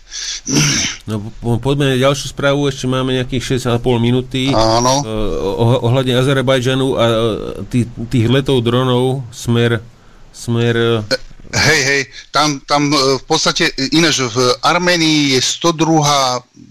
brigáda, ruská základňa je tam a tí okamžite, okamžite požiadali Arménov, aby SU-30 zdvihli a oni, samozrejme Rusi, uh, začali používať vo veľkom radary, hlavne radary typu podlet a nebo M, ktoré práve že sú určené na drony, lebo mnohokrát, je, väčšinou tie drony neleteli vo veľkých výškach, ale tá, v nižších výškach a tá, tá, tá krajina je hornáta. Takže oni v podstate museli v tých nízkych, nízkych výškových hladinách tie, tie radary používať na to, aby zacielili, kde sú tie drony. Takže Rusi pomáhali v tomto Arménom. Preto tam v podstate za nejakých dva dní 14 dronov zostrelili. Tím se střeli všechny, co mají. ne? No, oni, no, najväčšia sranda je, že potom vyťahli Azerbajdžanci kamikadze drony, tie izraelské, a hneď išiel Befel z Arménska do Izraelu, že Izrael podporuje uh, Azerbajdžan a Turka. Proti tam, jde hlavně, o- tam jde hlavně o kšeft. Áno, jasné. To sa tiež dostaneme k tomu. Toto je ten vodovod. Uh, armáda Šojgu dal Befel, keďže sa nehýbali, nehýbali krímsky gubernátor a hen tam Don, Rostovský, proste nemali sa k tomu a nevedeli, ako vyriešiť zasobovanie s vodou, tak to chytil Šojgu do preč do rúk a armáda začala ťahať e, potrubie s- na pitnú vodu. 50 To je km. normální vojenský systém zavedený, to není Ano. žádná novinka. Hej, hej, však už to je hotové. Už cez to tečie voda. Aspoň si to precvičili. A to je položené len na zemi, alebo sa to dáva ano. do... Ne, normálně na zemi. Mhm. Tak zakopat by to mohli, ale proč? jo? No, aby to niekto neukrádol. Třeba Porošenko. No, hlavně přijde mráz, že jo? No, aj, aj to. No, no, Krymu polystyren, nebo to no. Ale to zahážou prostě půl, metro, půl metrovou vrstou zeminy, to zahážou a je to. 60 cm by mělo zajistit proti mrazu. Áno, 60 cm stačí tam už. A na, Sibi- správe- na, si- na Sibiri No. i víc. Tak. A v ďal- ďalšej správe z Afgánu, v Afgáne e, e, Spojené štáty rušia 4 základne, takže z, zostáva tam 8600 vojakov zo 100, s porovnaním so 100 tisícmi, ktorí tam boli v 2010. Martin, vy už ste odišli odtiaľ, alebo ešte tam... E, Ne, naši už jsou pryč. Naši už Ano. jsou pryč, ano, už něko, asi dva měsíce jsou pryč a tady vidíme, že 100 tisíc vojáků tam prohrálo. Hmm. Ne, to je fakt, prostě, Ano, to, je, to je- to, to je normální porážka Afganistán. A ja si pamätám ešte, do, kto, aj Obama, aj Clinton rozprávali ešte, alebo Bush mladší, že oni to tam vyhrajú, že nebudú opakovať Rusko, Rusov. Také nejaké... Ale předtím tam prohráli Britové, to prostě tam prohrají, kdo tam vleze, že jo? Ne, tam, tam by museli udělat to, co udělal, co, co dělali španělští konkvistadoři v Jižní Americe. Začít bourat města a vesnice a vytvářet planinu, a takže, takže teroristi by se museli začít starat o svoje rodiny, aby jim nezdechli hlady a zimu a neměli už by takovou chuť válčit. Ja, že povieš... že- Válka ja, se nedá, válka se nedá vést humanisticky. Ja, ja, že povieš, že konkvizítori, že tí, os, eh, tí Španieli, že dovliekli tie čierne kiahne, či ovčie kiahne. Aj tak sa dá bojovať. Ale to taky samozřejmě, ale místo toho dovlekli, dovlekli někteří soudruzi. Ne, někteří soudruzi nám dovlekli koronavirus, že jo? Ja, E, Chalani, mám, máme dokonca dve minúty a poslucháča na linke, tak v rýchlosti Mhm. povedzte, čo máte, ale v rýchlosti. Máme dvě minuty do konce. No, eh, dobrý večer. Ještě eh, jedna otázka nakonec. Eh, Jestli jsou nějaké informace už z kuloáru, jaký bude Slovenská republika teda kupovat radary a z které země. To je vše díky za ty ne? No, no Martin, No, vieš, to- vieš? Alebo, To nevím, to, jako, to je, to je, to je Slovenská loterie. republika. To je u nás, kamarát. To je, uvidíme, no, nať, e, zatiaľ m, tam to ostalo u tých, e, že s Českou republikou spoločne izraelské radary. Mm, To je MMR, ano. To, No. je, eh, to je Elbit, M, eh, teda IMI M, MMR radar. Hej, hej. To sú ASA radary, ale potom prišla zmena vlády a je okolo toho ticho, ale je to v nákupe, je to vo výberovom konaní stále. A myslím si, že táto vláda toho asi, asi by bola naklonená, pretože to je z Izraela. Keď to je z Izraela a z USA, tak to, to je... To je, je to biznis. To biznis, musia to... My sme nakúpili spajky, ani sme o tom nevedeli, že ich nakupujeme. Vidíš to. A takhle oni ty radary teda mezi námi vycházely skutečně nejlepší, jako když se to vzalo parametrama z tohoto hlediska, protože Izraelci mají jednu obrovskou výhodu. Tam je hromada emigrantů z Ruska, a zároveň jsou tam lidi, kteří mají rozhled ve Spojených státech a Izraelci dokážou jednu kouzelnou věc, dokážou spojit rusko-americkou technologii. Hm. Dobre, takže chalani, máme dokonca 30 sekúnd, tak e, ďakujeme teraz za nášmu, nášmu hostovi za to, že s nami vydržal 4 e, hodiny. Pozdravujeme do České republiky. Takže já děkuji za pozvání a děkuji i za trpělivost eh, posluchačům, že mě vydrželi poslouchat tak dlouho. Ale a bylo, bylo to dobré, já se loučím za sebe, díky všem, kteří s námi vydrželi, těšíme se na příště. Dobrou noc. Mne sa to páčilo a dobrú, dobrú noc. Takže chalani, díky a pre posluchačov, divákov, keďže bol tam výpadok toho audioserveru v ja, ja pošlem e, Peťovi Kršiakovi celý záznam, e, čo bude OK, takisto aj video, ak náhodou bol nejaký výpadok, tak e, záznam nahráme a dáme vám vedieť, kde, kde si to môžete pozrieť. Ale určite to bude u nás na webe warzonline.slobodnyvysielač.sk Takže dobrú noc všetkým a budeme sa teda počuť pravdepodobne o dva týždne stredu. Čaute. Táto relácia vznikla za podpory dobrovoľných príspevkov našich poslucháčov. Ty, ty sa k ním môžeš pridať. Viac informácií nájdeš na www.slobodnyvysielac.sk Ďakujeme.